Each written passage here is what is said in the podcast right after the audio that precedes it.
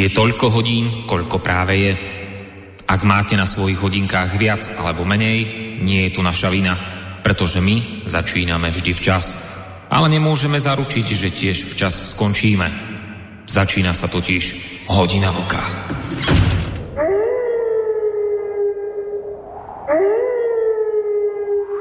Dobrý víkendový večer vám prajeme v tejto chvíli, vážení poslucháči z bansko bystrického štúdia Rádia Slobodný vysielač, konkrétne Boris Koroni.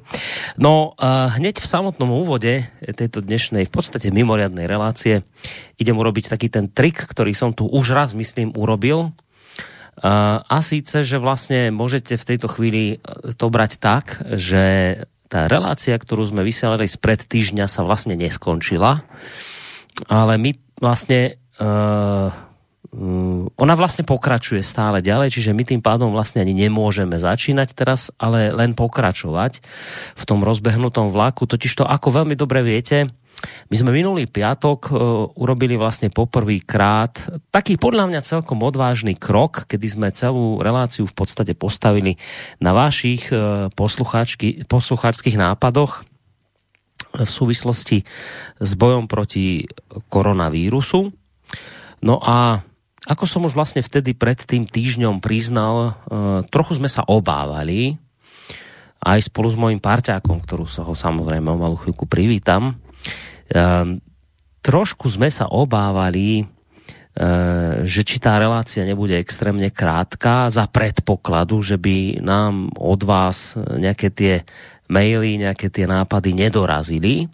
No ale ako sa nakoniec ukázalo, dopadlo to presne opačne, ako sme sa obávali.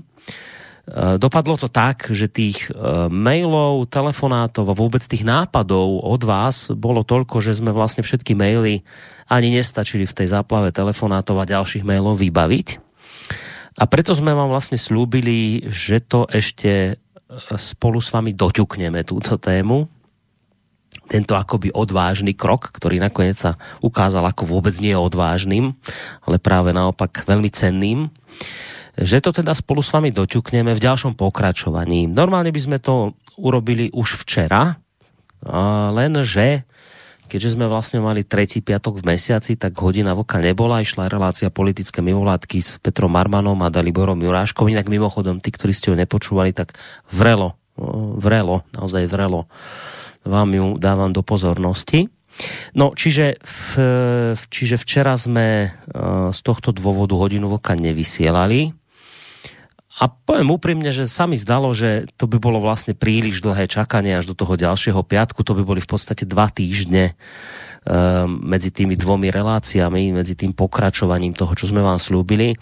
Tak preto sme vlastne v tejto chvíli tu v tomto náhradnom víkendovom termíne, v rámci ktorého ideme pokračovať v tom našom rozbehnutom spoločnom diele, ktoré sme započali minulý týždeň v piatok. A idem sa hneď aj takto v úvode z kraja relácie poďakovať môjmu parťakovi Vlčkovi z Plzne a prevádzkovateľovi internetového portálu KOSA, a zakladateľovi samozrejme tohto portálu za to, že nám bude robiť spoločnosť v tomto víkendovom čase, kedy mohol mať sladké karanténe dolce farniente, teda nič nerobenie sladké, alebo nejaký ten, ja neviem, posedenie pri telke. No, nesedí pri telke, je tu s nami a mňa, si, ja si to veľmi považujem a vážim, že teda nám venuje svoj voľný víkendový čas. Vočko, vítaj. Děkuji, Borisku, ale děkovat rozhodně není za co já bych teď asi zase vyděšeně lítal po internetu, se bych lovil, co, co kde, jak a tak. A takhle, takhle to bude mít aspoň smysl na tom, na tom internetu být. A já si myslím, že jsme povinní vypořádat posluchačský dotazy, návrhy a tak dále.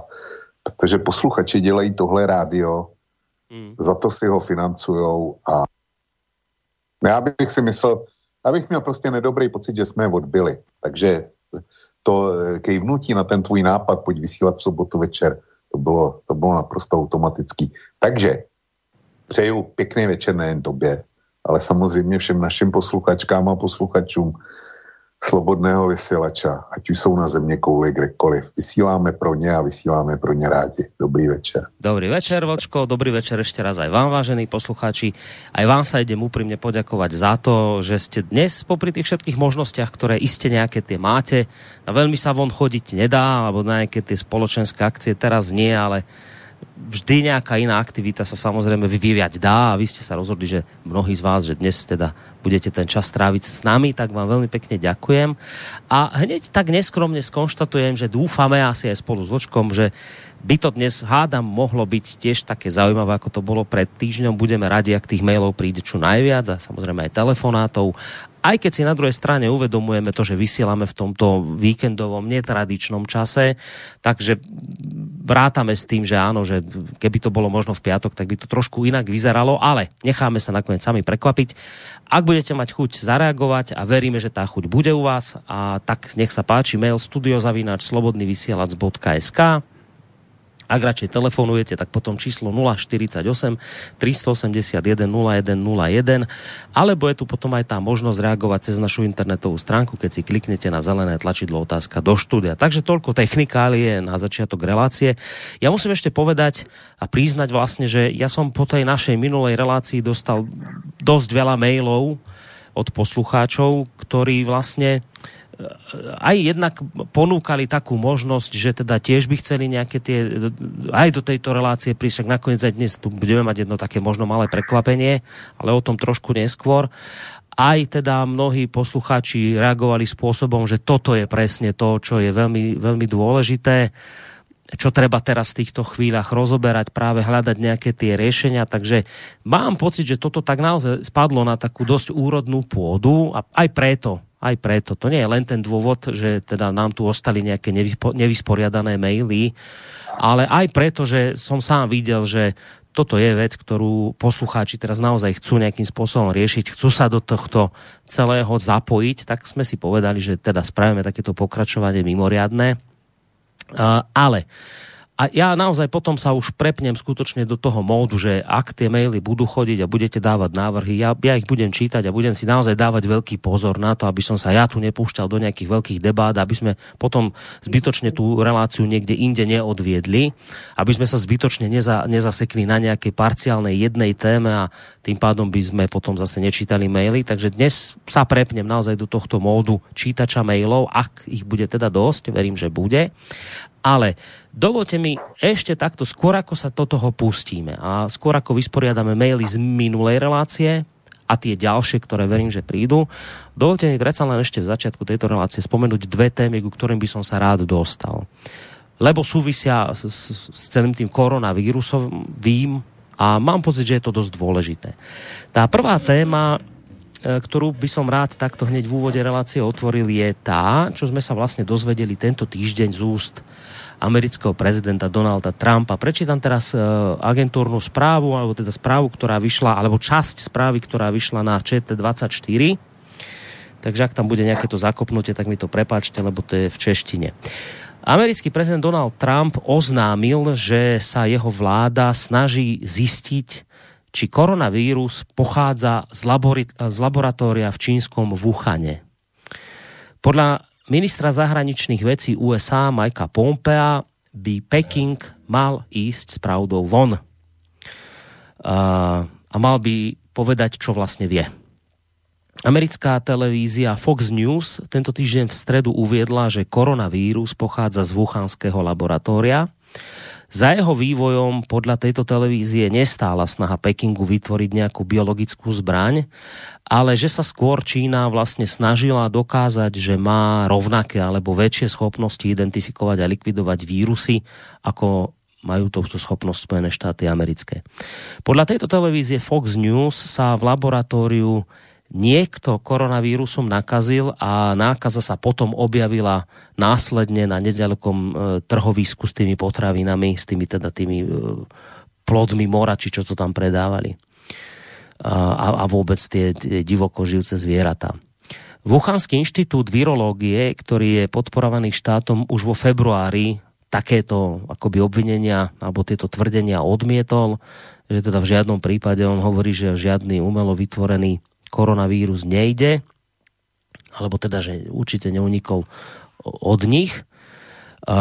No ale nič menej v útorok The Washington Post uh, napísal, že už koncom roka 2018 varovala americká ambasáda v Číne pred nedostatočnou bezpečnosťou tohto Wuhanského inštitútu. V hlásení veľvyslanectva Spojených štátov uh, je vlastne napísané, že toto toto zariadenie, toto laboratórium vykonáva riskantný výskum koronavírusov u netopierov. No samozrejme reagoval na to aj prezident Donald Trump, ktorý povedal, že si je e, tou správou o úniku vírusu z laboratória vedomý. A na otázku, e, či teda hovoril o tom s čínskym prezidentom Xi Jinpingom, odpovedal, že to nebude komentovať. No a správa z ČT24 sa ešte v tomto smere zmienuje, podľa mňa dôležitú vec tam v závere hovorí, keď tvrdí, že Trump sa momentálne snaží klásť dôraz na pevné americko-čínske vzťahy, pretože agentúra Reuters v tejto súvislosti pripomína, že Spojené štáty doposiaľ boli absolútne závislé na čínskych ochranných pomôckach, ktoré, e, ktorých bolo v amerických zdravotníckých zariadeniach zúfalý nedostatok. Toto je podľa mňa dôležitá vec v závere tej správy, ktorá sa uvádza. No, Velčko, tak som si povedal, že túto vec musíme dnes v úvode tejto relácie pojednať, aj z toho dôvodu, že my sme sa k tomuto v minulých reláciách samozrejme dostávali, vyjadrovali sme sa k tomu, ty si dokonca prišiel poprvýkrát aj s nejakou konšpiračnou, vlastnou konšpiračnou teóriou, ktorá bola viac menej o tom, že e, že áno, že je za tým Čína, ale ty si si dokonca dovolil povedať, že to bolo skôr zámerné zo strany Číny, že to nebolo niečo také neumyselné, ale že teda hádam aj úmyselne by to mohla urobiť, lebo vlastne teraz, keď všetci od nej kupujú e, tie ochranné pomôcky a neviem čo liečivá, tak vlastne teraz ona bude na tom neuveriteľne zarábať, posilní to svoje postavenie a tak ďalej a tak ďalej. Však nakoniec poslucháči, ktorí nás počúva pravidelne, tak si to celé v tejto relácii hovoril. Fox News teda tvrdí, a tak nejak to naznačuje aj Trump a vôbec Mike Pompeo a títo ľudia zo Spojených štátov amerických, že, že ani nie je zámer, ani nie je nejaká biologická zbraň, asi ani nie nejaká e, schválnosť zo strany Číny, ale že, no, že niekto sa nakazil z toho laboratória neumyselne a, a dotiahol to na ten, na ten trh. Tak e, jednak ako sa ti táto verzia pozdáva a jednak čo na to hovoríš, čo sa vlastne objavilo? Či ťa to zaskočilo, prekvapilo? Predpokladám, že si túto vec zachytil. Ano, zachytil jsem ji a e, já to vezmu trošku ze, ze širší perspektivy. Borisku, když se nad tím zamyslíš, tak e, k dispozici jsou čtyři základní teorie. Nebo, nebo tři a jedna, jedna, tři základní teorie, a jedna, ta moje, je vlastně pod, teo, eh, pod teorií té jedné základní. Takže pojďme, na té, pojďme si udělat novou rekapitulaci. Ta vůbec nejzákladnější teorie je, že to je zkrátka přirozený vývoj, kdy nám zmutoval nějaký vir, který byl přeneš, eh, přenesený netopírem na nějaký loskouna a ten loskoun eh, tam zmutoval, stal se nebezpečným člověku, tak, aby ho člověk přinášel a konzumací těch luskounů, že se to dostalo e, z tržiště ve Wuhanu mezi čínskou populaci. Já jen dodám, že u nás, je... u nás sa loskoun volá šupinavec. Tak iba no, aby sme vedeli. Nie, tak treba povedať, to sme... Jasný, ja my sem, máme ja šupinavca. Ja som máte... nevidel ani loskouna, ani šupinavce. Tak, tak, takže no. celkem je to e, dobrý. Takže šupinavec. jo. Ale a e, ujišťuju tě, že kdybych náhodou se k němu dostal, tak ho nejec. ho nehodlám jíst ani, ale, že ani inak, omylem, ale počúvaj, že neuveriteľná pochúťka vraj. To je taký, také niečo maličké, ja som myslel, že to je niečo väčšie, a to taký dačo väčšie ako, ako ježo hádam, také ako ježko. No. no dobre, ale tak nebudeme jesť čupinávce ani losko. Ne, ani, ani ješky, je, taky ne. To, takže tohle je ta úplně základní e, teorie, a více-méně byla potvrzena konzorciem eh, mezinárodních vědců, kde byli američtí věci, Britové, nevím kdo všechno. A eh, velký článek eh, o tom vyšel v prestižním časopise Science. se u nás objevilo a nejenom tohle, na tom si smysli takový ty většině správný, protože já ti přečtu titulek, kterým to komentoval například server hlídací pes, to jsou ty většině správní. Jo, tak to, tak to nevyšlo v Science, ale v Nature Medicine. Jo. Uh, analýza genomu SARS a příbuzných koronavirů nepřinesla žádný úkaz, že by byl virus vyroben v laboratoři nebo jinak uměle překvap, eh, připraven. Tak zní závěr týmu vědců z USA, Velké Británie, Austrálie, publikovaný v Nature Medicine. Zásadní ránu tím dostávají konspirační teorie o umělém vzniku koronaviru, zejména samozřejmě ti, eh, které šíří eh, zavití konspirátoři, kteří zatím vidí CIA. No ako, by som, ne, ako by som čítal náš mainstream. CIA. Ako keby som čítal slovenské. Pes, jo? Ako by som čítal slovenské médiá. Toto, toto no, zhruba no. podobné. A má sme mali u nás. Takže, takže to je základní teorie, kterou samozřejmě většině správní eh, taky správně interpretovali a upravili.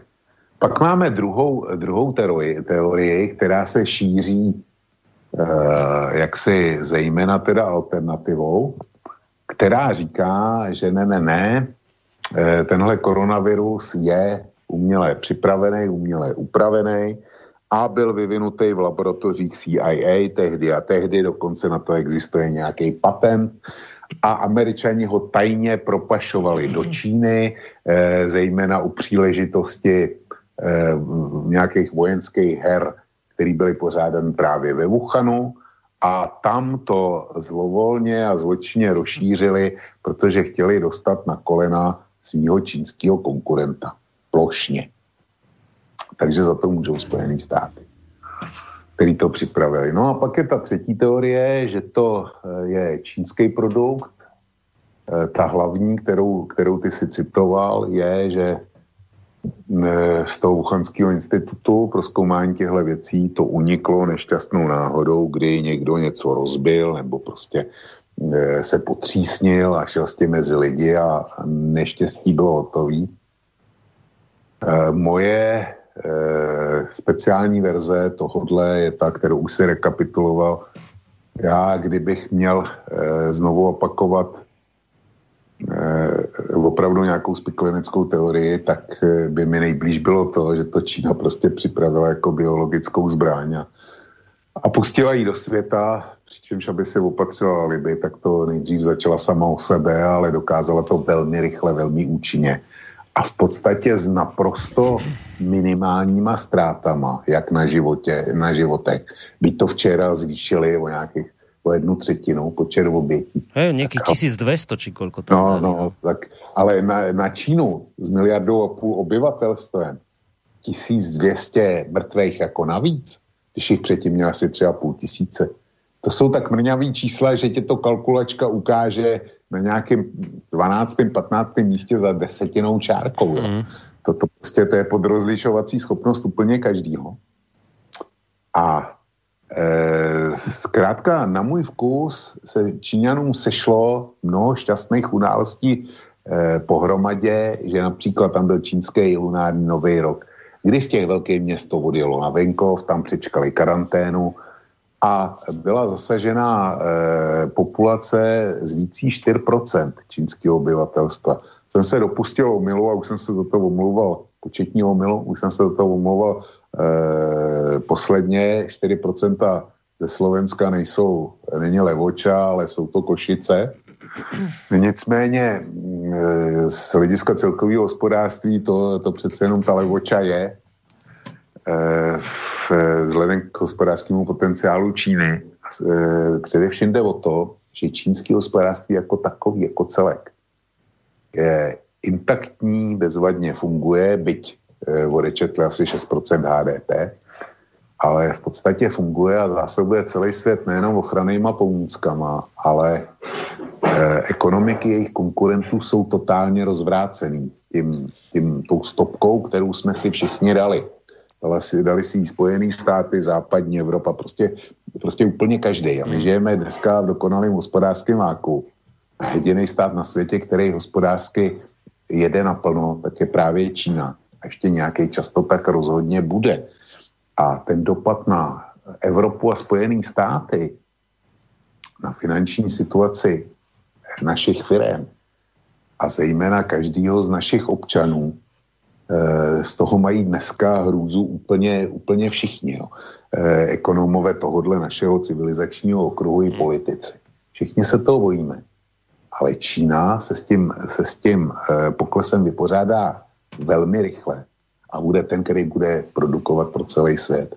Takže tolik moje, tolik moje odůvodnění a teďko, eh, čili máme tady ty tři teorie základní a hmm. nechci každý vybere, ale eh, je, to, je tady jedna věc, ano, je pravda, že už v roce 2018 američané na základě návštěvy svých diplomatů ve Wuhanu v tom v tom výzkumáku, tak upozorňovali na to, že to je něco jako časovaná bomba, že personál tam není dostatečně jaksi vyškolen pro práci s takhle nebezpečným materiálem. Ale na druhé straně je tady ještě jedna věc. E, americký média, konkrétně CNN, e, začátkem tohoto měsíce zveřejnili informace, že CIA už loni v listopadu vystopovala šíření nákazy ve Wuhanu a okolí a už to monitorovala a měla o tom informace. A e, začátkem februára, teda února, nebo ne, ne, o měsíc dřív dokonce. Na stůl prezidenta se tato informace dostala už 3. ledna, to znamená hned po novém roce 3. januára. A e, prostě, že to že to eh, je nebez, krajně nebezpečná záležitost, s kterou bude Amerika konfrontována měla by se na ní připravit. E, proč s tím přišla CNN? Protože to je zase o vnitropolitickém boji ve Spojených státech. Zkrátka CNN to zveřejnila v kontextu, že e, kdy vyvracela Trumpovo tvrzení, že on o tom se dověděl těsně před 2. únorem, to znamená o měsíc později, než to měl teda podle CNN do CIA na stole. Čili je to vnitropolitický boj eh, ve Spojených státech. A tohle, jakmile, jakmile je něco eh, součástí vnitropolitických hádek a zejména snahy zdiskreditovat někoho za každou cenu, aby se snížily jeho šance na znovu zvolení a tak dále a tak dále, tak potom eh, je, je problém ověřit jakoukoliv e, informaci na její vnitřní spolehlivost. Čili popravdě řečeno já, já nevím, jo, e, co, je, co je pravda. U té poslední teorie, té čínské stopy, tak tam mi to vychází No to, tam mi to vychází na tu konspiraci a vychází mi to velmi, pravdě, eh, velmi pravděpodobně. Ale umím žít i s, to, s tím podáním, který momentálně preferuje Trump, eh, který eh, tvými slovy, už se ocitoval, který říká, no ona to byla náhoda, nebyl to úmysl a tak dál. Konec, konec konců, co má taky, co má taky ten Trump říkat, Protože kdyby vystoupil s teorií, kterou jsem razil já, nebo s uh, fabulací, kterou jsem razil já, tak by mu nezbylo nic jiného, než vyhlásit Číně válku a odpálit rakety. Hmm. Takže nešťastná náhoda. Ale je tam ještě jedno hledisko. E, u té čínské stopy, která je, který zároveň neguje. Trump za každou cenu potřebuje najít jinýho výnika, než sama sebe. Vzpomeň si na jeho prohlášení právě ze začátku února, kdy teda eh, prvně k tomu vystupoval, kdy, kdy mluvil ve smyslu, to je jenom nějaká rýmička a eh, nebudeme dělat poplach a, a paniku a tak dál a my Amerika to ustojíme a my z toho vyjdeme posílení. Zase, máš hmm. tady, máš tady ten, přesně ten charakter, eh, kdy Trump, který, který mu to nevyšlo, tak potřebuje obětního beránka. A jakmile si v této situaci, tak nejsme schopni se dobrat pravdivý informace. Mm. Tolik. Dobre, ty si uh, dve veci ešte k tejto téme dodám a potom pôjdeme ďalej. Uh, ty si už citoval, čo to bolo z hlídacieho psa? A, jo, jo. No, tak uh, vrajím, som hovoril, že ako keby som to počúval slovenské médiá, ja ti pre zmenu teraz dám, čo vyšlo u nás na živie, to je aktuality vieš, ten portál. Mm, tak rozšírila sa iná a zda popul- najpopulárnejšia verzia založená na vyjadreniach doktorky Sone Pekovej, ktorá vedie Pražské súkromné laboratórium. Nedávno totiž vyjadrila pochybnosti o prírodzenom alebo prírodnom pôvode koronavírusu. Viaceré dezinformačné médiá ju označili za svetovo uznávanú virologičku, tvrdili, že dokázala laboratórny pôvod nového koronavírusu. Nič z toho nie je pravda. Príčina úspechu tohto nového naratívu názorne ilustruje rozdiel medzi uvažovaním, ktoré stojí v pozadí viery v konšpiračné teórie a iné dezinformácie na jednej strane a kritickým myslením na strane druhej. V prvom rade doktorka Peková nič nedokázala, iba vyslovila svoj dojem, nepriniesla ani neupozornila na žiadne dôkazy, v podstate sa vyjadrila, že sa jej niečo nezdá ohľadom niektorých vlastností nového koronavírusu. V druhom rade to, čo predviedli dezinformačné médiá, je ukážkovým príkladom dobre známej logickej a argumentačnej chyby, známej ako apel na falošnú autoritu. Ide o jeden z najbežnejších pracovných nástrojov šíriteľov dezinformácií. Sonia Peková totiž nie je uznávaná virologička, je to len molekulárna biologička. Expertmi na vírusy sú virológovia a ich postoje sú teda oveľa relevantnejšie. Čiže skrátka dobré, Zase sú za tým konšpirátori, ktorí teda nič nepochopili, len sa vrhli na nejakú, nejaké vyjadrenie niekoho, kto vlastne ani nie je odborníkom v tejto oblasti. A ja, ja vždy najviac na to milujem, keď oni tam dajú presne tieto aktuality, že aký to je rozdiel medzi tým konšpiračným myslením a myslením kritickým. Vieš, oni myslia kriticky, ale oni sa nikdy v rámci svojho kritického myslenia nepozastavia napríklad pri tom, že ale počkajte, niečo tu nehrá. Tak je tam to, je tam to zariadenie, ten Wuhanský inštitút, ktorý skúma koronavírusy práve takéto tak oni v rámci kritického myslenia, lebo to je zrejme podľa nich kritické myslenie, okamžite to uzavrú, lebo naši vedci dvaja či traja povedali, že to nemá umelý e, pôvod a oni v rámci kritického myslenia to mali hotovo vybavené. A my, ktorí nad tým rozmýšľame a klademe si otázky, a napríklad Sonia Peková to spochybnila, lebo nie, ona hovorila o tom, že niektoré sekvencie toho vírusu sa javia, že sú tam umelé zá, e, na nejaké tie umelé zásahy, Zásah.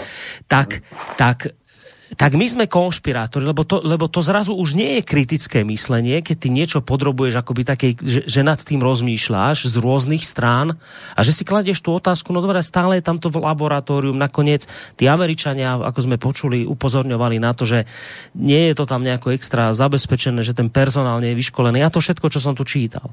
Ale to už zrazu nie je kritické myslenie, to je zrazu konšpiračné myslenie. Kritické myslenie pre nich je, pre, pre hlídacieho psa aktuality a spol, pre nich je kritické myslenie to, že ty sa automaticky stotožníš s verziou autorít. Bodka. To je pre nich kritické myslenie. Čiže to len, a nemusíme to ani nejako špeciálne rozoberať, čak už si sa k tomu v konečnom dôsledku vyjadril.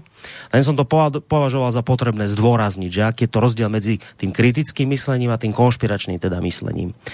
A teraz sa ukazuje, že teda to konšpiračné myslenie je v skutočnosti to kritické, lebo teraz sa nám ukazuje, že vlastne to s tým koronavírusom môže byť inak, ako autority hovorili.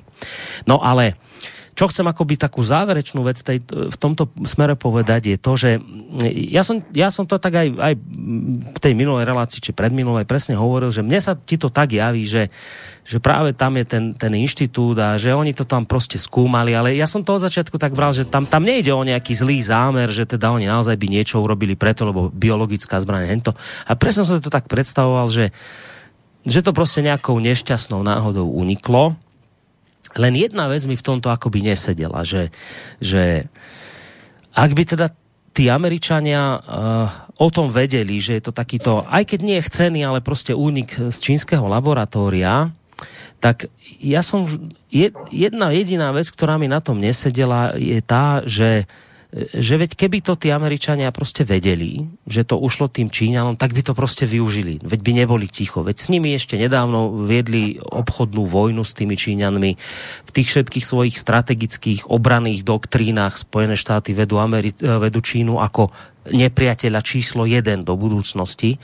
Čiže mne len nesedelo to, že ak by to bolo tak, že je to takýto, aj keď nie je chcený únik z toho, z toho laboratória a, a USA o tom vedia, prečo to teda nevyužili a nepovedali náhlas celému svetu, že toto je únik. Veď by to, veď by to bol pre nich úžasný... To, to, to, mám taký pocit, že by to bola v, tej, v tom boji, ktorý vedú s Čínou, že by to bolo, bola výhra v rámci nejakej bitky. Nie celého, tej, celej tej vojny, ale že veľká výhra v rámci nejakej bitky s Čínou.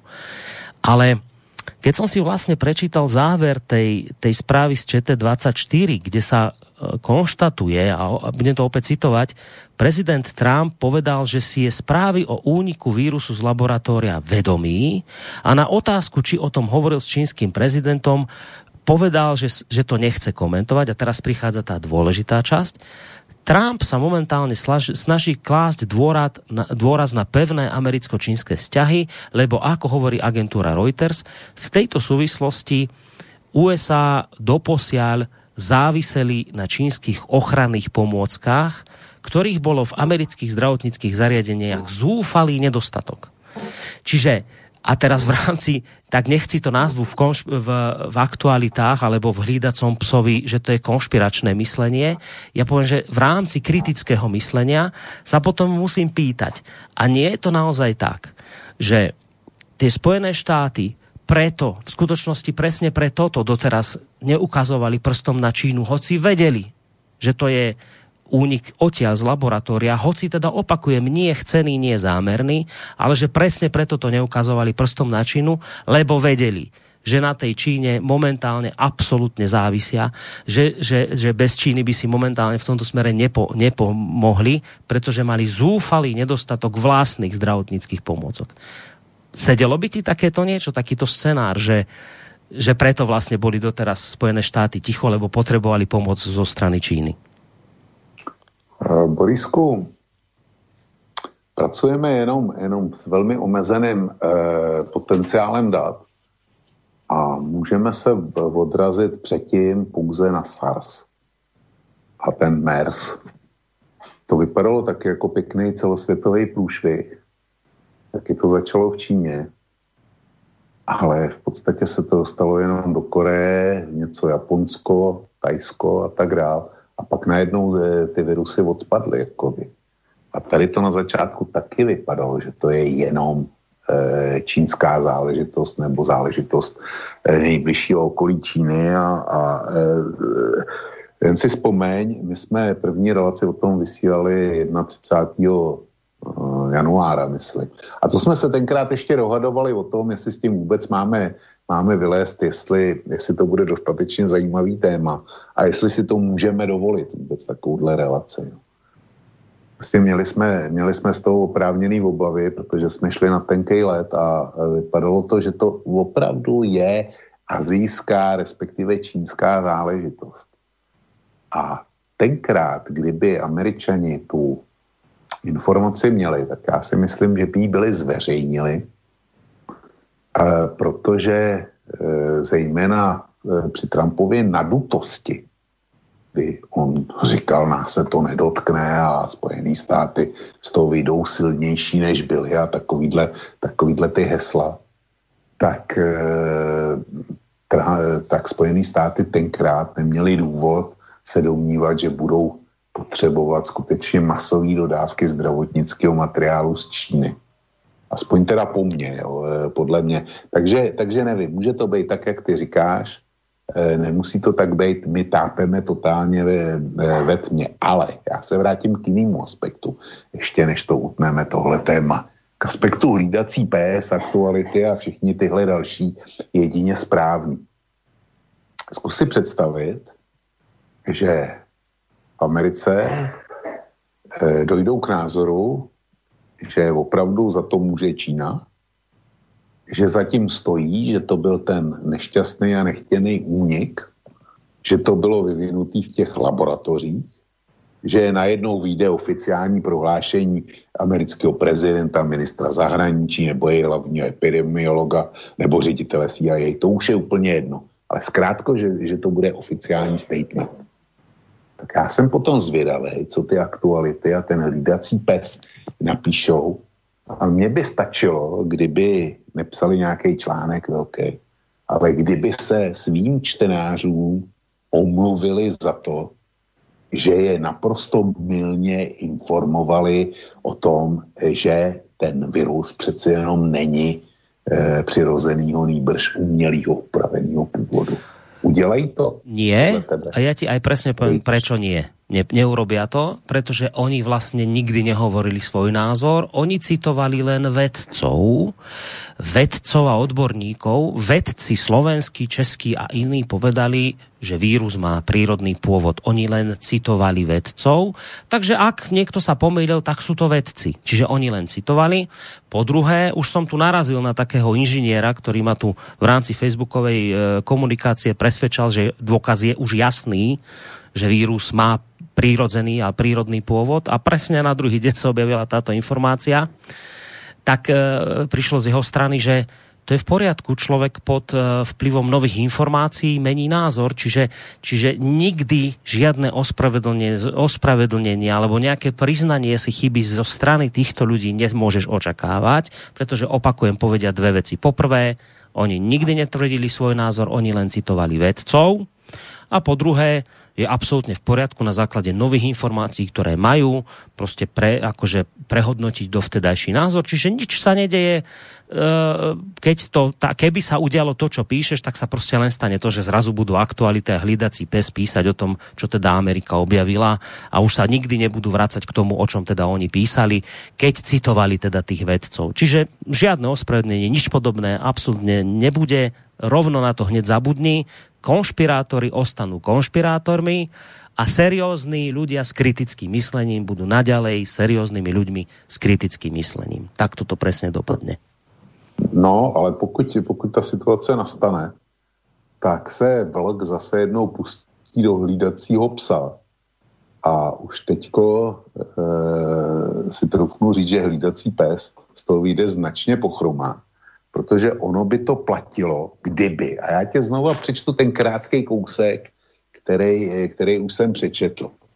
Analýza genomu SARS a příbuzných koronavirů nepřinesla žádný důkaz, že by byl virus vyroben v laboratoři nebo byl jinak uměle upraven. Tak zní závěr týmu vědců z USA, Velké Británie a Austrálie, publikovaný v časopise Nature Medicine. Ano, máš pravdu.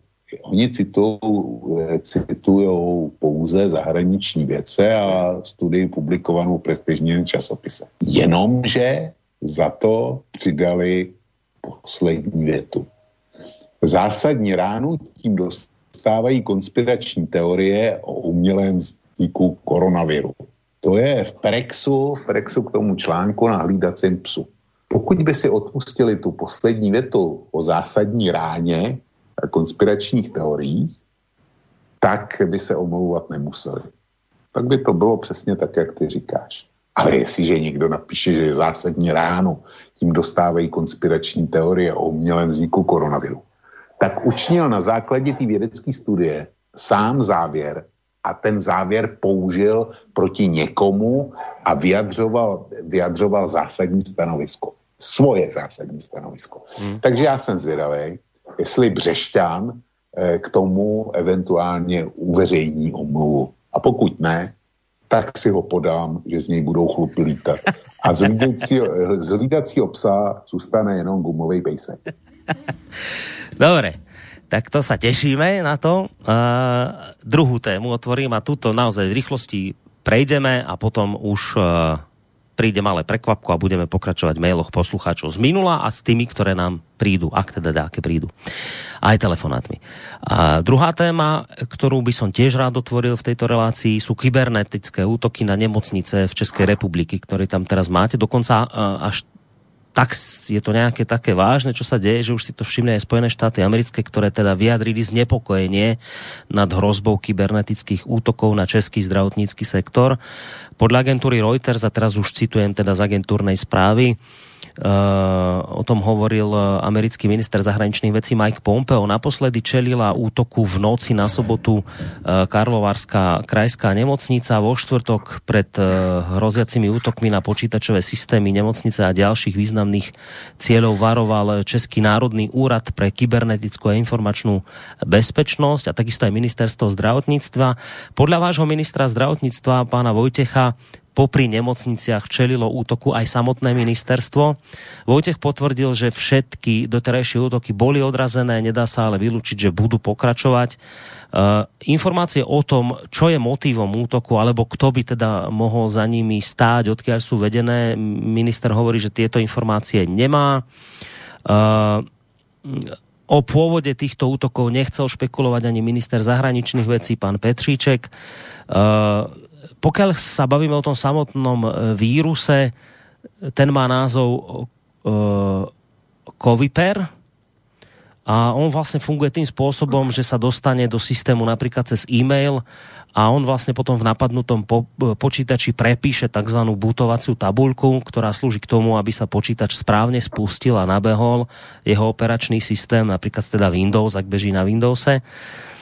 On vlastne túto tabuľku poškodí a tým vlastne zabráni tým vlastne zabráni eh, spusteniu. Eh, pokusy o hackerský útok zaznamenali už taktiež fakultná nemocnica Olomouc, fakultná nemocnica Ostrava, nemocnica Pardubického kraja. Podstatná informácia na záver, podľa mňa hrôzostrašná, zvrátená. Cieľom týchto kybernetických útokov na nemocnice nie je ich paralizovať, nejde o to získať citlivé dáta, lebo o to sa väčšinou hackeri snažia.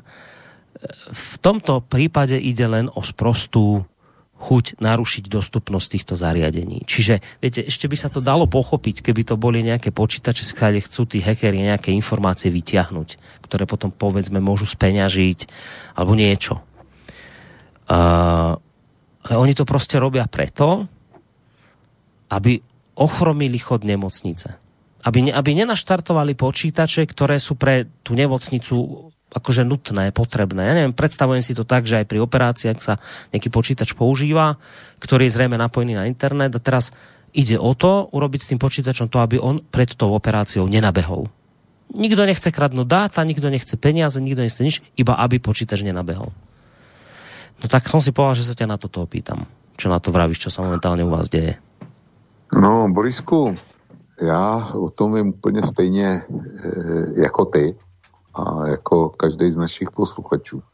Mám jednu informaci navíc, která e, veřejně známa není. A ta informace praví, že v podstatě státní orgány varovali e, před rozsáhlejším útokem. Takže zřejmě to není, tím chci říct, že to zřejmě není záležitost jenom teda zdravotnictví a nemocničního sektoru. Dál to upřesňovat nebudu, protože, protože zkrátka mám k tomu důvod, ale, ale zdá se, že to je na téhle úrovni a to varování e, není jenom tak, čili ten útok je masivní a je poměrně rozsáhlý. Já z principu, kdo zatím může stát, netuším. A jestli to dělá jenom z toho důvodu, aby si dokázal, jaký to je borec a jak může ovládat svět a jak všichni se před ním mají, mají třát, tak za sebe říkám, že doufám, že ho najdou, bez ohledu na to, kdo to je. Že ho chytí a kdyby to bylo na mě, tak bych mu nechal useknout v obě ruce a pak bych ho vypustil do normálního života ať si, ať si potom zkouší eh, programovat takový, takovou dvě špínu na počítači, jak bude umět. Protože to je, to je opravdu něco, něco hroznýho. Je tady zatím ale jedno ale. A velký ale. Budeme se moc spolehnout na to, že bude chycen opravdový výnik. Mm. A nebo, nebo zase se musíme bát toho, že zatím budou politické hrátky s jasně hmm. naprogramovaným cílem. Mm-hmm. A teďko bez ohledu na to, na to eh, kdo to je. Nej. Jo. A já, já teda e, za sebe říkám, že si bohužel nejsem úplně jist tím, že bude vyšetřování neutrální padni komu padni. Protože neumím si představit stát, který by dneska něco takového umožnil, umožnil to vědomně dokonce. A těžko si představuju, co to je za zrůdu, která tohle spustí soukromně. Hmm. A především je tady, je tady jedna věc, která mě před e, vyšetřením vůbec jaksi varuje, nebo e, když se zdráhám věřit tomu, že to vyšetřeno bude. Tohle není první útok na české nemocnice, určitě víš e, o tom podzimním útoku, kdy byla napadena nemocnice v Benešově. A kdy ji prostě hekři úplně ochromili a e, byla asi 14 dní mimo provoz, než se povedlo Eh, obnovit systémy, tak aby, aby znova vnitřní eh, síť eh, nemocnice vůbec fungovala a byla použitelná. Prostě ta nemocnice stála asi 14, 14 dní a doposavať není známo. Já věřím tomu, že se pořád vyšetřuje, ale není známo nic o, výsledcích, o výsledcích toho šetření a ono už to bude okolo půl roku. Jo. Takže mm, při takhle masivním útoku bych předpokládal, že ta zrůda, která zatím stojí, si dá e, trojnásobný pozor na to, aby zametala stopy. Takže nevím. Dobre, tak okomentovali sme aj jednu vec, aj druhú vec. Uh, vidíš, toto mi nenapadlo, priznám sa pri tejto druhej, že to kľudne zase môže skončiť, že to vlastne bolo všetko plánované niekde z východných hraníc. Takáto špinavosť a hrôza. No, uvidíme ja som zatiaľ teda naozaj len dúfal, že čo skoro tohto človeka chytia, alebo teda možno je to partia ľudí, ktorí toto robia, lebo vrajím, ja by som to ešte pri zážmúrení všetkých očí a neviem čoho všetkého bol schopný pochopiť, keby išlo o nejaké dáta, ktoré sa dosť. Ale že keď to, ak to niekto robí len za tým účelom, aby skomplikoval v tejto situácii, teraz, práve teraz, prácu zdravotníkov, to sú proste šialené veci. To je, to je to, akože zvieratka, nech mi teraz odpustia, keď poviem, že to je zverstvo, lebo to je niečo horšie ako zverstvo, tak som si povedal, že nech týchto ľudí rýchlo chytia. Ale nakoniec je to presne ako vravíš, že to ešte, to ešte môže mať naozaj aj nejaké úplne iné podtóny a môže sa to zneužiť na nejaké politické veci. No ale dobre, nebudeme sa už v tomto ďalej rýpať, lebo by sme vlastne zase uleteli niekde úplne inde a nesplnili by sme to, čo som v úvode avizoval. Čiže ideme sa mi už pomaličky posunúť e, k tým mailom a začal by som ešte vlastne mailami, ktoré sme nevysporiadali z toho minulého dielu relácie, ale ešte predtým dve veci. Uh, dám si teraz hudobnú prestávku, po nej príde jedno také malé prekvapko. Budeme tu mať jedného hostia na Skype, o tom vám poviem potom viacej po pesničke. A pokiaľ ide o samotnú tú hudobnú stránku, dnes som si povedal, že to urobím netradične, takéto, tento druh pesniček mám pocit, že sme to ešte nehrali, ale tak som si povedal, že dnes si dáme presne tieto, takéto nejaké tento druh, lebo ono je to vlastne všetko také dnes, uh, že sme nešťastní a samá záplava zlých správ a, a, a jedna správa zlá strieda druhú zlú správu a Všetci sme z toho už takí na nervy. Tak som si povedal, že dnes si budeme hrať veselo. Pre zmenu v tejto ťažkej dobe si budeme hrať just a naschval veselo. Tak si ideme zahrať prvú veselú pesničku a po nej pokračujeme ďalej, vážení poslucháči, takže ostaňte s nami. Aby som si aj veselo zahral, ale musel by som zistiť, prečo mi to vlastne nehrá. Prečo je tu ticho? Mám tu nejaké strašné ticho. Myslel som si, že už si budeme hrať a nehrá mi nič, lebo je tu veľké ticho tak dúfam, že nás nenapadol nejaký hacker, ktorého sme teraz spomínali. No. Ja a už to ide. Počkajte, ešte raz, toto si ideme dať.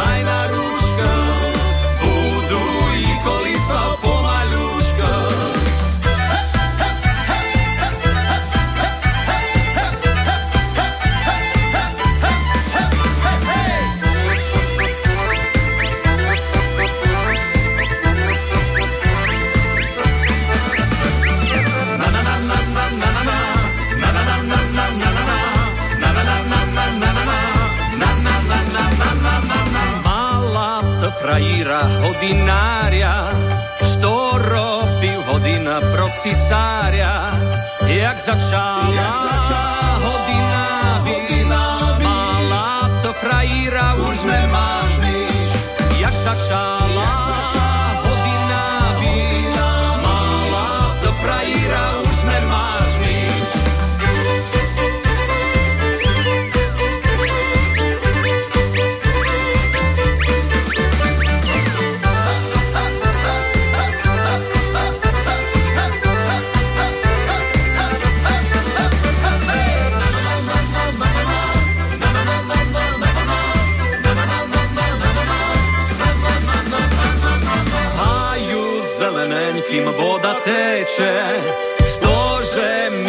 divčatko na to reče, ojči reče, nebojú ja, verbujú husáriu, zverbujú ja, ojči reče, nebojú ja, verbujú husáriu, zverbujú ja, ojči reče, nebojú ja, verbujú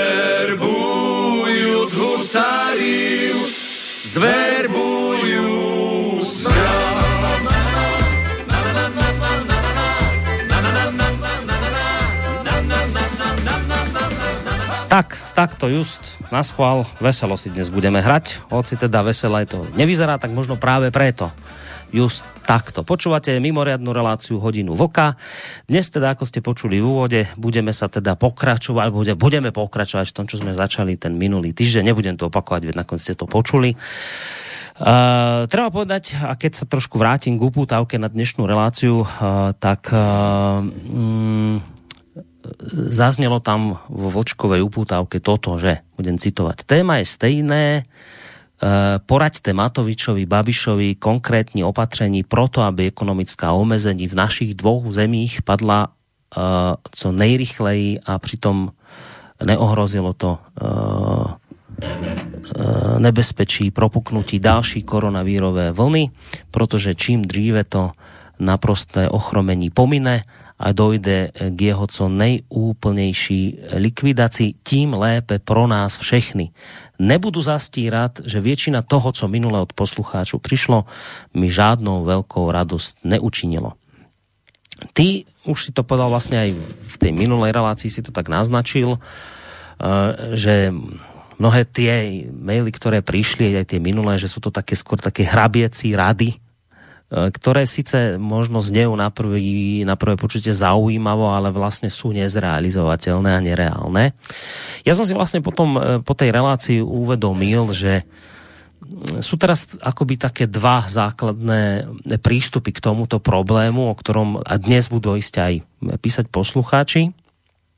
Ten prvý prístup by som povedal je taký ten tvoj, že áno, tento náš svet je momentálne na houby, to si nebudeme klamať, ale momentálne nič lepšie v tejto chvíli nemáme a nevymyslíme a preto poďme hľadať riešenia, ako prežiť túto krízu s čo najmenšími stratami, a to tak na životoch, ako aj na ekonomike, aby sme sa čo najskôr mohli vrátiť do nejakého toho normálu.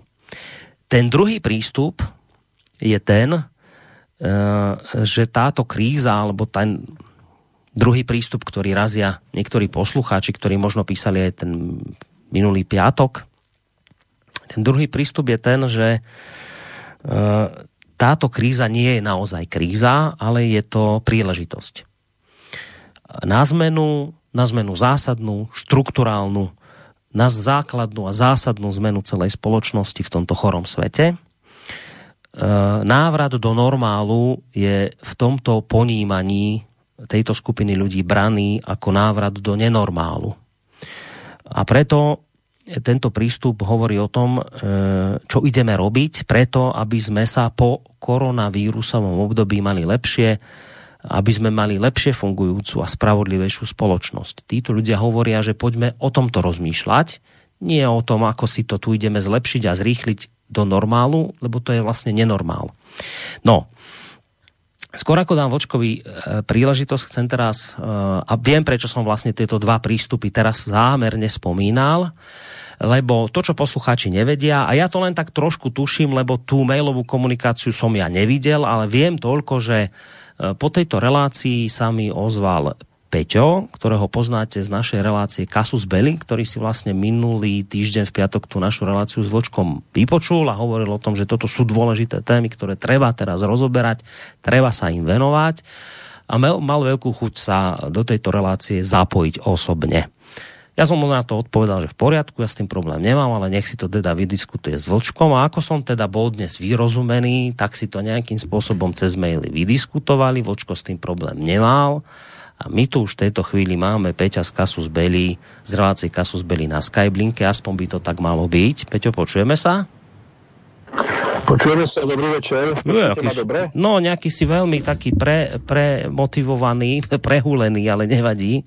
Trošku stiahnem. Musím to upraviť na mixe, ja s tým neviem, či viem niečo urobiť. No, teraz sa mi... Dobre, dobre, asi si dal trošku nižšie tú šablu, lebo teraz už tak veľmi ne, ne, neznieš, nehučíš extrémne. Vočko, ty si tiež na Skype, však? Áno, slyším. Dobre, takže vítajte obaja. Dnes takto takáto, takáto zostava zvláštna. Tak Peťo nám sem voláva do tejto relácie občasne, ale zatiaľ sme ťa tu asi nemali takto ako, keby, ako, ako by vyvolaného hostia v rámci tejto relácie. Ja len teda chcem to hneď povedať poslucháčom, že neplašte sa, budeme čítať vaše maily, dojde na vaše maily.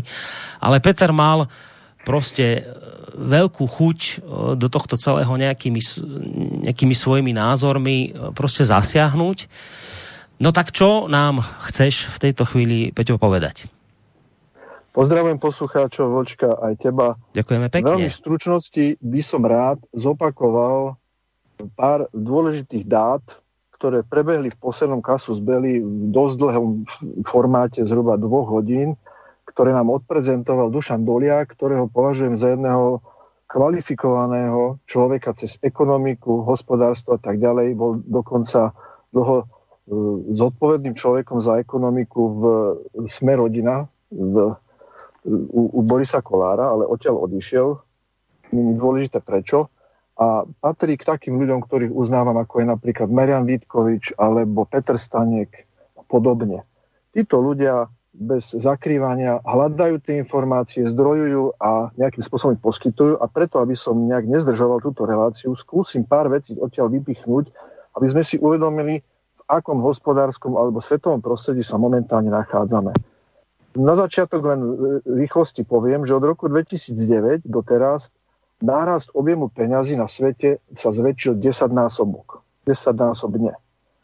Situácia v súčasnosti e, po prvom kvartáli, kde pokles, začnem Spojenými štátmi, kde pokles HDP e, a hlavne náraz nezamestnanosti nebol až taký veľký, týkal sa okolo 8 až 10% tak druhý kvartál očakáva sa oficiál, podľa oficiálnych informácií, e, že to bude 20%.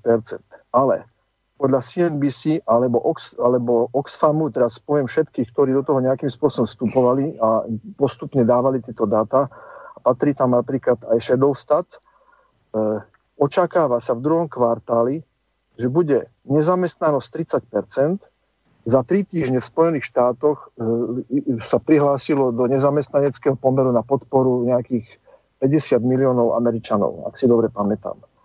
A pokles HDP oficiálne daný človekom Jamesom Bollardom, ktorý je v rade guvernérov Fedu, že bude pokles HDP 50%. To je obrovské číslo a v každom prípade niečo to hovorí udiali sa ďalšie veľmi dôležité veci v Spojených štátoch a to je napríklad skupovanie akcií veľkých firiem, preto aby ich podržali nad vodou. To znamená, Fed začína byť postupne kontrolovaný vládou alebo governmentom Spojených štátov. To je zatiaľ neoficiálna informácia. A Fed skupuje štátne dlhopisy a skupuje akcie veľkých firiem. To znamená, sú to akciové spoločnosti kotované na burze a dochádza k tomu, že 100% akcií prechádza do vlastníctva Fedu, čo znamená vlastne určitú formu znárodnenia.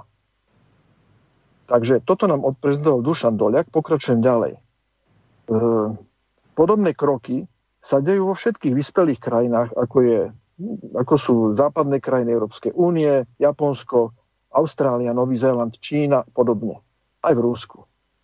A e, pán Detlef, priezvisko som si nezapamätal, e, Nemec žijúci v, v, v, Veľkej Británii, e, vážny bankár, povedal, že to bude dovtedy, dokedy posledný úver a posledná hypotéka nebude na súvahe centrálnej banky. Tu je vidieť neživota, stop, neživota schopnosť súčasného finančno spoločenského systému založenom na percentuálnom navyšovaní HDP, aj keď je to presné spočítanie nepresných čísel a samotné HDP môžeme o tom diskutovať, ak, akú viero, vierohodnosť má, je to zvyšovanie exponenciálnej natality a rabovaní planéty. E, v, v počiatkoch kvantitatívne uvoľňovania, alebo kedysi za jeden dolár vytvoreného, vytvorenej hodnoty neexistujúcich peňazí sa vytvorilo 1% HDP. Dnes je potrebný štvornásobok objemu peňazí, na to, čiže 4 ku 1, aby sa vytvorilo to 1% HDP. A tu je vidieť, akým spôsobom sa musí stále viac a viac nafúkovať finančný systém kvôli tomu, aby to celé neskolabovalo a koronavírus, dovolím si porať, že bola spúšťačom toho, lebo je možné, že by to, ten spúšťač bola nejaká lokálna vojna alebo niečo podobné, a je to, dá sa povedať, dosť e, dobrý spôsob vyhovoriť sa na koronavírus a spustiť takúto aktivitu, ako sa teraz v súčasnosti teda deje. To, čo sa deje v Spojených štátoch, má obrovský vplyv aj na Nemecko, ktoré je dosť vážnym dodávateľom aj do Ameriky a je takisto silne exportnou krajinou. Ešte horšie je na tom Česko a Slovensko, ktoré patrí k najotvorenejším ekonomikám, Slovensko asi najviac, a tým pádom toto všetko má obrovský vplyv na ekonomiku a zloženie hospodárskych aktivít, ktoré na Slovensku vlastne sa, sa nachádzajú a vznikajú. Napríklad pokles zahraničného obchodu sa očakáva o 30% Pričom HDP Slovenska tvorí zahraničný obchod v 80% HDP. Takúto informáciu som dostal Dušana. To znamená, bude to mať obrovský vplyv na to, komu vlastne budeme výrobky, ktoré si tu niekto kontrahoval, hlavne zo zahraničia, a poznám spustu takých firiem, ktoré vyrábajú polotovary, rôzne špeciálne skrutky, hriadele a kade čo pre zahraničných odberateľov, ktorí nám to potom vracajú v totálne predražených finálnych výrobkov. Dokonca poznám výrobcu čidiel, ktorému západný partner, ktorý do, do spoločnosti vstúpil, zakázal predávať na západ, ale iba na východ a tie ceny na západ si udržuje on a sú niekoľkonásobne vyššie ako Veď, na. Ja ti teraz trhu. trošku do toho skočím a dám ti blbú, no? blbú otázku, prepač. Čo nám týmto všetkým chceš povedať? Chcem povedať to, že ideme poradiť Matovičovi alebo Babišovi, čo s tým ďalej a v akom stave sa v skutočnosti tá naša ekonomika vlastne nachádza. Hovoríme o tom, že chceme ekonomiku naštartovať ale štartové, není to štarter v aute, že za miliardu eur si kúpim zlatý kľúčik, ktorý strčím do nejakého štartera a ekonomika sa naštartuje. Takto to proste nefunguje preto, že tá ekonomika sa skladá z 30% výroby a 70% zhruba služieb.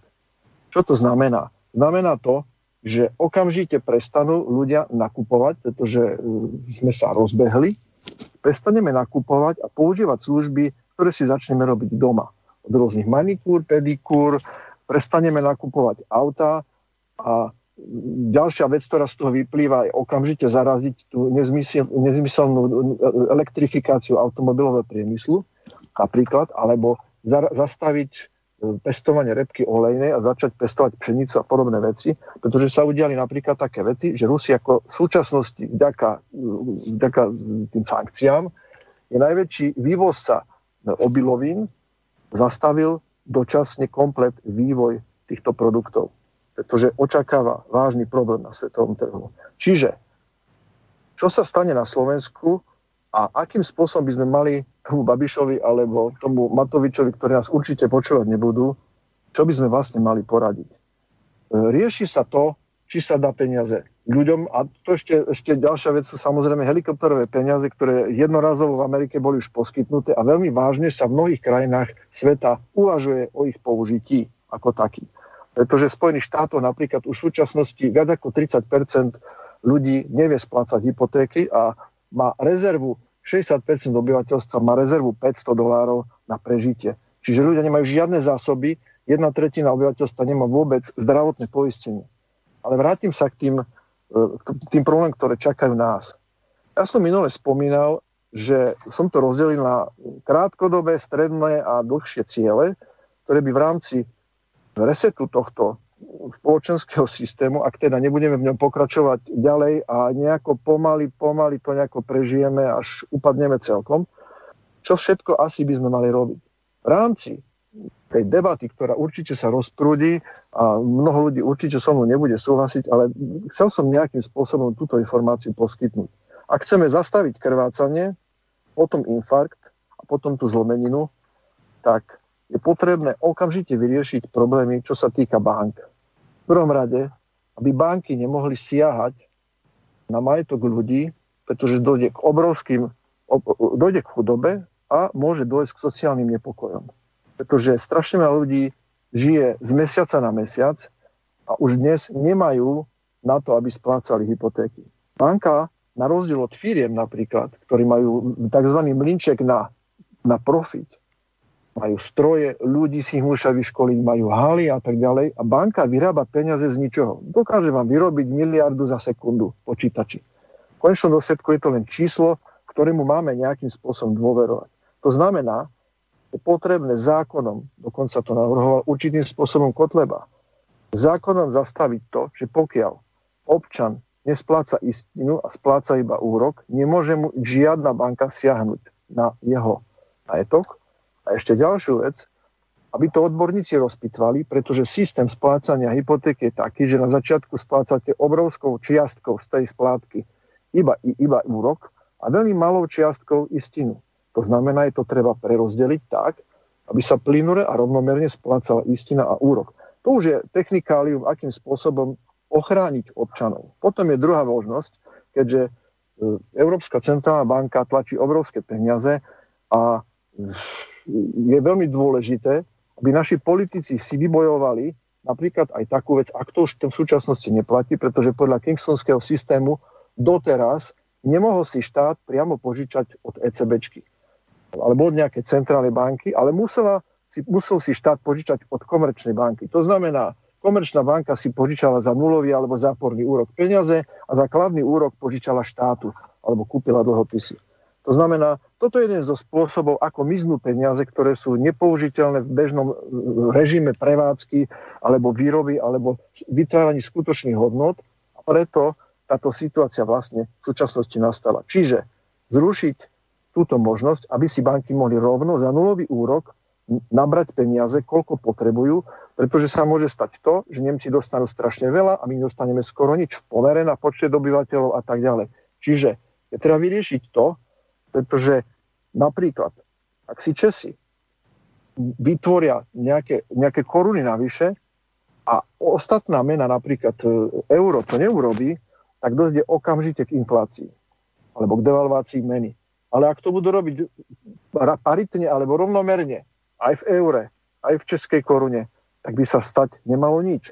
To znamená, je potrebné vytvoriť toľko prostriedkov, aby sa vytvoril čas na reštrukturalizáciu, priemyslu, služieb a všetkého, aby vlastne ľudia prežili bez újmy a bez nejakých e, violentných situácií. To znamená, aby nedošlo k rabovaniu, sociálnym nepokojom a tak ďalej. Takže toto je ďalšia vec.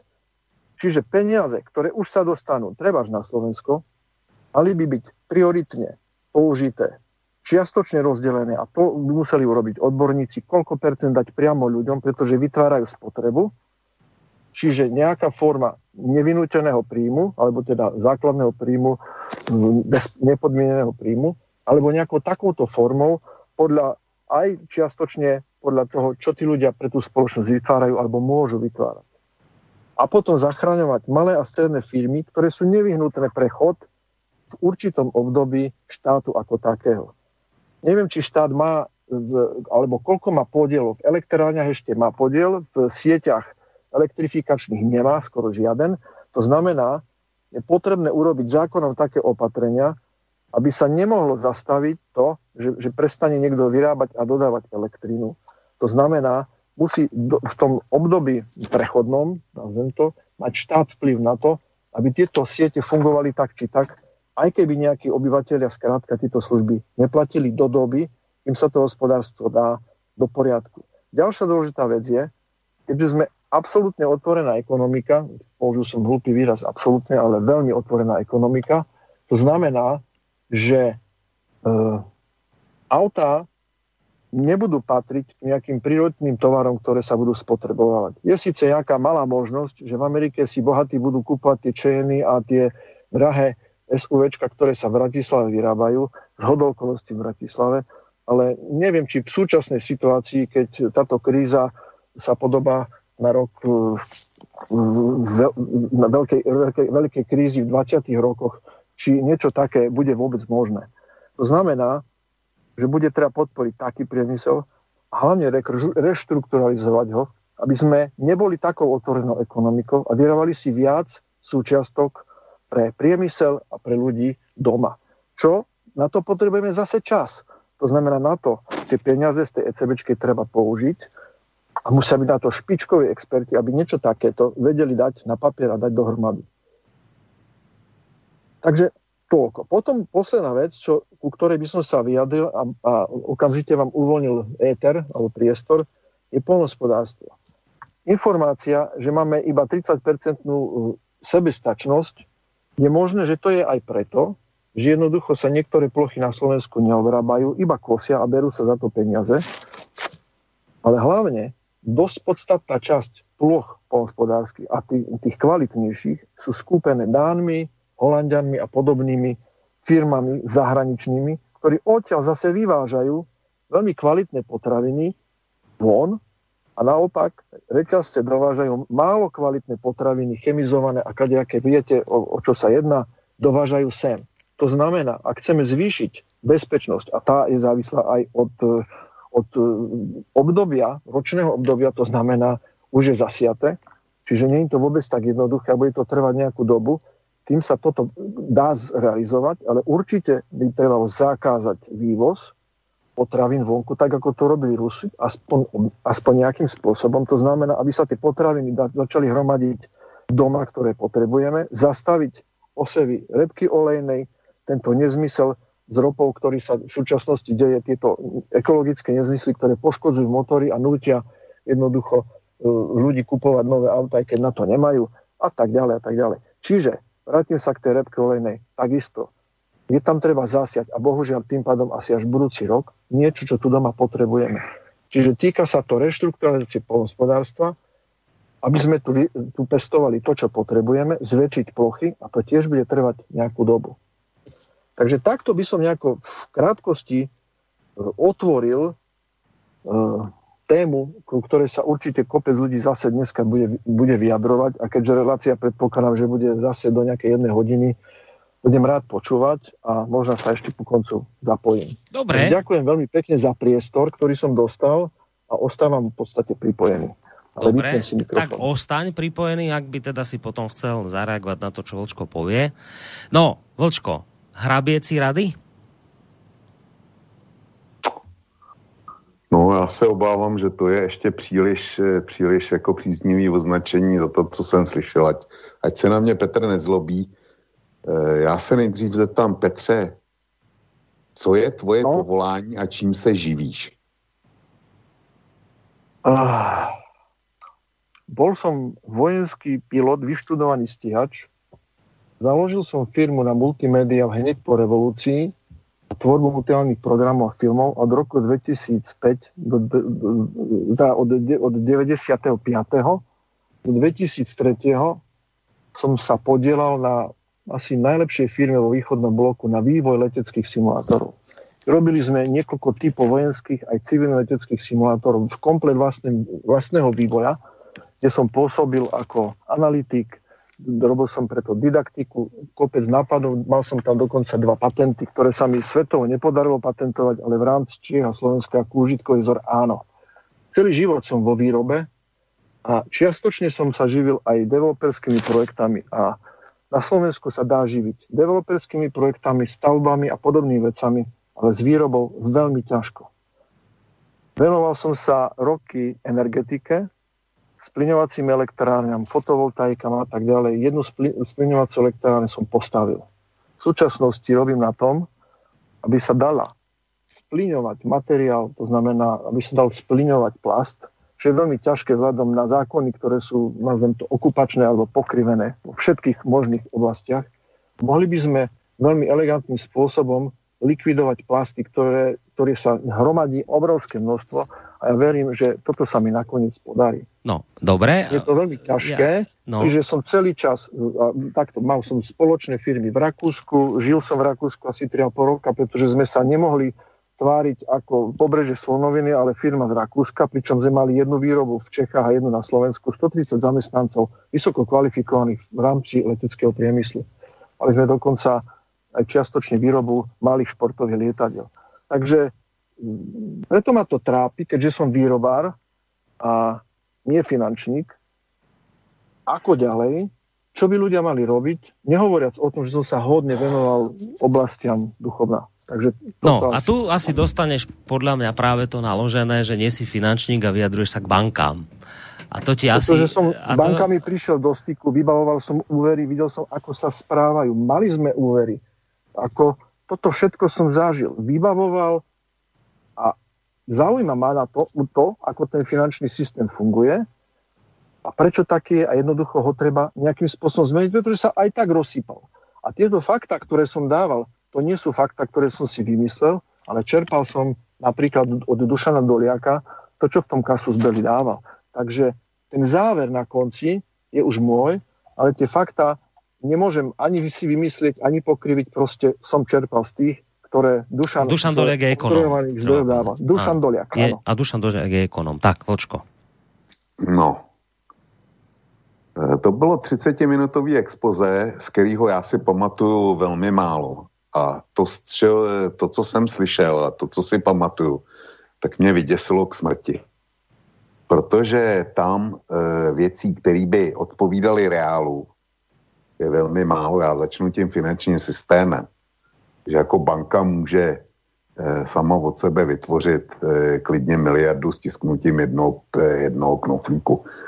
Tohle je velmi rozšířená pověra, která s realitou nemá co společného. Já jsem, já jsem původně z té banky, kde jsem dělal přes 20 let a ty úvěry jsem dával, takže vím, jestli, jestli se takhle dají vytvořit nebo ne.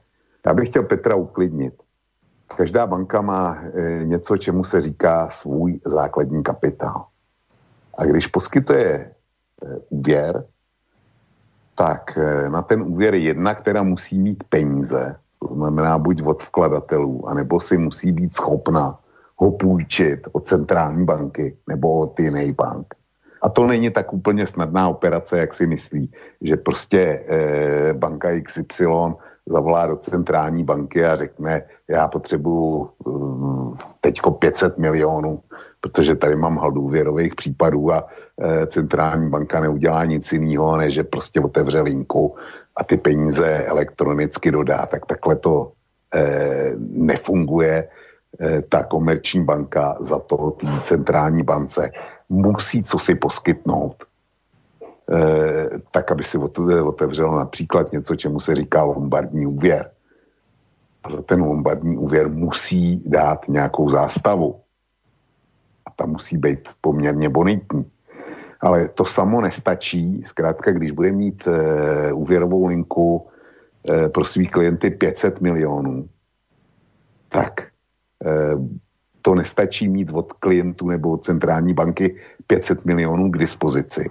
Ale ta banka z toho bude muset 8%, to znamená eh, 5x, 5x8 je 40. 40 milionů bude muset poslat ze svýho základního kapitálu. A každá komerční banka, jak e, Petr jistě ví, tak má základní kapitál jenom do jisté velikosti. Prostě žádná banka na světě s výjimkou centrálních bank nemá právo tisknout peníze, emitovat je, a tudíž nemá neomezený kapitál. Má kapitálu jenom tolik, kolik jí ho dají její vlastníci. A v momentě, kdy to je vyčerpáno, tak prostě e, už smí nakupovat pouze státní papíry a e, produkty je, e, dávat peníze svých vkladatelů pouze do produktů jim naroveň postavených. Takže to je první poznámka. Tohle je základní omyl a v praxi to takové nefunguje. Druhý základní omyl je, eh, když teď jsem to spolknu, eh, že... Môže mi... No, prosím. Rieš, riešil som to, nemôžem povedať meno, s človekom z Národnej banky Slo- Slovenska, pretože by to bolo veľmi zlé, keby som to meno niekomu povedal. Riešil som to s dosť vážnymi ľuďmi v našich bankách. Je to sofistikovaný spôsob výroby úverov k peniazmi. peniazmi Petře, dej pokoj, končí to, končí to, to na, na, na kapitálové přiměřenosti tohle. Končí to na kapitálové přiměřenosti. U nás platilo, u nás v České republice platí pravidlo 8% a ta banka může mít, může mít eh, jaksi od svých vkladatelů peněz, kolik chce, může mít důvěryhodných eh, příjemců úvěru, kolik chce, ale jakmile vyčerpá svůj kapitál, končí, další úvěrová eh, expanze končí právě kvůli tomu, aby nebyla, eh, nebyla možnost nekonečný, eh, nekonečného emitování peněz do ekonomiky. Je to, je to jednoduchý, je to prostě bankéřský axiom. Já jsem s tím pracoval, takže mě nějaký řeči popravdě řečeno nezajímají. Dobre, do kterého roku si pracoval v banke? E, pracoval jsem do roku 2012. To znamená, že jsem zažil i tu velkou krizi 2008. A, a kvantitativní uvolňování. Takže, takže nic takového nic takového nefunguje. E, další věc, která se týká banka, která je z e, úplně stejného sloupku, je tam řeč o tom, že se musí přijmout, e, přijmout opatření, že teda když někdo nebude schopen splácet hypotéku, tak ta banka nebude mít právo mu ten e, e, dům nebo byt vzít a prodat ho. Že, že jako je to, je to v dnešní době drastický. Samozřejmě, že to je drastický. A pro, pro každého Eh, člověka v bance je prodej eh, té nemovitosti, kterou financuje. Až úplně poslední věc, po který, po který se sahá. Protože eh, zejména v takovýchhle časech, jako nás teďko čekají, ten nucený prodej nemovitosti na takovýmhle trhu z pravidla nevynese, nevynese dostatečně velký zisk na to, aby se ta hypotéka zamázla protože musí být další lidi, kteří budou schopni to koupit ze své hotovosti nebo si někde otevřou e, hypotéční úvěr. A v, češ, v, v těch těžkých časech je obojího zásadní nedostatek, ale i kdyby ne, tak e, ty říkáš, banka nesmí prodat, nesmí se dostat ke svým penězům. Jenomže ono, ono to de facto nejsou její peníze, ale jsou to peníze vkladatelů. Eh, jsou to peníze těch, kteří si koupili hypotéční zástavní listy. Protože banka hypotéky financuje nikoli z běžných, eh, z běžných úložek klientů, ale z dlouhodobých papírů, kterým se říká hypotéční zástavní listy. A ty jinými slovy říkáš, že banka nemá realizovat prodej, tudíž tu ztrátu udělají ti, kteří si koupili její hypotéční zástavní listy. Takže e, já marně v tom hledám nějaký rácio, protože pomoc jednomu znamená těžký poškození druhého. Jestli tohle bereš jako, jako měřítko pro to, že takhle má fungovat, e, fungovat stát, tak já teda rozhodně ne. Dobre, kto si To je kupuje, to je další si kupuje zástavné hypotečné listy, si kupuje kto? Hypoteční zástavní listy si kupují lidi, jako, jako jsem e, ty nebo já, nebo si to například kupují penzijní fondy. A penzijní Tak, fondy... To je správne. pr- Ja si to nekupujem, kupujú si to v penzíne fondy. No, a tam dávají Týkajú peníze kdo? balíky hypoték, ktoré sa predávajú v rôznych balíkoch, horšie, lepšie hypotéky. Ale to není, A v Čechách to je a na to Slovensku to není pravda tohle. To prostě komplikovaná- není pravda. Nepleť, ne, nepleť do toho ty CDSky, které byly v Americe v roce 2008. Nic takového v našem prostoru tady není. A e, penzijní fondy, které tohle kupujou, jsou, e, jsou zase fondy, kde mají obyčejní lidi ze Slovenska a z Čech, e, v Čechách je průměrná úložka, já nevím, asi 300 tisíc, e, který mají na stáří. Takže ty chceš, aby ty lidi, kteří tam mají těch průměrně 300 tisíc na stáří, aby o ně přišli, protože je přece nelidský e, prodávat e, hypotéční zástavy, který, kde se dlužník dostane vlivem současné krize do potíží. Takže okrademe tě, tě, ty chudáky, tě, který jsou klienty těch, těch eh, penzijních fondů. To bude teda ta vyšší spravedlnost, jo? Tak a, to je další věc. A pak se vypořádám ještě, ještě z poslední, kterou si pamatuju. Slyším tady o potravinové eh, soběstačnosti, jak, eh, jak zkrátka eh, se na Slovensku pěstuje, pěstuje a v Čechách to bude stejný, jak, jak se pěstuje řepka, tak s tím letos určitě nic neuděláme a na přes rok už situace, eh, neříkám, že bude vyřešená, ale bude v nějakém stádiu, který my dneska nedohlídneme. Takže pro mě nebudu mluvit o tom, že to je hraběcí rada. Je to hraběcí rada, protože tam jasný časový posun.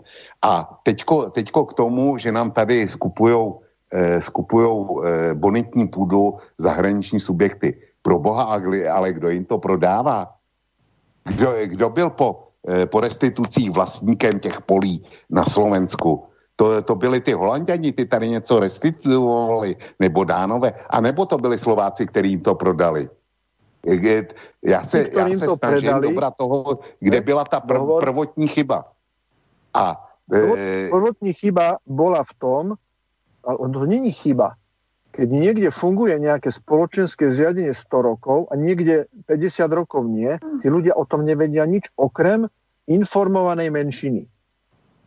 Je neinformovaná väčšina a, a informovaná menšina veľmi malá, ktorá vie, čo má robiť, kde nastúpili poradcovia zahraniční na ministerstva od začiatku po 89.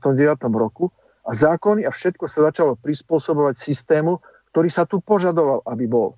To znamená, dotácie malé sem, veľké sa hovorilo vo Francúzsku, v Nemecku musia byť väčšie dotácie, lebo sú tam vyššie náklady. O jakej neviditeľnej ruke trhu hovoríme? To je nezmysel. To je proste natvrdo dané. Geopolitický projekt, Európska... Môžem dokončiť? mluvit mě, buď tak laskav. Mluvil si půl hodiny, já jsem, já jsem tě ani jednou nepřerušil. Takže, tak, eh, takže jestli chceš dovysílat tuhle relaci, tak, eh, tak v pořádku, já se, já se odpojím a měj to jako svůj monolog. Ale nech teda, eh, pokud to takhle nevidíš, tak nech mluvit taky chvíli mě. Áno, počúvam. Vykládat o tom, vykládat o tom, že přišli nějaký zahraniční poradci, ty si zase pozval kdo? To je to jako oni se rozhodli a přišli sem, anebo si je pozvala tehdejší slovenská vláda. A mimochodem s těma zemědělskýma dotacema je to tak, že my jsme vstoupili do Evropské unie. Co jsme si vyjednali, to jsme si vyjednali. A dneska už může každý stát z těch e, nově přišlých takzvaně, tak může ty dotace dorovnat ze svých národních prostředků. Je na slovenské a české vládě, jestli to udělá, jestli na to, jestli na to má. Když na to nemá, tak hold, eh, tak hold eh, český a slovenský zemědělci jsou na tom hůř, ale ku podivu polská vláda, která nemá eh, víc prostředků než, eh, než země bývalého Československa, tak tato svým zemědělcům dorovnává. A proto, eh, když člověk přijde eh, na nákup do řetězců, tak tam vidí spou- spoustu polských agrárních produktů. Tam to nějak funguje, ale u nás to nefunguje. U Maďarů to taky funguje. Ale u nás a u vás to nefunguje. Takže ta chyba asi bude, bude někde jinde, než u nějakého eh, internacionálního mezinárodního zloducha, který bude sídlit zejména v Bruselu. A bude nám to tady rozvracet. A teďko k té potravinové soběstačnosti. Jestliže jsme připraveni z produkce našich zemědělců, slovenských a českých, kupovat potraviny za výrazně dráž, než se sem dováží ze Španělska, Francie, Německa, Dánska a tak dál, tak, eh, tak jako ano, tak máme šanci na potravinou soběstačnost.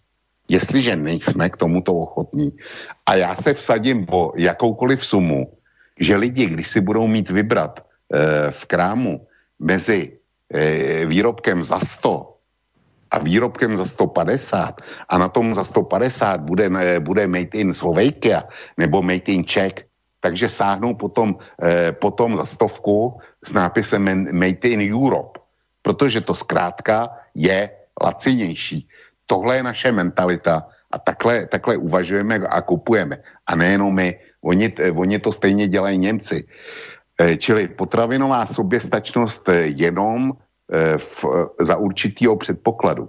A dokud budeme v Evropské unii, tak eh, rozhodně nemáme šanci eh, zakázat vývoz, vývoz jakýchkoliv produktů a potravin, těch takzvaně kvalitních, který si pěstují holanděni na slovenských polích, do Holandska zpátky.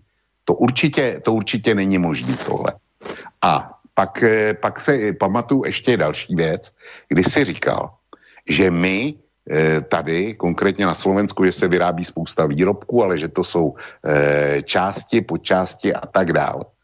A ty, že se, ty, že se e, prodávají dál v, jaksi koncovým uživatelům, který z toho finalizují koneční výrobky. A že my tohle musíme změnit na to, aby se to prodávalo slovenským producentům, který, budou, který si budou finalizovat sami a budou ty výrobky produkovat. Takže něco podobného není možný. To je prostě iluze, protože by to znamenalo, že na Slovensku by se museli e, odkryt obrovský kapitálové rezervy, aby se tam postavily ty fabriky na tu finalizaci, které jsou dneska bohužel v Německu nebo v Holandsku nebo kde, kde všude. A nejenom to, že, to, že by to stálo obrovský peníze, ale ten, kdo by ty kapitálové rezervy doteďka tajil před ostatníma, tak by musel být schopný ve světě proto najít odbyt. Což je kapitola sama pro sebe. A já si neumím představit, že když, že když to naši výrobci nebo naši producenti neuměli doteď, že najednou, najednou prostě dobudou svět, tak takhle mezinárodní obchod nefunguje. No a pak tam bylo, pak tam bylo Ešte něco. tam bola jo, elektrina, plyn, elektrina, plyn, aby sa teda nemohlo, nemohli ľudia odpájať, ani keď nebudú mať zaplatené, na zaplatenie faktúry jo, za plyn, ele, Elektřina, elektřina a plyn. Elektřina a plyn to je samozřejmě speciální komodita a e, jako e, odstřinout do toho lidi, když nebudou mít na zaplacení obrovský, obrovský problém. Ale tohle si myslím, že budou vlády, vlády obou zemí řešit a že to je pro ně naprosto zásadní problém, aby koupě schopnost lidí neklesla do té míry, že zkrátka na tyhle dvě základní komodity a na potraviny nebudou mít. To, jestli, jestli tohle bude dopuštěný, tak si nemusíme s nastartováním ekonomiky nebo e, s její budoucí formou dělat žádný e, starosti, protože budeme mít e, starosti o holej život. Já už jsem o tom mluvil, mluvil posledně a posluchači mi to vyvraceli. V takovém případě se budou e, našema zeměma toulat ozbrojený bandy, který ukradnou, na co, na co uvidí a, a státy se zhroutí pod e, náporem absolutní anarchie. A toho já se prostě dožít nechci a nevěřím, že se, že se toho chce dožít Matovič s Babišem, jakoliv ani jednoho nemám rád. Ale já se vrátím k tomu, co bylo na začátku. Na začátku bylo tvrzeno, že Fed skupuje americké akcie, že, že skupuje vládní dluhopisy. To je, to je to takzvané kvantitativní uvolňování. Ano, Fed skupuje americký vládní papíry. Pokud by americká vláda neuplatnila na normálním investorském trhu. To Fed udělá. Ale rozhodně popírám, že by Fed skupoval akcie a, to, eh, a dokonce podle Petra to má činit. Do té doby, dokud nebude skoupena, teď ho cituju přesně, poslední hypotéka, poslední spotřebitelský úvěr. Já nevím, co by ten, ten FED s tím jako eh, dělal, eh, co by byl zámysl, úmysl tohohle skupování, ale můžu ho ujistit, že akcie doopravdy neskupuje, protože nevěřím tomu, že Bill Gates prodal, prodal své akcie Microsoftu a tak bych mohl, a, nebo že Warren Buffett, eh, Buffett se, se dobrovolně zdá e, veškerých akcí, který drží jeho investorský fond e, Berkshire Hathaway. A tak dál, a tak dál bych mohl jít od jednoho velkého, e, nebo Jeff Bezos, že jako e, si nechá vzít akcie Amazonu a tak dál. To prostě už je z principu olej nesmysl tohle. Čili Petře, je mi líto, ale kdybych měl možnost, a měl jsem to psaný, eh, psaný před sebou, tak bych to rozebral per, pate, per partés eh, v podobných partích úplně do šroubku a e, většinu bych prostě asi roztrhal na mraky. Je mi líto, ale já to vidím takhle a tím bych prozatím skončil. No, môžem? Môžeš. Jo, jistě. Fajn, ďakujem. Čo sa týka, aby som šiel odzadu, lebo si to ešte všetko nepamätám, Uh, jedna vec je strategický pohľad, čo s krajinou, kedy je krízové obdobie, potrebujete zabezpečiť potravinou nejakú, nejaké množstvo potravín pre ľudí, aby mali čo jesť. Lebo ak to nenastane, tak všetká tá ekonomika, tie čísla, tie hypotéky, to všetko je k ničomu. Tí ľudia proste spravia tomu rázny koniec. A vieme, čo si pod tým predstavujem. Či už pod lúpežnými bandami, alebo obrovské množstvo ľudí v ulici a tak ďalej. Riešenie, o ktorom som hovoril, nemusí byť 100% správne, ale dal som nejaké riešenie v tom, že na nejaké obdobie, kým sa tá ekonomika nerozbehne, ale rozbehne znamená to, že začneme inak vyrábať alebo vyrábať iné veci, ktoré sú viac spotrebovávateľné u nás a okolí. To znamená nie SUVčka do Ameriky, ktoré aj tak nikto kúpovať nebude. Pretože vy naštartujete napríklad automobilky a kto si tie auta kúpovať bude? V situácii, keď ľudia nemajú na hypotéky, no nikto si ich kúpovať nebude. To znamená, vy síce môžete podporiť na mesiac, na dva výrobu aut, ktoré niekde dajú na sklad a tým to skončí. Lebo celosvetová ekonomika má totálnu náväznosť navzájom v tisícoch rôznych prepojení. Je jednoduché zobrať fabriku a odsťahovať do Číny, lebo je tam lacná pracovná sila. V teoretickej rovine Čína bude vyrábať všetko pre všetkých. A kto je zaplatí? A čím je to zaplatí? Ničím. Toto je veľmi jednoduché. A to isté Petře, platí aj... Čínu, nech... Môžem dokončiť? Jo, dobře. Aby som, aby som aj ja dokončil. Čiže u potravín, moja osobná skúsenosť je s paradajkami. Vznikli slovenské firmy a to ich teda nie je veľa. Máte plné obchody slovenských paradajú, ktoré sú oveľa chutnejšie a sú veľmi málo drahšie ako tie španielské a ostatné. Pretože oni ich musia voziť zďaleka, musia ich dať do nejakého inertného plynu, pod ktorým dozrejú a jednoducho nie sú také dobré, ako sú tie slovenské. A aj v zime. To znamená, ako príklad, že tie paradajky sa dajú pestovať. Nedajú sa takto pestovať aj papriky? Alebo iná zelenina, ktorá nám tu chýba? To je otázka, či sa niekto tejto podnikateľskej aktivity chopí, alebo niekto, nejaký štát, napríklad, dá záruku takýmto firmám, aby niečo také rozbehli. Pretože neviditeľná ruka, toto, čo sa deje, je tzv. neviditeľnou rukou trhu. Trh to úplne zničil. Všetky vzťahy, všetko, ľudské, medziľudské vzťahy, extrémna polarizácia príjmov, to je výsledok neviditeľnej ruky, ruky trhu. A toto spoločenské zriadenie musíte zošnurovať zákonne. Ja som dal nejaké návrhy, nerealizovateľné zákony. Ja nehovorím, že sú realizovateľné, ale jednoducho sú na zamyslenie a z niečo z toho možno vypadne, že niekoho napadne nejaké iné riešenie, nejaké krátkodobé čiastkové riešenie, s ktorým sa vieme pohnúť. To znamená, bohužiaľ, ak poviem teraz v oblasti vojenskej, ak si nevyrábate zbranie doma a niekto vás napadne, máte nejaké zbranie, neviete si vyrobiť muníciu a ste úplne nahy.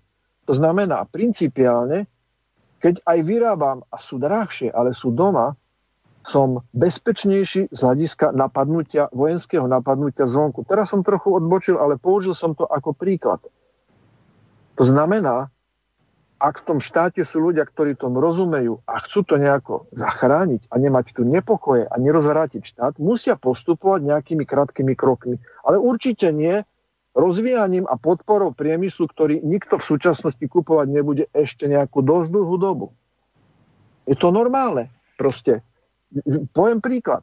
Tu nekúpite pomaly slovenské čidlo, šmírger, vrtačku, nič.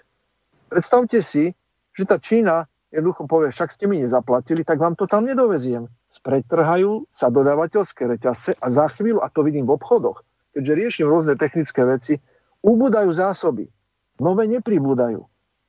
Orientujem sa, čo to dá na české a slovenské firmy, ktoré okrem úplných základných súčiastok vo ventilov a tak ďalej, to dávajú dokopy, vyrábajú niektoré veci. Ale pokiaľ tam napríklad nejaký ventil, ktorý je v sústave nejakých čerpadiel, vy to kúpite ako komplex a vyrába kde si, kde tá výroba zastane, je koniec. Sú napríklad akumulačné nádoby, kde Taliani dodávali obaly a nikto nevie, kedy budú. Koniec, táto výroba zastala, ale kedy budú, nevieme. Nevieme ich vyrobiť doma? Nevieme. Jednoducho tie väzby Ekonomika je jedna vec, a obzvlášť finančníctvo, kde ekonom spočíta, naštartujem ekonomiku o toľko percent, získam toľko a toľko percent, tu stratím toľko, toľko. Ale tá realita je o štruktúre výroby, čo tí ľudia budú robiť, koľko hodín budú robiť.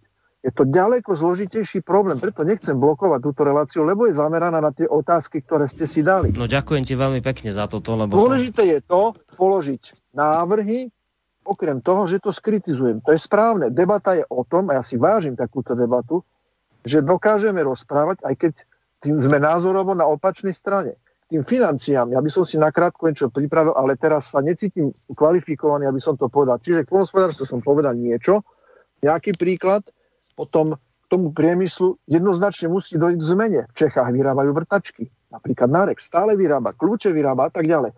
Niečo málo sa v Martine už začalo robiť, ale je to málo, pretože tá čínska konkurencia tou, tou teóriou pre, presťahujem výrobu tam, kde je lacnejšia, nemôže fungovať, pretože musí byť nejaká vyváženosť trhu. Čo tomu Číňanovi dodám, aby on mi dodal späť? Nemôž, tak vytlačím nové peniaze, zadlžím sa, zadlžím obyvateľstvo. Slovensko patrí najrychlejšie sa zadlžujúce, najrychlejšie zadlžovaným obyvateľom. Pardon. Čiže a to není preto, že tu tak sa máme dobre, ale preto, že jednoducho ľudia pri 400-500 eurách čistom, to, tomu chceme povedať, že to je slušný život. To nie je slušný život. To je živorenie. No. To znamená, ak to chceme niekam pohnúť, rozmýšľajme ako, dávajme návrhy, ale predtým, než, to, než sa to dostane do toho lepšieho stavu, je treba vyriešiť krízu, ktorá je tu. Dobre, Peťo, týmto, týmto to teda uzatvárame, tento telefonát. Dobre, teda tento Skypeový hovor. Vlk na to zareaguje a potom prípadne to môžete rozobrať u seba v relácii a nejakým spôsobom a potom už te, prejdem teda na maily, dobre? Po, po reakcii. Dobre, ďakujem ti veľmi pekne. Uh, odpoj, sa ty, odpoj sa ty potom, aby som tu nezrušil aj vlka pri tom, dobre? No.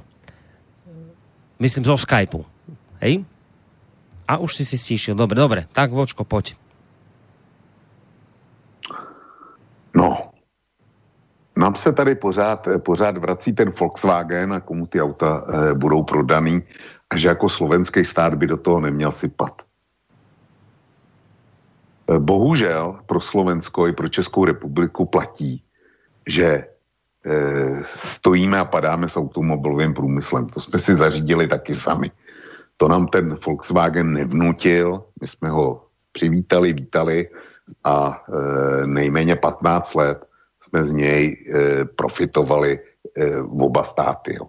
Možná jsme mohli víc, ale, ale zkrátka, e, kdyby tady nebyl, tak e, by nám bylo daleko hůř, zejména v krizi 2008. Já si myslím, že komu se budou prodávat auta vyráběný v Bratislavě, takže v první řadě je záležitost Volkswagenu A ten Volkswagen v tom má utopený peníze, má v tom utopený hodně peněz. A jestli jsem správně informován, a jestli to běží, eh, nebo respektive když stojí mladá Boleslav a stála, stála Bratislava, tak Volkswagen svým zaměstnancům platil více než štědře. To znamená, že svý státy prohluboval. Já jsem e, slyšel šefa Volkswagenu říkat, že jednotýdenní výpadek továren ho stojí miliardu eur za týden. Znova opakuju, miliarda eur za týden je, jsou současné ztráty Volkswagenu. Ani takový koncern e, obrovský, jako, jako je tahle, tahle automobilka, si nemůže dovolit takovýhle ztráty nést e, delší čas. Takže Volkswagen udělá všechno nejenom proto, aby nastartoval výrobu. Možná s nějakou pomocí e, Slovenské republiky. Říkám možná. Ale v každém případě se on bude ve svým vlastním zájmu snažit o prodej e, toho, co v Bratislavě nebo v Mladé Boleslavi vyrobí. Protože když se mu to nepovede, tak i při své velikosti skončí. Tak jako, tak jako svýho času skončil General Motors, který se prostě dostal do, do konkurzu a, a byl potom e, u, nově nastartován. Takže když se to stalo General Motors a spoustě, spoustě jiných značek ve světě z dřívějšího automobilového průmyslu, tak se to může klidně stát i VW. Potom, e, potom zase přišla napřed přes Eh, to, že Slovensko musí změnit výrobu, aby si vyrábělo víc, víc věcí pro sebe. To hrozně pěkně zní, ale eh, Borisku, určitě si pamatuješ na to, co říkal Petr ve svém prvním vstupu, kdy konstatoval základní fakt, že 80% eh, slovenského HDP tvoří slovenský vývoz do zahraničí. Jinými slovy, pouze 20% toho, co se na Slovensku vyrobí, nebo e, jaký služby se tam poskytnou, tak je určeno pro domácí trh. Co tím chci říct? Že kapacita slovenské ekonomiky je pětkrát, e, je čtyřikrát větší, než je domácí slovenský trh. Jestliže toto přijmeme jako základní pravidlo, no tak z toho logicky musí být závěr, že 20% slovenský trh nemůže uživit 100% eh, slovenskou eh, ekonomiku ve výrobním eh, sektoru a sektoru služeb. To prostě nejde tohle. Slovensko je postavený jako exportní ekonomika. Čes, my v České republice jsme na tom úplně stejně. Takže s naším vnitřním trhem neužívíme, eh, nedokážeme zaměstnat eh, ani většinu lidí, kteří se v ekonomice pohybují. Polsko je na tom jinak. Polsko má dostatečně velký, velký vnitřní trh, aby v nějakém omezeném režimu eventuálně polské firmy přežily. Ale u vás a u nás to možný není. Takže nemluvme o tom, že si začneme pěstovat rajský jablíčka a taky papriky. A to až někdy, a mezi tím, mezi tím do toho někdo bude, bude muset investovat, aby byly na slovenském trhu slovenský rajský jablíčka a slovenský papriky, aby se to sem nevozilo e, ze Španělska a z Itálie, kde teda bohužel ta sezóna, e, ta biologická sezóna e, a díky počasí a poloze jim umožňuje produkovat daleko dřív, než, než tady v, tě, v těchto zeměpisných šířkách. Čili bavme se to je, jsme přesně tam, kam jsme se dostali, kam jsem nechtěl, aby jsme se dostali. Jsme u, u, u věcí, u smělých plánů, který eh, jako vypadají dobře, ale realizovali by se nej, nej, nejdřív na přes rok. To, to mluvím o té řepce. Ale my mezi tím musíme přežít do toho, do toho přes roku. Ano, vláda bude pro, velkou, eh, pro vládu bude velkou výzvou udržet koupě schopnost obyvatelstva tak aby každý měl na zaplacení energií, na zaplacení potravin a dalších nezbytných věcí. A myslím si, že, že Matovič, Sulík a další členové slovenské vlády dneska z toho mají, eh, mají hlavu eh, velkou jak pátrací balón. Jo.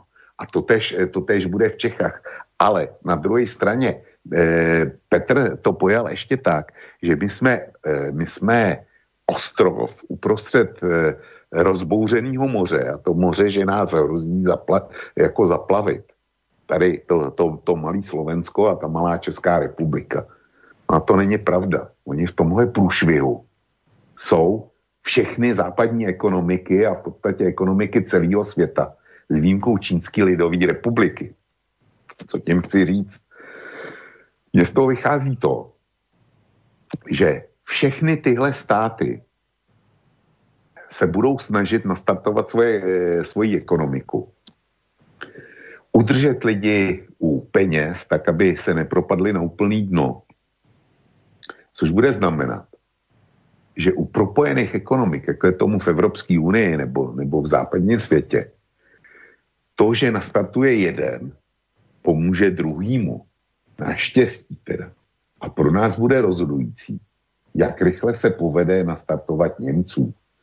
A e, moje zkušenosti s Němcema jsou takový, ač je nemám rád, že na tenhle národ bylo zatím e, v těžkých dobách vždycky e, docela spolehnutí. Němci si vždycky uměli nějak poradit. Takže pokud si poradí tentokrát, tak my se svezeme s nima. Zaplať pámbu. Zaplať pámbu, že nejsme, e, nejsme ve, stejný, e, ve stejném postavení vůči Itálii nebo vůči Francii nebo vůči Velké Británii. Zaplať pámbu, že jsme závislí e, na těch Němcích. Aspoň takhle mi to vychází. Ale e, jestli se to Německu nepovede, tak naopak budeme mít e, problém netušených rozměrů, o kterým se nám dneska ani nezdá. A tím bych zatím skončil. Dobre, ja budem, a to som avizoval, budem striktne dodržiavať to, že... Ne, dnes... počkaj, vidíš, si k tomu nie, svoje. Nie, nie, nie, počkaj, počkaj. Ja si teraz řeknem k tomu to, že máme poslucháča na linke, takže dám mu hneď priestor. Ja len chcem týmto spôsobom reagovať aj na ľudí, ktorí mi tu píšu, e, aby som zrušil Petra a podobné veci. No nezruším ho, lebo sa dohodli, že sa o tom podebatia, tak sa o tom podebatili. Bodka. Máme poslucháča na telefónnej linke. Dobrý večer. Dobrý večer, Jožo z Kešmarku. Pozdravujeme. Prosím vás, je to všetko pekné, čo tu rozprávate, to ono, takto, ale ja už hodne dlho sledujem problém hlavný, voda. Česko nás je na suchu rekordne brzy, nedostatek vody ohrožuje celý, víc než celý koronavírus. Česká krajina, hej, pozerám Slovensko, ja som tu, chodím po lesoch, všade je sucho, umierajú lesy, pôda umiera, všetko je suché. To budeme potom peniaze, peniaze sádiť a budeme čakať, že nám vyrastú peniaze. No neviem, čo už teraz, hej. Mm. To, to je, je tu neskutočne sucho. Nevyrastlo za posledný týždeň ani, ani bilka trávy nevyrastla. Ale my sa budeme hádať o peniaze a budeme dávať do, do automobilky peniaze, nie ľuďom. To je asi tak nejak. No. Po, nech, si ľudia, nech si ľudia pozrú e, stránku povodne.sk so Štefanom Valom. Už niekoľko rokov na to ukazuje, ale nikoho nezajíma. To je toto. Dovidenia. Ďakujeme. Ja som zvedavý, že čo, že čo si ľudia zalejú záchod alebo uvaria z čoho polievku, pôjdu asi kupovať na, na okúpanie vodu do Kauflandu. To by Majte sa pekne do počutia. No, e, ja k tomuto len jednu vec chcem povedať, som samozrejme toto zachytil, čo hovorí poslucháč, že teda k tomuto všetkému obrovské sucho, teraz ešte mrázy do toho udreli tie raňajšie. Ja som túto minulú reláciu v piatok, keď sme vysielali minulý týždeň, začínal tým príbehom o Mojžišovi, o tých hranách egyptských. A ja si už ako by nemôžem to pomôcť a ešte aj v tomto vidím paralelu. A nebolo by to prvýkrát tak v dejinách, že keď sa vám niečo ale riadne pokašle, tak ešte sa k tomu pridajú potom akoby ďalšie veci. Ja ako tým ani ne, nemienim strašiť, ani robiť nejaké čierne scenáre, len toto si všímam proste, že, že teraz sa toho fakt akoby nabaluje a toto, čo, o čom hovoril poslucháč s tou vodou, to som presne dnes niekde čítal, že do tohto všetkého ešte aj obrovské sucho.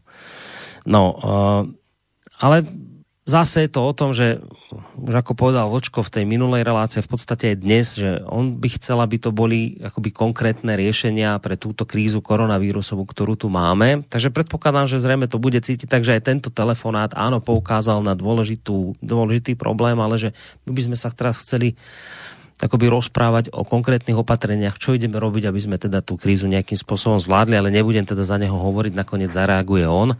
Takže Vočko, nech sa ti páči, ak teda chceš k tomu telefonátu niečo? Chci, chci k tomu telefonátu a jsem za něj posluchači vděčný. Protože posluchač má naprostou pravdu a já už e, e, minimálně týden musím v hlavě článek pro kosu, e, který má pracovní název Kdo bude čtvrtým jezdcem apokalypsy. Takže tohle není o Mojžíšovi, to není o egyptských ranách, ale já jsem si vybral z Bible jiný, jiný, e, jiný příměr a to jsou čtyři apokalyptičí jezdci. E, ten první je pro mě koronavirus, tím druhým je sucho, protože zdá se, že budeme mít historický sucho, který se asi bude tak nějak srovnávat se suchem 47 kdy to vypadalo, že tady bude doopravdy hlad a hladomor eh, a vypomohl, vypomohl tedy, tehdy obilím Sovětský svaz. Takže druhý apokalyptický jezdec je sucho, naprosto extrémní, který nám hrozí. A e, posluchač má pravdu, neroste tráva, e, což je katastrofa, protože e, budou potřeba sena, aby jsme udrželi stavy dobytku. Mám z toho obrovský strach a třetím apokalyptickým městcem je Kůrovec, který eh, nám poslední dva roky hrozně eh, zničil lesy. A jestli letos bude sucho, tak dorazí to, co ještě nestih. Tak se jenom ptám, co bude, co bude tím čtvrtým. A zatím mě nic nenapadá, ale takovejhle článek mám pracovně v hlavě. Ještě jsem ho nestihl napsat, ale hmm. snad se k tomu během týdne někdy dostanu. Posluchač má bohužel pravdu. No máme ďalšieho posluchača na linke. Dobrý večer. A dobrý večer, prajem. Poslucháč z Bratislavy, srdečne zdravím pána Koronyho aj pána Boka. Ďakujeme pekne. Ja by som sa tiež už Nejako vás veľmi, veľmi, veľmi zle počujeme. Neviem, či ste ďaleko od telefónu, alebo či ste nie v takej zóne nejakej blbej, kde není signál, nie je? Už je to lepšie? Teraz áno, teraz je to lepšie. Áno, áno, moment, tak sa ešte takto presuniem, aby to nedaj Bože. Ja mám, ja mám len jednu takú tému, že Európska komisia ešte pred e, koronakrízou rozhodla alebo teda e, vytýčila taký smer tej zelenej ekonomiky. A ono to súvisí teda aj s tým, čo sa hovorilo o tej vode a o tých specifických podmienkach našich. Vidíme, že Rakúšania už odstavili, myslím, poslednú elektráreň na uhlie, iný, iný problém má pán Babiš, ako s energetickým mixom a tak ďalej. Sú tam rôzne výhrady, otázka atomových energií.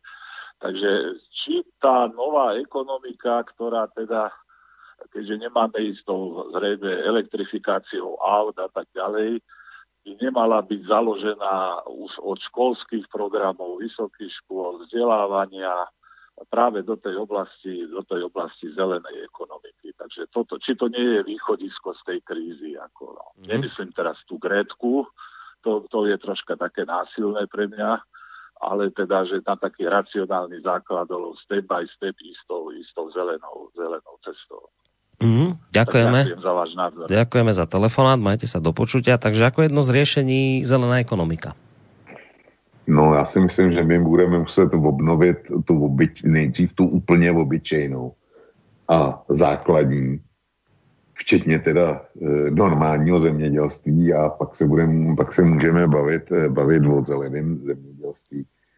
A e, já prostě na tu zelenou, zelenou ekom, ekonomiku nevěřím.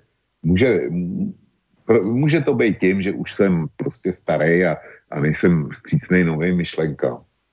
Připouštím tohle variantu. Ale když si to rozebírám, tak pro zelenou ekonomiku mně vychází jeden jediný racionální důvod, na který si můžu sáhnout.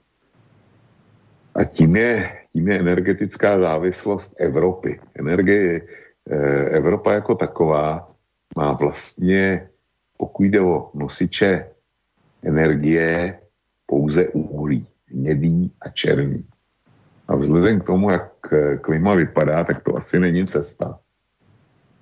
Druhá, druhá eh, noha, na který, bychom se, eh, na který bychom mohli energeticky stát, je jaderná energie.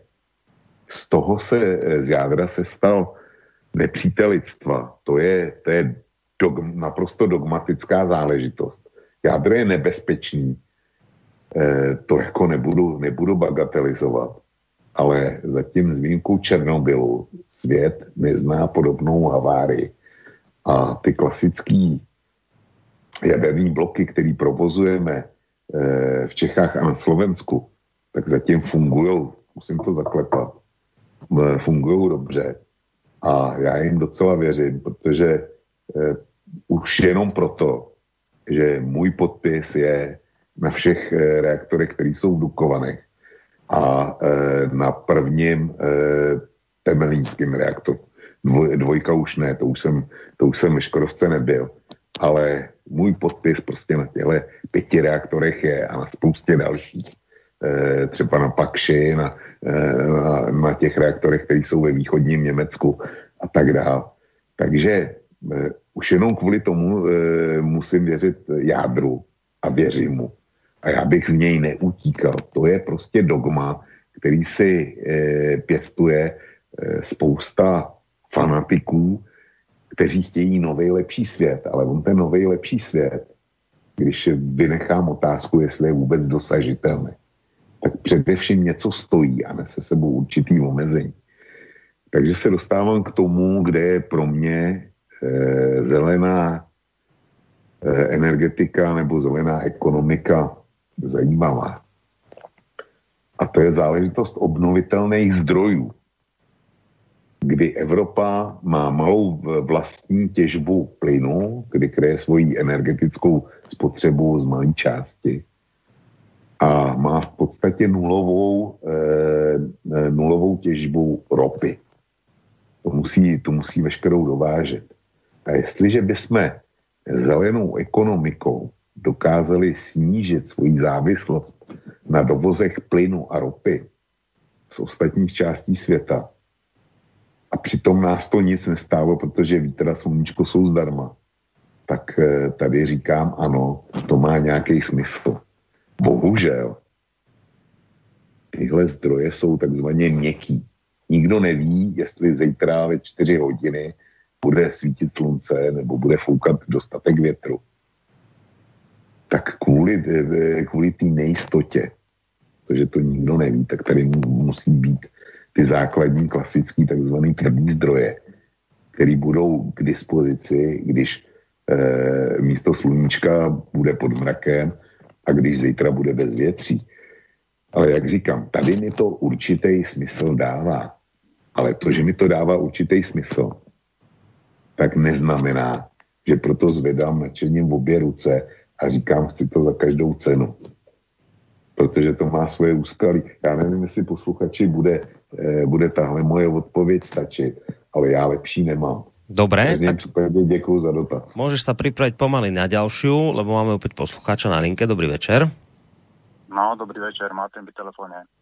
Ja by som mal také tri poznámky. E, k tomu kyberútoku, ako ste hovorili, to je tak pomimo, lebo o, také zaujímavé, že sa k tomu akorát vyjadril zase ten Pumpeo a či vlastne České nemocnice alebo zdravotníctvo celkovo bola čo nemá spoločné s Huaweiom, alebo neplánuje čo, alebo voľaké routre, tak už e, či náhodou tam nemajú prste Američania a teraz nebudú ukazovať, vidíte, ten Huawei sa vám tam nabúrava takto a vlastne si budú prihrievať oni po, polievočku svoju americkú. Ale to je iba taká konšpirácia. Teraz by som chcel využiť, že pán Vlk je odborník alebo dlhé roky pracoval v banke tak, e, ako odborníka na peniaze, na ekonomiku.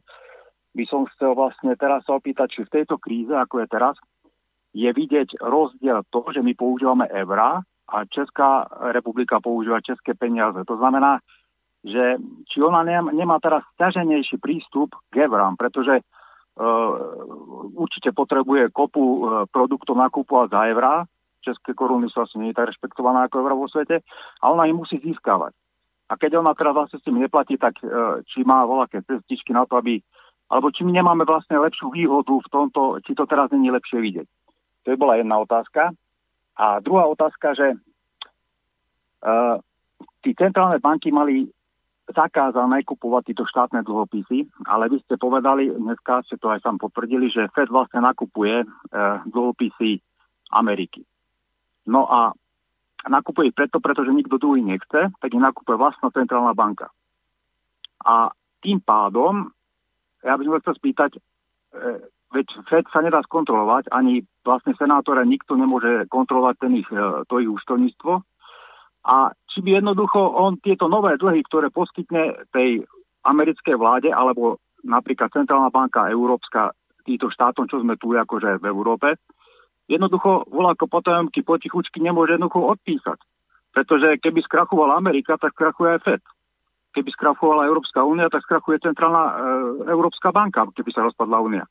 Tak e, ako, že tí nové dlhy, čo sú všetky, či tie centrálne banky jednoducho tak potichuť, že dobre, zaplatil si, vedel som mi nezaplatil, kto to skontroluje, či sa to splatilo, alebo či nerobíme zbytočne paniku, že všetci budú zadlžení, ale budeme zadlžení vlastne sami sebe, lebo tie banky sú tu pre nás, títo centrálne.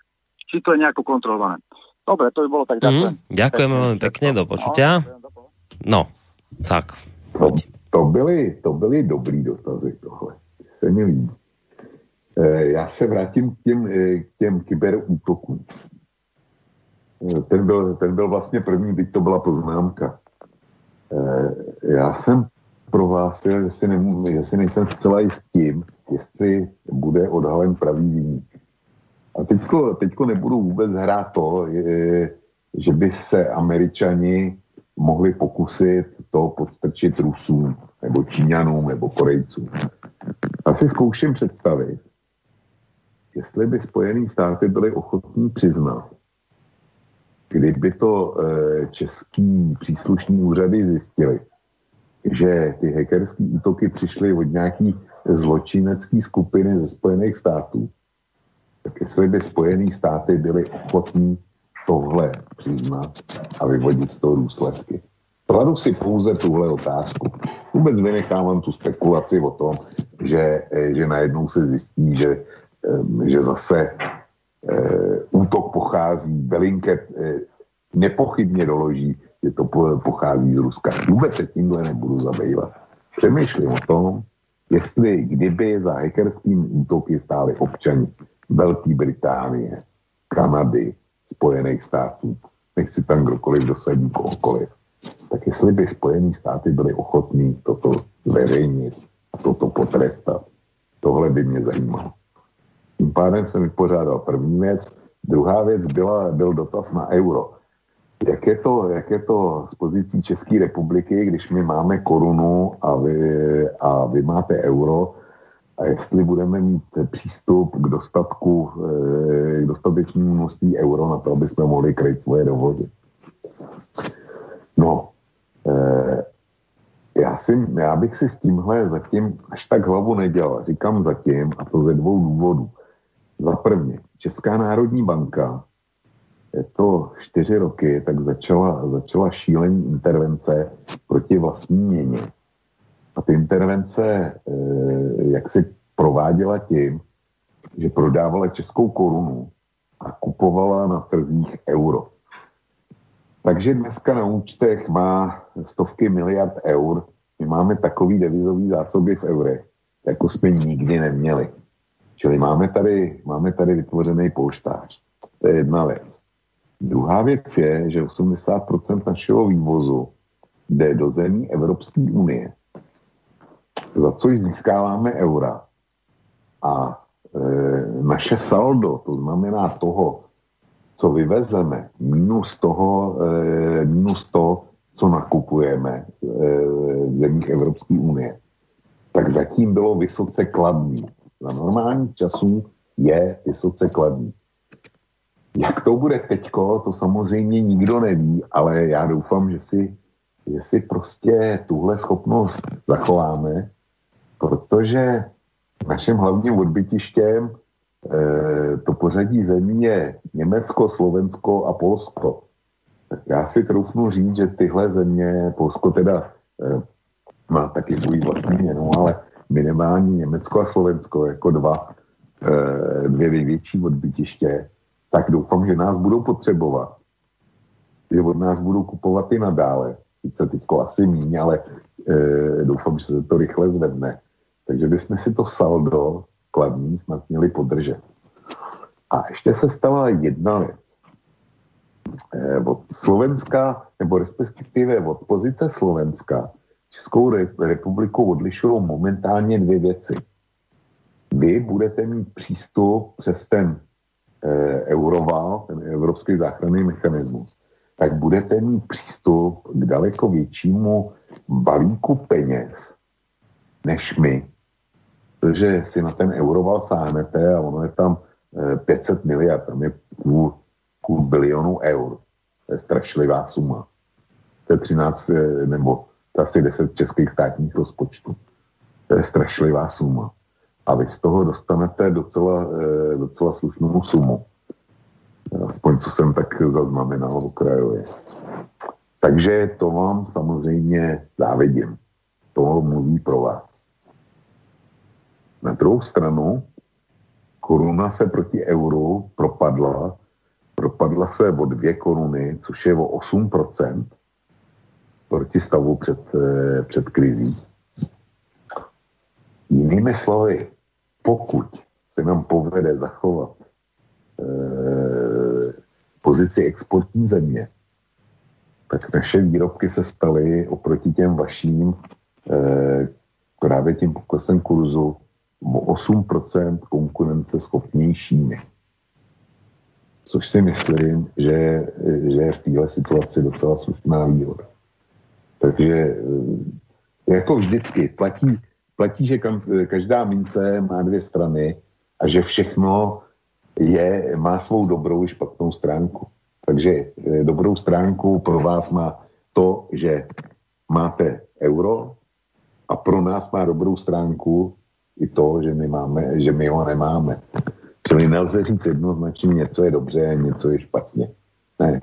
Všechno má svoje výhody, svoje pusy a svoje výnosy.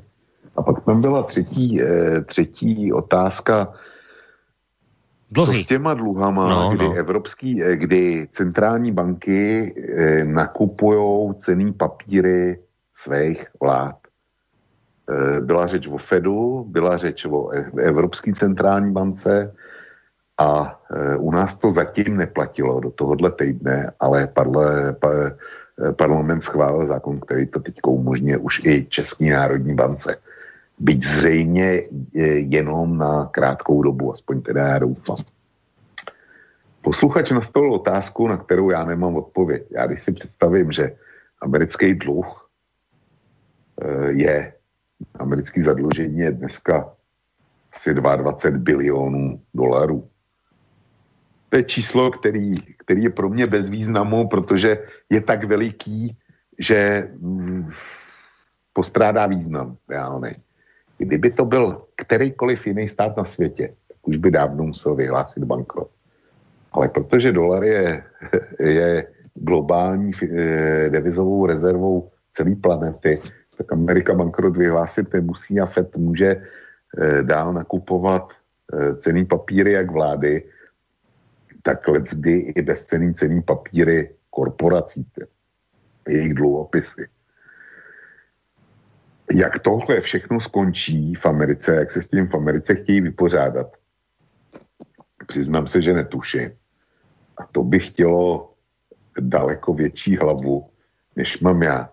To tež Evropská centrální banka. Evropská centrální banka, kdyby nedržela vlastně svými nákupy Itálii, tak Italové už by dávno zbankrotovali, e, o Řecku nebudu vůbec mluvit a ono nejspíš by odešlo i Španělsko a Portugalsko. Jak tohle, prostě ty šílený nákupy, jak jednou chtějí vypořádat, eh, nech mi posluchač promine, jeho dotaz je bezvadný, ale já jsem na tom stejně jako on. Mě by zajímala správná odpověď, jak to bude. Já ji nemám. No a myslím, že ja ale pre zmenu mám poslucháča ďalšieho a potom po, tejto, po tomto telefonickom uh, vstupe by sme sa pustili teda do tých mailov. Treba povedať, že ono za dnešok ich veľa neprišlo. Ja som hovoril o tom, že vysielame v sobotu, ale mám to ešte aj z tej minulej relácie, takže aj k tým by sme potom išli. Tak dobrý večer. No, zatiaľ vás vôbec nepočujeme. Prosím. Už vás počujeme. Jo, čo? Už vás počujeme, dobrý večer. Jo. Já bych teda chtěl pozdravit, ale eh, hlavně jsem se chtěl teda dostat k tomu koronaviru, protože diskuse o bankovním sektoru neměla být prioritou. Souhlasím. A... Naprosto souhlasím. Pro mě jako bankovnictví má jen čtyři položky. Dostal, má dát ti dál a chtěl by dát někomu jinému. To je pro mě všechno. To stačí, teda... trefil jste to dokonale. E, no, Pro mě jste odborník. No, já už jsem vám psal jeden článek o tom, jak to chodí ještě ve fabrikách, kde to ještě funguje, takže já se tak Zdravím, tak, tak o to větší radost mám, že vás slyším naživo. Jo, jo, jo. Trošku ty nákazy se obávám, protože když ty fabriky se stavěly, tak linka jako dokonalá, ale sociální zázemí už tak moc ne, no ale eh, abych se teda dostal k tomu hlavnímu, eh, pro mě hlavní problém je v tom, že když je ta eh, karanténa, že se někdo nakazí, tak spousta lidí tady jako já třeba bydlí se svýma starýma rodičema v takových těch panelákových králíkárnách a zrovna třeba já, kdybych se nakazil, tak jako si neumím představit, jak tady v tom panelákovém bytě bych nenakazil svoje rodiče.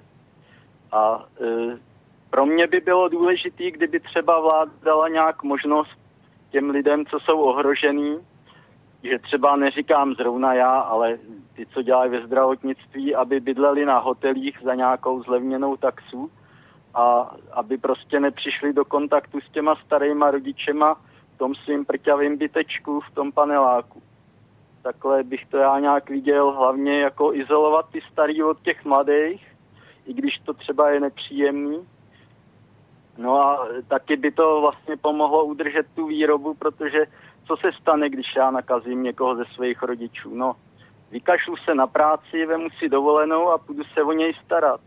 A tím pádem ta fabrika, která už moc lidí nemá, tak přijde i o ty, který tam ještě třeba dělali, no. Protože si vemou volno a budou se starat o ty nemocný příbuzný, nebo aspoň já bych to tak udělal.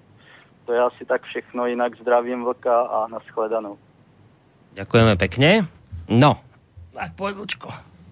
No, Borisku, to je přesně to, tenhle dotaz, je pře, e, nebo návrh, je přesně to, k čemu jsem se chtěl těma dvěma pořadama dobrat. Bavme se o takovýchhle věcech, který, e, který jsou potřeba řešit tady a teď, aby jsme tu ekonomiku vůbec, vůbec udrželi. Posluchač poukázal na jasný problém, který existuje a který ohrožuje vlastně spuštění výroby. Protože ten jeho případ je fatální. Jestliže on by dostal koronavirus, tak eh, protože bydlí v, těch, eh, v tom rozměru, jaký naznačil, tak samozřejmě, že tím nakazí i, i, i teda svoje starý rodiče. Se všema důsledkama, který to může mít. Takže ne, eh, takže mně z toho vyplývá několik závěrů, že, kde, že stát by měl vydat naprosto jasný a přísný normy, jak bude udržovaná hygiena na pracovištích, za jakých okolností vůbec pracovník smí nastoupit na směnu a co musí zaměstnavatel předtím provést, jak ho musí zkontrolovat, aby věděl, že pokud mu, že udělal všechno pro to, že na směně má pouze zdraví lidi a že se nenakazí v práci. Už jenom v, v zbudu vlastní sebezáchovy firmy. Protože když bude jeden, tak podle eh, jeden nakažený znamená odstavení v podstatě celý směny. Všech lidí, kteří s ním eh, mohli do styku přijít, tak, tak půjdou do karantény. To je, to je jeden rozměr toho problému. A druhý rozměr toho problému je, udělejme, udělejme opatření, nebo bavme se se zaměstnavateli o tom, jaký udělat opatření, aby on sám uchránil svou živou sílu a aby mu e, pracovní síla nezmizela náhodou e, tím způsobem, že se buď nakazí doma, anebo že bude muset ošetřovat rodinný příslušníky, který se nakazí někde jinde. Teď nemluvím o tom případu, že se nakazí na lince, ale že se ty starý rodiče nakazí při nakupování, nebo že to dítě e, přinese ze školy a on bude muset zůstat, zůstat v karanténě. Ano, posluchač přichází s nějakým nápadem, že, že, že firmy tam, kde to je, by se, by se měly dohodnout na tom, že prostě zajistí separovaný ubytování, aspoň pro nějaký čas, a tím si zachovají živou eh, a zdravou pracovní sílu. Za, za mě to je, eh, to je něco, co je tady na největší potřeba a co nikdo neřeší. A posluchači děkuju za tenhle vstup. No dobré, ja som hovoril, že pôjdeme na mail a dám ešte predsa len poslucháčovi ďalšiemu príležitosť, keď telefonuje. Dobrý večer. Dobrý večer, Peter Skošky. Uh, ja som volal aj minule a veľk tak trošku to odbil tým, že ľahčujem, podceňujem tú ekonomickú katastrofu, alebo že vlastne debatu o nej, že nazývam fiktívnou debatou, ale to vôbec nie je tak tu ide o niečo takéto, že prečo vlastne máme tú koronavírovú situáciu? Prečo máme celú tú karanténu? Prečo máme znehybnené štáty, ekonomiky, hranice? No oficiálne preto, lebo nechceme vystaviť ľudí e, úmrtiam, pretože nemáme pripravené zdravotníctvo, nemáme dostatok e, tých respiračných a kyslíkových prístrojov. A oficiálne nechceme sa dostať do situácie Sofínej voľby. To znamená, že mám dvoch pacientov, to je jedno, jeden má 80, druhý má 60 a mám jeden kyslíkový prístroj. A ja sa musím rozhodnúť, ktorému pomôžem a ktorého nechám zomrieť. Tak to je tá oficiálna verzia vlastne, prečo je všetko zmrazené, nehybnené. Ale to je nepravdivé pretože my v tej situácii Sofínej voľby tak či tak sme a to dokonca nevyhnutne, pretože celý čas hovoríte o tom, že tá ekonomika je obrovská hrozba. O čom hovoríte? Hovoríte o hladomore, hovoríte o ozbrojených bandách v uliciach, hovoríte o výpadku HDP na úrovni desiatok percent, o nezamestnanosti na, úr- na úrovni desiatok percent a ja sa pýtam, ako a tieto okolnosti, do ktorých nevyhnutne spejeme, aby sme zachránili 20 tisíc životov v nemocniciach, koľko budú mať obeti? Hej, všade počujeme o modeloch, ako sa bude vyvíjať koronavírus, koľko bude nakazených, koľko bude vyliečených, koľko bude obetí, ale nepočujem o modeloch, koľko bude, uh, ja neviem, povedzme, koľko bude samovrážd, podnikateľov, PZČO, koľko bude vlastne v dôsledku zhoršenej ekonomickej situácie, samozrejme pôjde dole výživa obyvateľstva, to spôsobí zníženú imunitu. Vidíme niekde nejaký model, koľko spôsobí úmrtí znížená e, táto imunita? Veď sa hovorí, že vlastne zlepšený stav obyvateľstva veľmi úzko súvisí s kvalitou stravovania, na okrem iného. Hej? Takže vlastne my sme pred tou Sofínou voľbou dávno stáli. Buď budú umierať ľudia v nemocniciach, teraz máme na Slovensku, poviem príklad, 8, 10, 11 potvrdených úmrtí. Dobre, a postavme voči tomu nejakých 20 tisíc úmrtí od koronavíru, akože keby sa to nezablokovalo. No a teraz ja sa spýtam, dobre, a koľko bude úmrtí na tej druhej strane? Koľko úmrtí spôsobí vlastne tá ekonomická katastrofa? Je na to nejaký model? Bude ich tiež 20 tisíc na Slovensku? Bude ich viacej v horizonte najbližších 10, 15 alebo koľkých rokov? Hej, čiže vlastne my sme tú Sofínu voľbu mali nevyhnutne a my sme ju urobili. My sme povedali, kyslíkový prístroj dáme teraz tým 20 tisíc pacientov v najbližších dvoch rokoch a nedáme ten kyslíkový prístroj ďalší možno 30, možno 50 tisíc ľuďom, ktorí v dôsledku všetkých tých ekonomických e, kalamít zahynú ako nejaké kolaterálne, sekundárne straty v najbližších 5, 10, 15 rokoch a nezomreli by. Ale opäť táto, ekonom, táto Sofína voľba opäť nie je Sofínou voľbou, pretože to bolo nevyhnutné. A prečo to bolo nevyhnutné? A preto je mi ľúto, že stále znovu a znovu sa vraciate k tomu, nie k tomu, že sme v ekonomickom probléme, to je OK, ale že sa tvárite, že ten ekonomický problém priniesol koronavírus.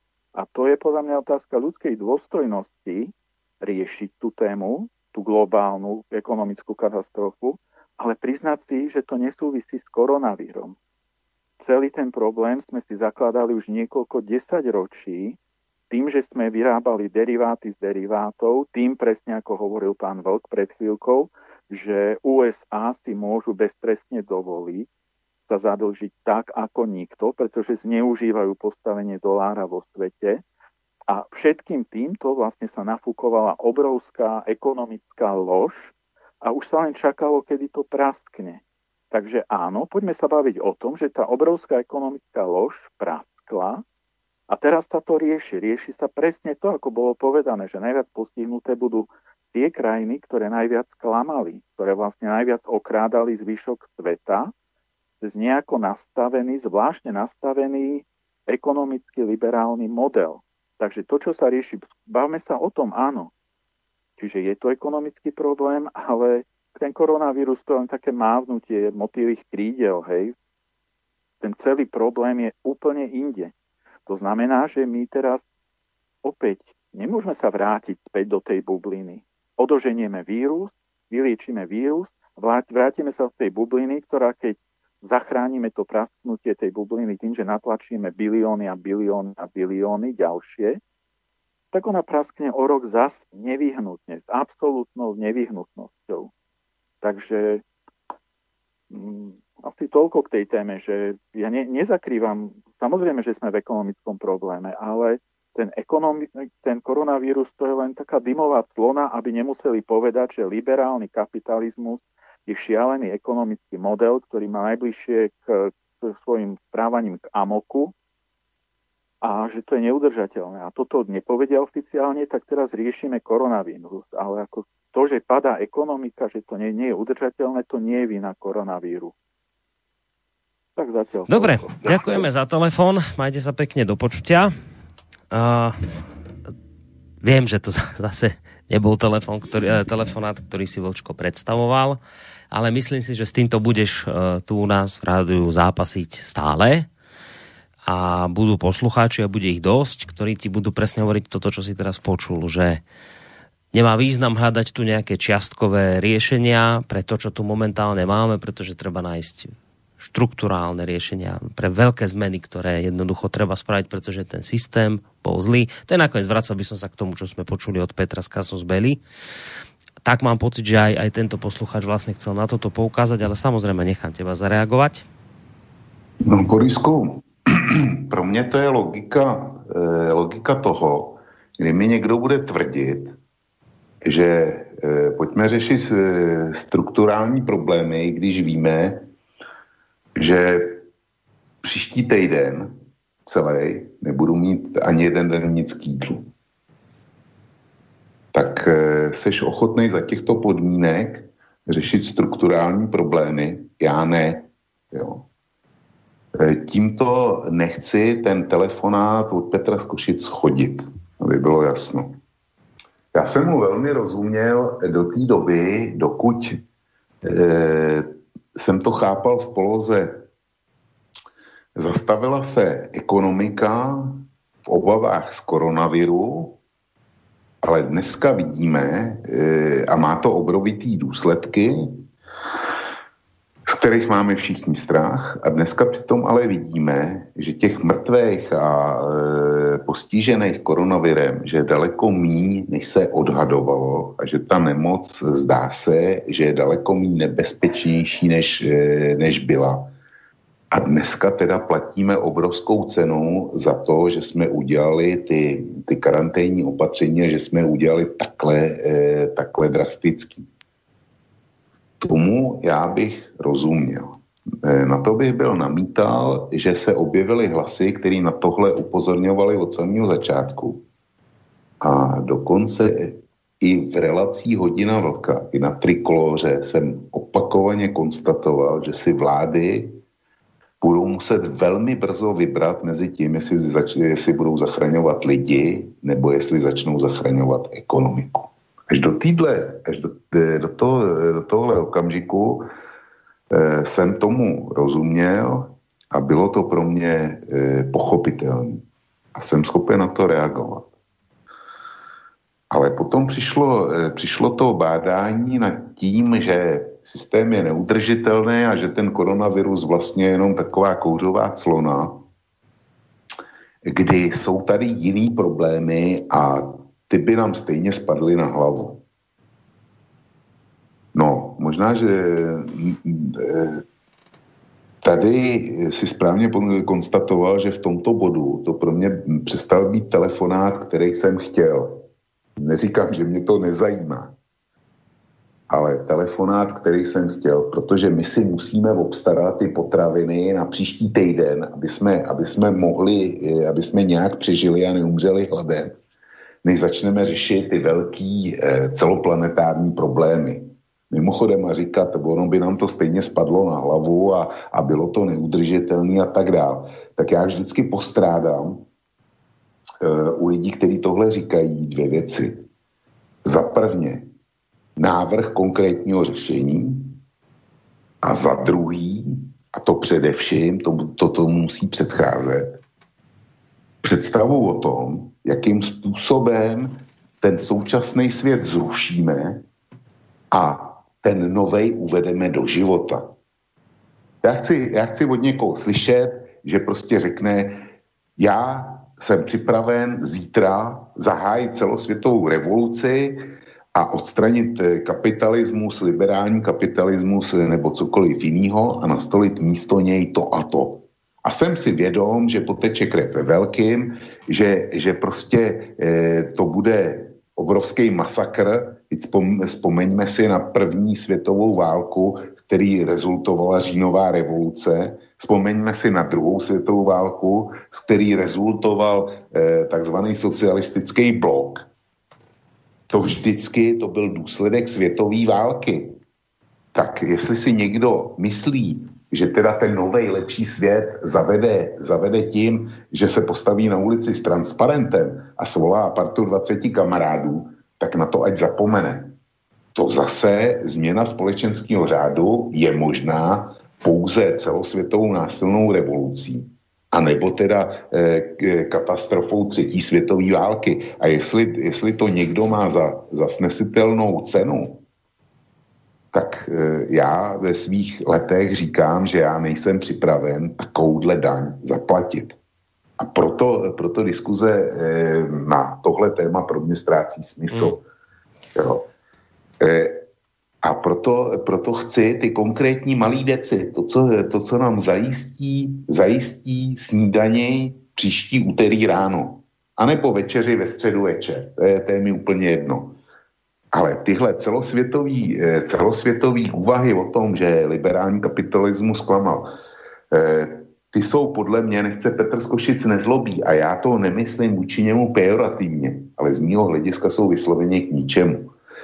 Eh, tam On konstatuje, že se vyčerpal ten model a že koronavirus je rýmová clona.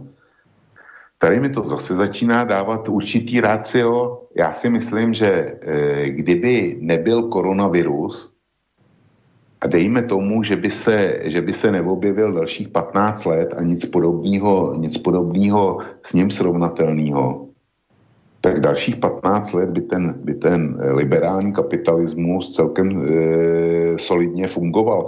A e, je ochoten e, Petr prohlásit, že posledních pět let se na Slovensku většině lidí nežilo e, aspoň o fous líp, než, to by, než tomu bylo v roce 2009.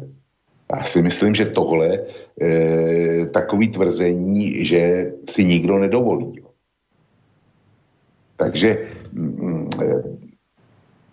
z tohohle titulu, ze, všeho, ze všech těch důvodů, který jsem právě vyjmenoval, tak eh, mě ty celoplanetární řešení a, a úvahy o tom, jak bychom to měli systém změnit a tak dále, tak já je považuji za naprosto nulitní a bezvýznamný. My si musíme zajistit prostě jídlo na příští týden. Ano, to Takhle ja, stojí momentální úloha. Ja tomu rozumiem, čo hovoríš, ja to skúsim povedať v skrátenej verzii. A máme nejakú maslovú pyramídu hodnôt, ktorá je o tom, že tá základňa, to, ten, ten spodok, tá najširšia vec je, že musíte si za, zabezpečiť základné potreby a potom, keď máte zabezpečené základné potreby, môžete ísť vyššie, vyššie, vyššie, vyššie, až sa dostať na špicu tej pyramídy a tam môžete potom riešiť nejaké hlbavé filozofické otázky. A tie nemôžete riešiť skôr, ako si nezabezpečíte základné e, potraviny, veci na prežitie. No a ty vlastne ako hovoríš toto, že nesnívajme o veľkých veciach, keď my musíme robiť teraz malé kroky, aby sme tu vôbec prežili. No. Takže takto som to pochopil.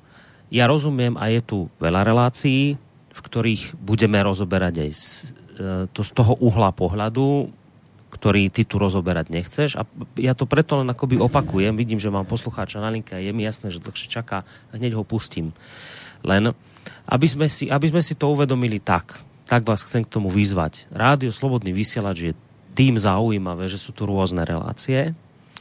A máte tu relácie, kde sa rieši tam ten špic tej pyramídy a, a budú tu také relácie aj v poriadku, že tu sú. A sú tu potom relácie ako, ako táto s vlkom a on sa chce baviť o tom spodku tej pyramídy. On chce riešiť toto, čo budeme zajtra jesť. Tak ak sa dá, tak teraz už nezápasme s ním, aby to takto nevidel, lebo on to takto vidí a chce sa baviť o tomto tak ak môžeme v tejto relácii, skúsme teda dávať návrhy na to riešenie toho základného, toho prežitia v tejto chvíli. Lebo to zápasenie s ním v tejto chvíli podľa mňa nemá veľký význam tlačiť ho do niečoho, čo on riešiť nechce. Toto môžeme riešiť povedzme v iných reláciách, alebo potom môžeme urobiť reláciu, kde teda to budeme s niekým konfrontovať vlka, ak bude mať záujem. Ale teraz ide o to, že chcel by počuť konkrétne návrhy riešení v tejto situácii. Tak skúsme, ak sa dá, skúsme ísť teda týmto smerom. Poslucháč opäť na linke, tak dobrý večer. Dobrý večer, prajem. Tu je Peter z Popradu. Ja by som vám rád uh, sformuloval uh, 9 bodov, ktoré uh, napísal Filip von Hernik. Takže ak by som mohol začať, takže prvý bod je čo najpozorne, čo najpozornejšie preskúmať územie krajiny a neponechať ani jeden kúsok pôdy bez obrábania, experimentovať s každou na svete existujúcou rastlinou, zistiť, či je možné ju začať pestovať v krajine, keďže menšia, respektíve väčšia vzdialenosť od slnka ešte nič neznamená. Nešetriť sily a prostriedky na vyhľadávanie ložisk zlata a striebra. Druhý bod. Všetky zásoby existujúce v krajine, ktoré nie je možné využiť v ich prirodzenom stave, stave spracovávať na území krajiny Keďže priemyselné tovary sú obyčajne 2 až 100 krát drahšie, ako sú suroviny, rozumný riadiaci pracovník považuje dodržanie tohto pravidla za veľmi dôležité. Tretie. Na splnenie prvých dvoch pravidel potrebujeme ľudí, tak pre výrobu a pestovanie surovín, ako aj na ich spracovanie. Preto je potrebné venovať pozornosť obyvateľstvu. Jeho veľkosť musí byť taká, akú si krajina môže dovoliť. To je hlavná úloha dobre organizovaného štátu, ale žiaľ práve táto úloha sa často ignoruje. Okrem toho sú ľudia všemožne podporovaní k tomu, aby vykonávali ziskové povolania, usmerňovať a podporovať ich v rámci vytvárania najrôznejších vynálezov, umení a remesiel, tak je nevyhnutné pozývať z iných krajín odborníkov pre ich usmernenie. Štvrté. Ak má krajina zlato a striebro vyťažené z vlastných baní alebo zarobené v ich krajinách prostredníctvom priemyslu, potom v žiadnom prípade nesmú opustiť jej hranice. Nesmú sa uskladňovať v devničkách alebo pod madracmi, ale musia zostať v obehu. Značné množstvo zlata a striebra nesmie byť využité na také účely, pri ktorých sa ničia a nebudú sa môcť znova použiť. 5. Obyvatelia štátu musia vynaložiť všetko úsilie na to, aby si vystačili s domácimi produktmi a nakoľko je to možné, zaobišli sa bez zahraničných produktov, neberúc do úvahy prípady, kedy je to nevyhnutné a iné riešenie neexistuje, alebo v prípade, že sa jedná o rozšírený produkt, ako napríklad indické korenie. 6 prípade, ak je nákup zahraničných tovarov neodvratný z hľadiska ich nevyhnutnosti, nakupovať tieto tovary priamo od cudzincov, ale nie za zlato a striebro, ale výmenou za iné vlastné tovary. 7. Zahraničné tovary sa musia dovážať v neopracovanej podobe a spracovávať sa na území štátu, čo prinesie robotníkom spracovateľského priemyslu určitý zárobok. 8. Krajina musí vodne v noci hľadať možnosti, ako predať cudzincom zvyšné tovary v ukončenej podobe, nakoľko je to možné, pričom za zlato a striebro pre tento cieľ je potrebné hľadať spotrebu, ak to tak môžeme nazvať, na najvzdelenejšom konci zeme a rozvíjať všetkými silami. Posledný bod. Okrem výnimočných prípadov nie je možné dovoliť dovoz tovarov do krajiny, ktoré existujú v krajine v priateľnej kvalite, tejto otázke nemôžno preukazovať ani sympatie, ani súcit po vzťahu k cudzincom, aj keď sú to priatelia, príbuzní, spojenci či nepriatelia. Pretože každé kamarátstvo končí tam, kde začínam pocitovať to, že som slabý a na mizine. Toto pravidlo sa musí používať aj vtedy, keď domáci produkt má nižšiu kvalitu alebo dovážaný je drahší. Pretože je lepšie preplatiť za tovar 2 doláre, ktoré ostanú krajine, ako 1 dolár, ktorý opustí, či už to niekto chápe alebo nie. Rád by som vám povedal, že tieto zásady štátneho riadenia e, sformuloval, ako som povedal, Filip von Hernik. Bol to ekonom Svetej rímskej ríše nemeckého národa a tieto body sformuloval v roku 1684. Ďakujem, že ste ma vypočuli, prajem vám mm. večer. Ďakujeme pekne. Do počutia. Majte sa pekne do počutia. No, očko, tak si počul 9 bodov. Já se přiznám, že to jméno jsem, do, e, jsem teďko slyšel poprvně mm. a e, pokud by to byl posluchač e, neřekl, že to je z roku 16, tuším 45, tak bych se ho byl na to zeptal, kdy to bylo sepsáno a byl bych odhadoval rok 16 něco. Jo. E, ta dikce, nebo respektive ty pravidla v roce 1645, nebo kdy byly, kdy byly sepsaný, tak e, platili stoprocentně. A řada z nich platí dneska. E, já e, je nebudu glosovat bod po bodu, řeknu jenom ty, který dneska už platnost ztratili a nemyslím si, že by se je povedlo obnovit to pravidlo číslo 4, pravidlo číslo 5 a část pravidla čísla 9. Protože eh, dneska už jsme tak daleko, že žádná země na světě není stoprocentně soběstačná ani býti nemůže. Zkrátka svět se zglobalizoval, eh, po téhle krizi asi ta globalizace e, ustoupí já si myslím, že jenom trošku, ale vstoupit bude muset. Vidíme, jak moc.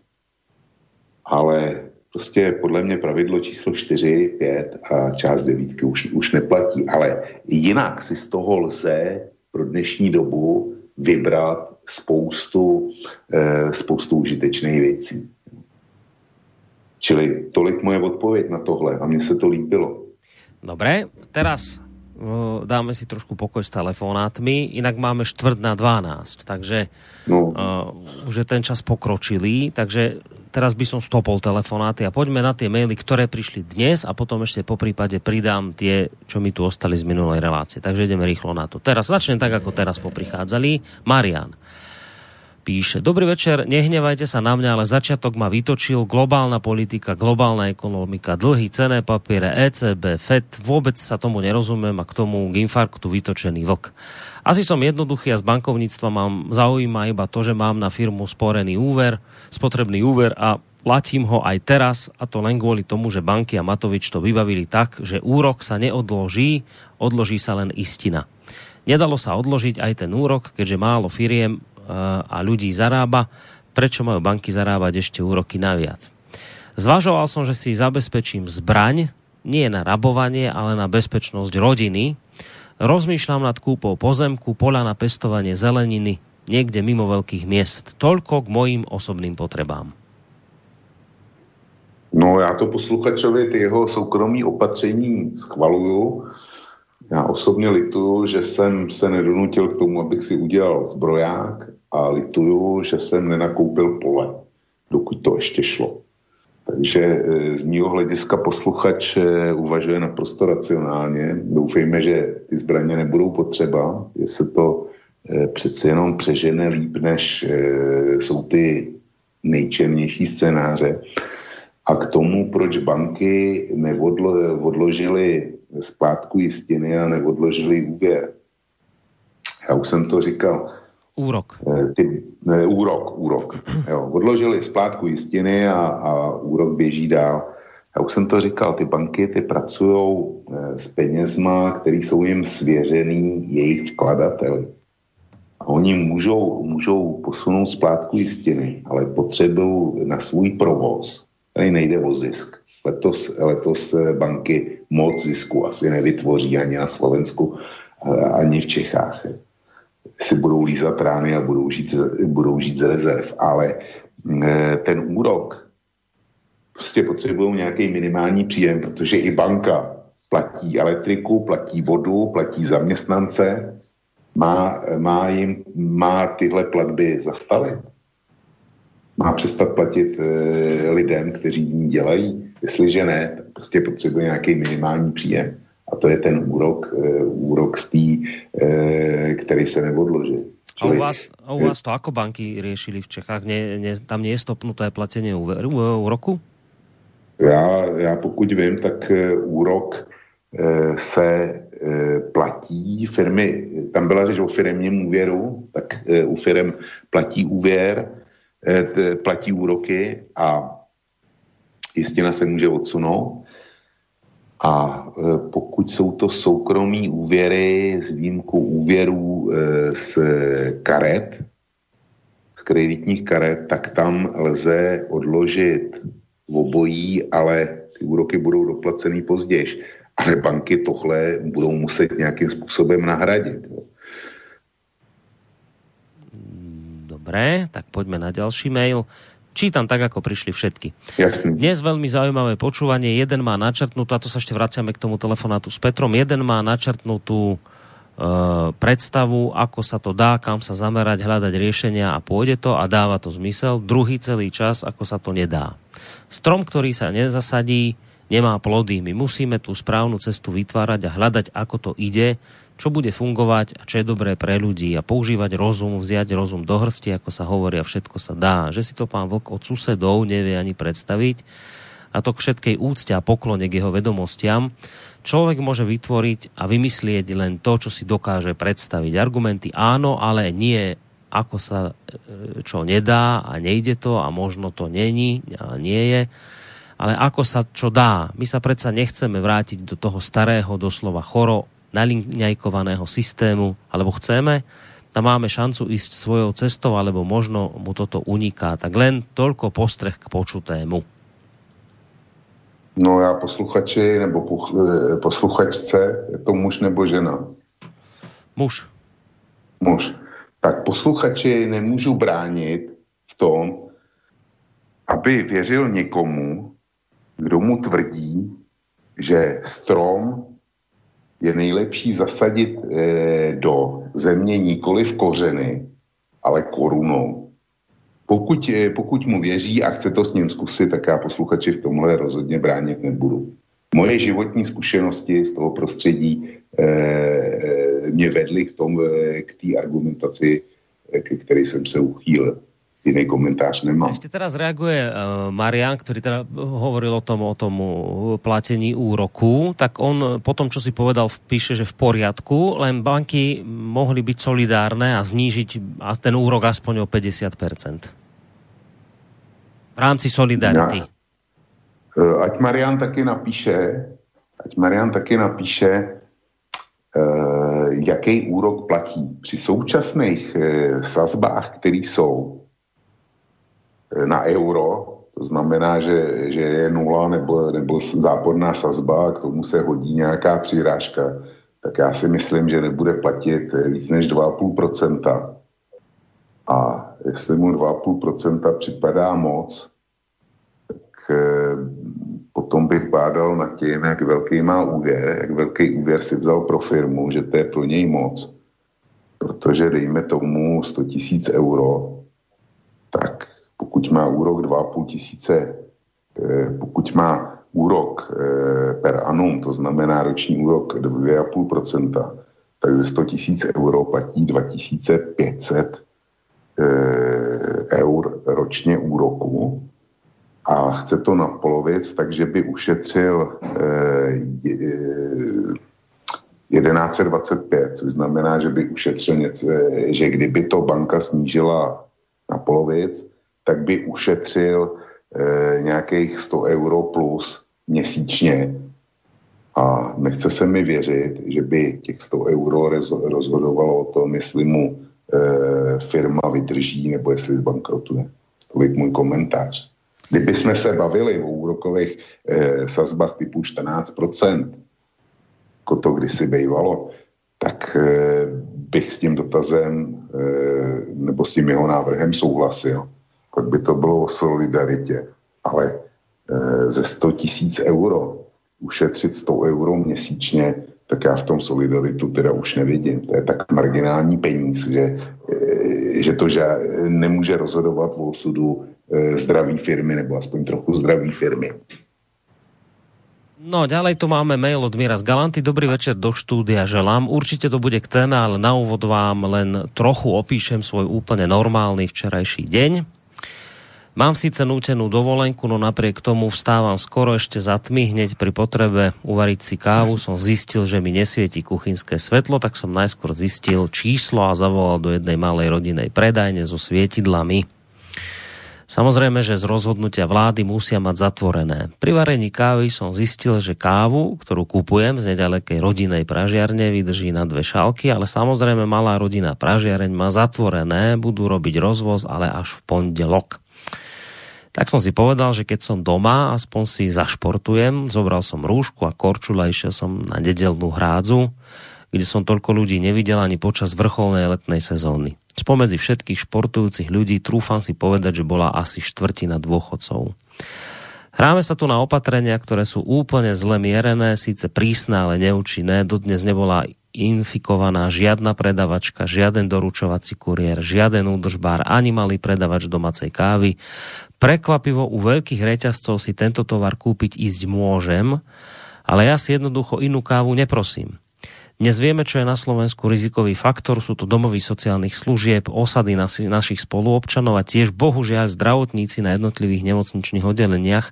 Tu sa musíme úplne striktne a prísne zamerať aj za cenu obrovských obmedzení a takmer až staného práva, prísnej hygieny a karantény. Kľudne môžeme otvoriť malé rodinné obchody, malé rodinné farmy a predajne, malé knihkupectvá, malé športové predajne. Jednoducho všetko všetky menšie predajne, kam človek s rúškou vôjde, vyberie si tovar, zaplatí kartou a o minútu je preč. Títo malí predajcovia inak neprežijú a namiesto platenia daní ich bude štát dotovať z toho mála, čo na tento rok máme. Keď neurobíme tento krok, dôsledok bude niekoľkonásobne viac ako 88 tisíc ohrozených pracovných miest. V Čechách to pomaly postupne začne takto fungovať a podľa mňa je to správne.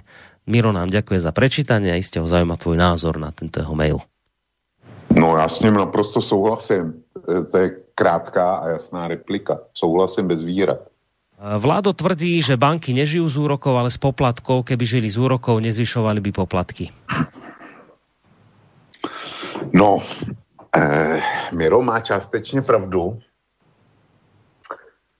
Banky žijou z poplatků a žijou, žijou z nich proto, že úrokové sazby na euro jsou buď nulový nebo záporný.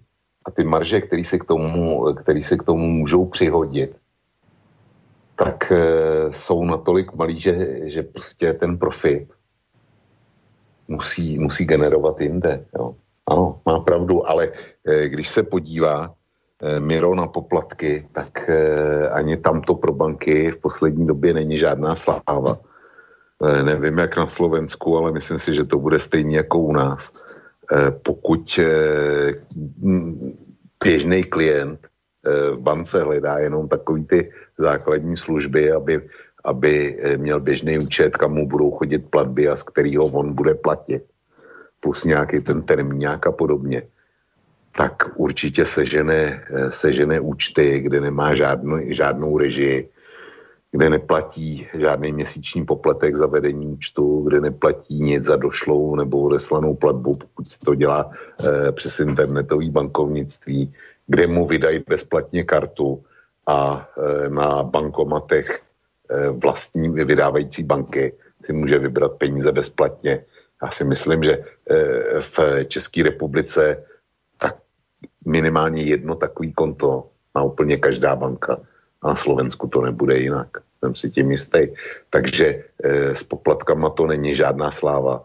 Navíc vyšly směrnice Evropské unie, který říkají, že banky musí provádět platby v, pokud se jedná o vnitrostátní platby, tak je tam jeden den, nikoliv, že to je připsaný za příští den, nebo dokonce za dva dny, nebo za tři dny.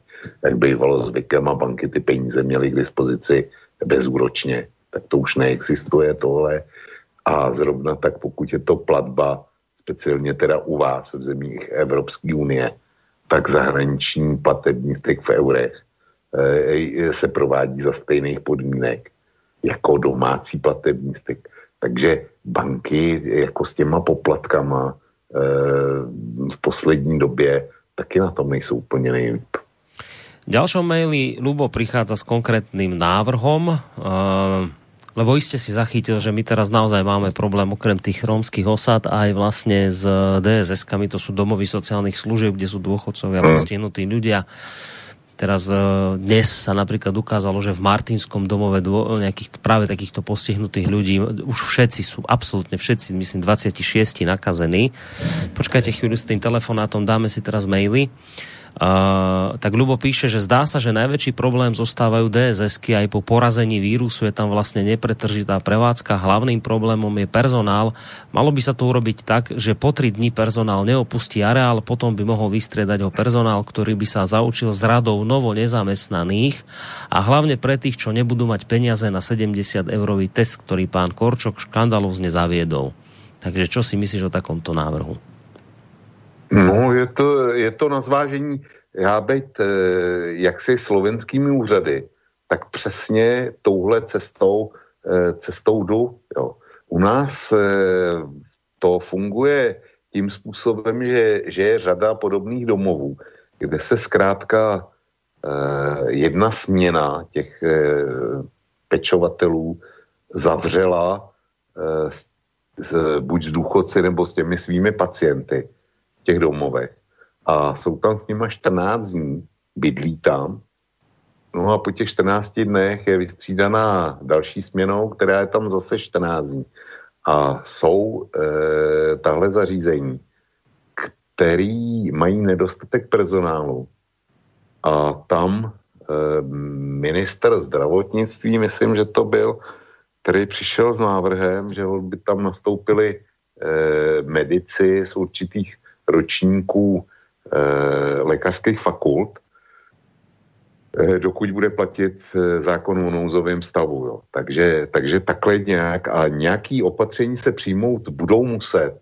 A já už jsem, kdybych to měl pod palcem já, tak jestliže byl někdo příjemcem státní pomoci a to znamená nějakého toho kurzarbeitu nebo, nebo nějaký sociální pomoci, a je doma, protože nemůže, nemůže nastoupit do zaměstnání, tak bych velmi zvažoval, jestli tyhle lidi eh, vedle, vedle čerpání výhod sociálního systému taky nebudou eh, mít uloženou povinnost tomu sociálnímu systému něco odvést zpátky. Čili já s tím souhlasím, s tím nápadem. Píše Miloš, že uh, nakoľko ste sa k môjmu dotazu z minulej relácie nedostali, zopakujem otázku ohľadom COVID-19 a jeho dopadu v Afrike. Tak dobre, nesúvisí to síce samozrejme s tými nejakými konkrétnymi návrhmi riešení, ale tak hlas ľudu, hlas Boží, pýta sa posluchač takúto otázku, dopad v Afrike. Tam to teraz v tej Afrike naozaj tak vyzerá tak, že to by do budúcna mohlo byť akoby nové, nové to epicentrum, ohnisko tohto koronavírusu, zvlášť keď si teda zoberieme do úvahy fakt, že pokiaľ ide o jednotky intenzívnej starostlivosti, ktoré sú v tomto smere najdôležitejšie, tak tam je to v niektorých krajinách takmer nulové. No takže aký očakávaš dopad v Afrike? No, já mám za to, že jsem dneska ve zprávách, a nevím, jestli v našich českých, anebo na Němcích, viděl varování Světové zdravotnické organizace, právě vzhledem k epidemii a jejím šíření v Africe, kdy říkali, že během týdne tam snad přibylo o 50% případů víc proti, proti minulýmu týdnu. To je úžasný tempo. A já se tomu nedivím. A oni, to, oni tam byl k tomu ještě doprovodný komentář o Jižní Africe a o, e, o Egyptu. S chodou okolností to jsou dvě největší africké země a taky nejvyspělejší africké země. A jestliže tam to nabude rozběr e, prostě podobně drastický, no, tak to může mít celoplanetární důsledky, protože e, ty egyptiani jsou na břehu středozemního moře. Ty nemusí nikam migrovat, aby sedli do člunů a vyrazili směr Evropa například. Jo, čili, čili ano, e, Afrika je tíkající bomba, která vybuchne. Na druhou stranu, e, já už jsem to dneska říkal, zdá se, že ta pandemie e, je mm, co do fatálních důsledků daleko méně nebezpečná, než se původně čekalo. A, a Afrika může být takovou nějakou laboratoří, když to, co řeknu, je velmi brutální, já se sám za to stydím, ale, ale je to pravda. Jo. E, Afrika může být e, takovou nějakou přirozenou laboratoří toho, jak ten e, koronavir doopravdy nebezpečný je. A k tomu jiný komentář nemám, ale e, ty africké podmínky, to znamená hustota obyvatel ve, ve metropolích, hygienický nestandardy, protože o standardech se mluvit nedá, chudoba obyvatelstva, chatrný zdravotní systém, korupce, um, já nevím, nevyškolenost personálu, eh, nedostatečný technický vybavení. No to je pro, eh, pro každou pandémii naprostý ráj a ideální podmínky. Takže Amerika bude problém. To je Latinská Amerika, až to vypukne v těch, eh, v těch megalopolích. Dobre, idem teraz na tie staršie maily ešte z minulej relácie. Už ich nebud- asi ne, nestihneme všetky, lebo chcem to skončiť do 12. Nebudeme to ťahať dlhšie, je víkend a e, dáme si takýto ten tzv. deadline do 12. Takže poďme rýchlo Ale tie... chceš, aby sme jednou byli brzo v posteli, viď? No. Chcem aj kvôli tomu, lebo ráno cestujem niekam skoro, takže potrebujem Aha. sa trochu aj vyspať. No. Dobrý deň, chlapci, srdce, idem na maily staršie, teda, tie, ktoré ešte prišli minulý, minulý týždeň. Dobrý deň, chlapci, srdečne pozdravujem do štúdia, reagujem na vašu výzvu z hodiny Vlkagu podnetom, návrhom a konkrétnym rešeniam. Dovolte následovné. Poprvé, a, a môžeme ísť tak, že o, bod po bode ti prečítam, takže prvý. Jo. Slovenskí výrobcovia kozmetiky a chémie, teda čistiacich a dezinfekčných prostriedkov by mali e, prednostne vyrábať dezinfekčné prostriedky, ktorých je už týždne akutný nedostatok v drogériách aj lekárniach a to pre potreby zdravotníckých zariadení, zariadení sociálnej starostlivosti všetkých úradov a napokon aj širokej verejnosti. Takže navrhuje nejakú reprofiláciu výroby, aby všetci, všetci slovenskí výrobcovia kozmetiky a bla bla bla proste teraz vyrábali dezinfekčné prostriedky. Že toto je jedno z prvých riešení, ktoré by navrhol. No, zo mne dobrý. Dobre, druhé. Existuje množstvo šikovných ľudí, ktorí šijú rúška, bavlnené rukavice, čiapky alebo vyrábajú už spomínané dezinfekčné prostriedky, samozrejme iba v malých množstvách. Keďže to robí jedna žienka, maximálne jej pomôže dcera Mnoho z nich je v situácii, že sa preorientovali, nakoľko sa v tejto dobe nemôžu venovať práci, ktorá ich za bežných okolností živí. Bolo by fajn, keby na lokálnej úrovni, či už obce, okresu alebo aj kraja, sa vytvorili platformy, ktoré združujú týchto ľudí, poskytujú na nich kontaktné údaje a podobne. Potom by sa mohlo stať, že človek zistí, že si rúško môže dať ušiť u suseda, ktorý býva o tri ulice vyššie tieto platformy by mali vzniknúť na overených kanáloch buď oficiálne stránky obce, mesta, aktívne občianske združenia pôsobiace v regióne a podobne, pretože vytvoriť nejaký nový systém by určite trvalo dlho. Samozrejme by bolo potrebné to aj náležite spropagovať a informovať občanov, napríklad opakovane v správach RTVS, titulky na obrazovke počas vysielania RTVS, tak ako bežia aj teraz v súvislosti s mimoriadnou situáciou Ak môžem jednu osobnú skúsenosť, za cca týždeň pár šikovných dám z jedného občanského združenia dalo dokopy zoznam 15 žien šijúcich rúška v regióne cca pre 20 obcí, ten zverejnil na svojom webe, poslali e, to starostom a rôznym inštitúciám v tomto regióne a dobre žienky mali robotu, šili rúška pre domových dôchodcov, poštárky a celé rodiny. Takže druhé opatrenie takéto? Naprosto souhlasím a e, být panem Sulíkem, pokud bych poslouchal tuhle relaci, tak bych od tebe chtěl e, milou adresu e, toho posluchače, který to poslal abych a e, pozval bych ho do svého štábu. Eh, pod, potravinov a ešte tretí bod dáva uh, Michala z Banskej Bystrice. Potravinová bezpečnosť, mimochodom sme sebestační na cca 38%, posiela mi to aj konkrétny zdroj, kde sa to tvrdí. Potravinová bezpečnosť, e, takže e, o bezpečnosti nemôže byť reč. V mimoriadnej situácii by vláda mala polnohospodárom nariadiť, čo sa bude pestovať, teda zemiaky, obilniny, strukoviny, olejniny, cibuľa, kapusta a nie technická repka olejná keďže na španielsku a taliansku úrodu sa tento rok nebudeme môcť spolahnúť. Bez paradojok cez zimu prežijeme, ale bez zemiakov a kapusty. Rovnako to platí aj pre živočíšnu výrobu. Je to pre nás veľká výzva do budúcnosti. Tak toto nám napísala Michála z Banskej No tak e, paní Michála nejenom, e, nejenom by se o ní měl zajímat Sulík, ale měl by se o ní zajímat i váš ministr zemědělství nebo ministrině, podle toho, koho kdo tenhle rezort drží. Jo. Prostě paní Michála je, je dáma e, se zdravým selským rozumem. A přesně takovýhle lidi jsou potřeba. No dobré, ale hovoril si, že už nám to tento rok nevyrastie. No tak... Tam vlastne ten problém, že ty chceš riešiť to, že čo budeme jesť zajtra a toto vlastne to nerieši. No počkej, počkej, počkej. Eh, ono je spousta pozemků, který eh, nejsou obdělávaný, za který, eh, kde zemědělci dostávají speciální bonusy za to, že to dvakrát do roka posekají. Takže ono by se ještě sem tam něco zachránit dalo. Tu řepku tu už tu samozřejmě nezavoráš, to by si utrpěl ztrátu. Ale tam, kde buď není zase to, anebo kde není zase to další čas za sebou, tak proč ne? E, dobre. E, mail, ktorý mi prišiel, myslím, pred reláciou dnešnou. Uh, idem ho prečítať, on má viac bodov, zase pôjdem bod po bode.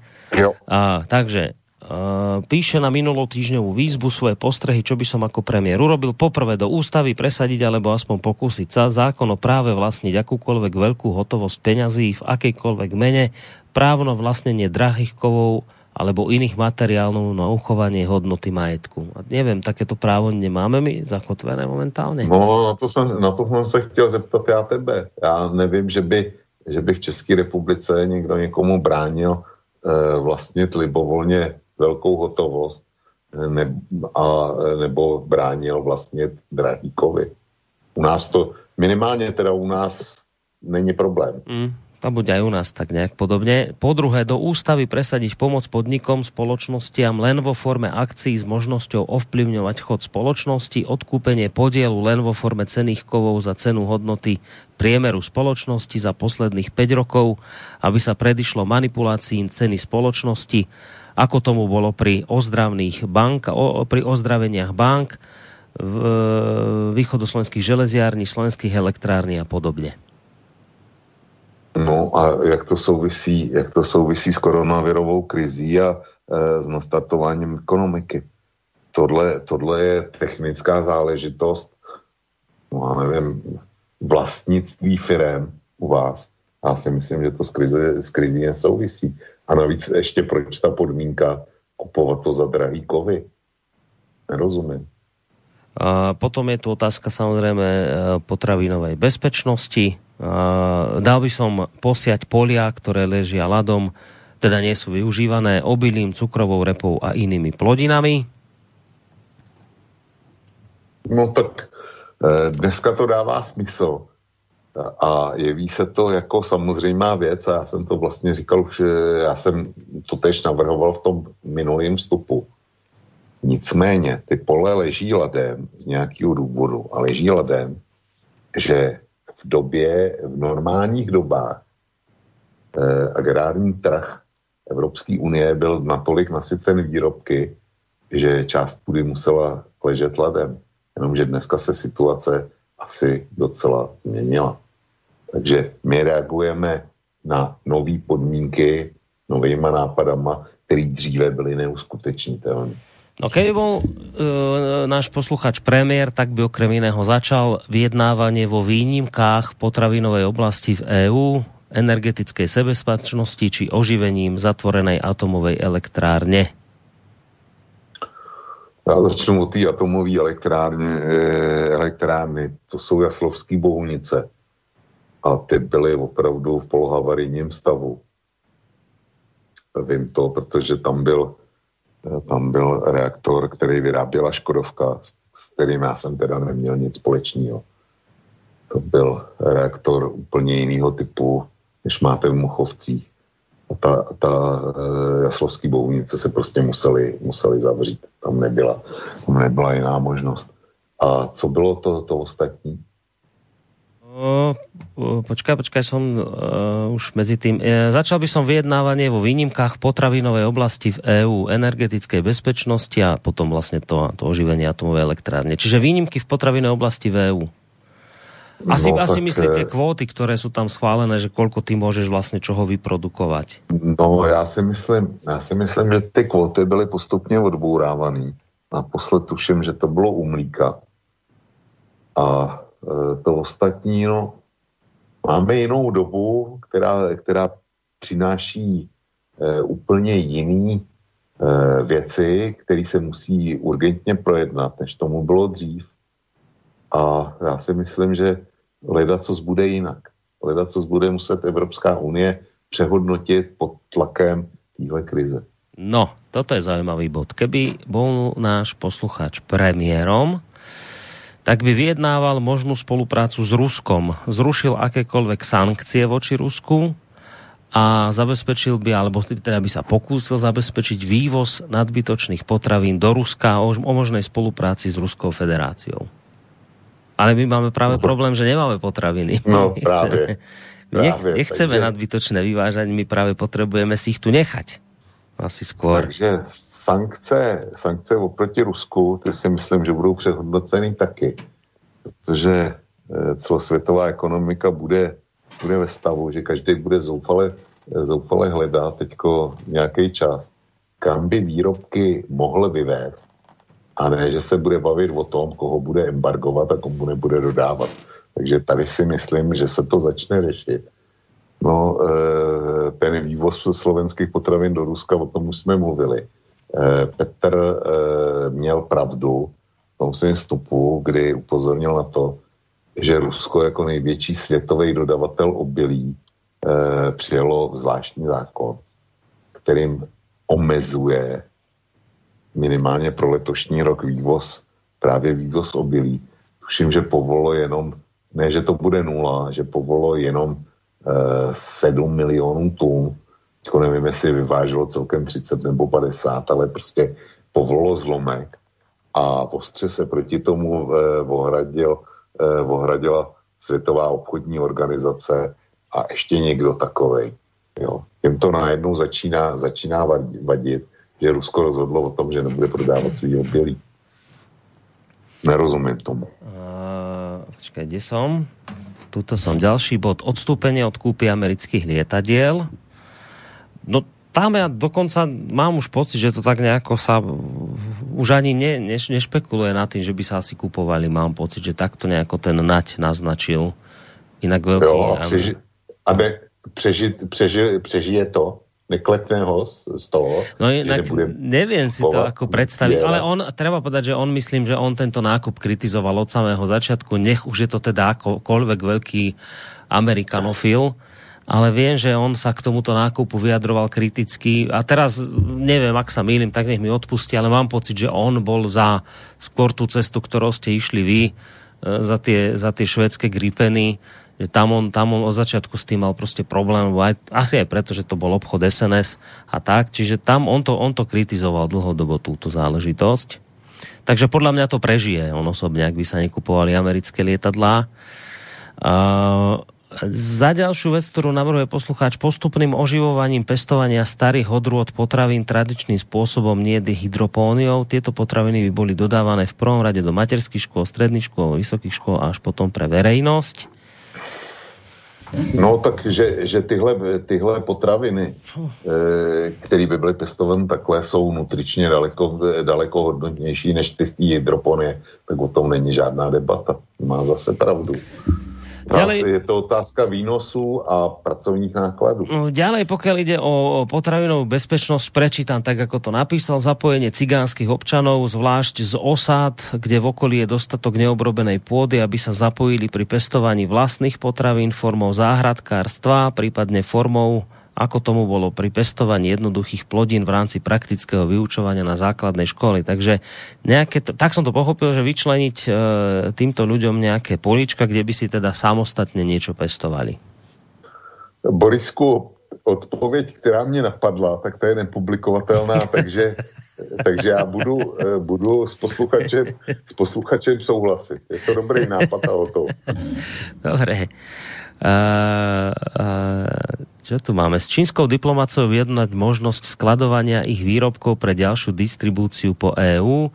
Nie, niečo ako čínsky veľkosklad pre obchody, ako sú AliExpress, Banggood či Banggood a podobne. To neviem, čo je, priznal sa. Tak jestli by nám to pomohlo, já si, já si nejsem zcela jistý, ale kdyby byl posluchač premiérem, tak, tak jako jo, proč ne? E, kdyby se mu to povedlo, tak Číňani by za to museli něco platit. Na túto ďalšiu vec, ktorú navrhuje zrušenie dotácií pre zahraničné mimovládky alebo iné agentúry, zahraničné mimovládky agentúry by museli byť viditeľne označené, že nie sú to organizácie pochádzajúce mimo Slovenska. Čiže zhrnuté, počiarknuté, e, zrušil by dotácie v tejto ťažkej krízových, týchto ťažkých krízových časoch pre zahraničné mimovládne organizácie. No Borisku, tady, eh, tady nemusím, nemusím konstatovat, že ty nebo já, kdyby jsme to mohli ovlivnit, tak už jsme to udělali dávno. No, my sme o tomto, no my sme, o tom, o tom uh, práve písali aj ľudia okolo Petra Marmana, ktorí sa veľmi intenzívne zaoberajú práve politickými mimovládkami, kládli takú provokatívnu otázku, že či v týchto krízových časoch, keď si teda každý má akoby tak obrazne a možno aj reálne ten opasok utiahnuť, že či teda si ho utiahnu aj tie mimovládne organizácie, ktoré sa tešia, tešia štedrej dotácie, ale hovoríme teraz zá, zámerne len o financiách, ktoré idú zo štátneho rozpočtu. To nie je jediný zdroj príjmov, ktoré majú, ale oni sa zamerali na ten zdroj príjmov, ktoré majú zo štátneho rozpočtu a tam to vyčíslili pri nejakých mimovládkach, že sa jedná teda o naozaj pekné peniaze pri nejakej to vyrátať dokonca na milión eur, myslím. Čiže, e, čiže že či sa teda aj, aj oni obmedzia v týchto krízových časoch, alebo či oni budú očakávať od štátneho rozpočtu, že im prídu tie príspevky v tej výške, aké boli slúbené. To je dobrá otázka. To by som tak aj od tých mimovládok očakával, že teda možno by sami prišli s takým návrhom, že keďže tá doba krízová, a teraz e, naše témy, ktorú sme tu pretláčali ako inklúzia, rodová rovnosť a tieto záležitosti sú teraz ako tak ťažko v defenzíve niekde v úzadí, tak mohli by sme teda tie peniaze teraz využiť radšej na nákup zdravotníckých pomôcok a niečoho podobného.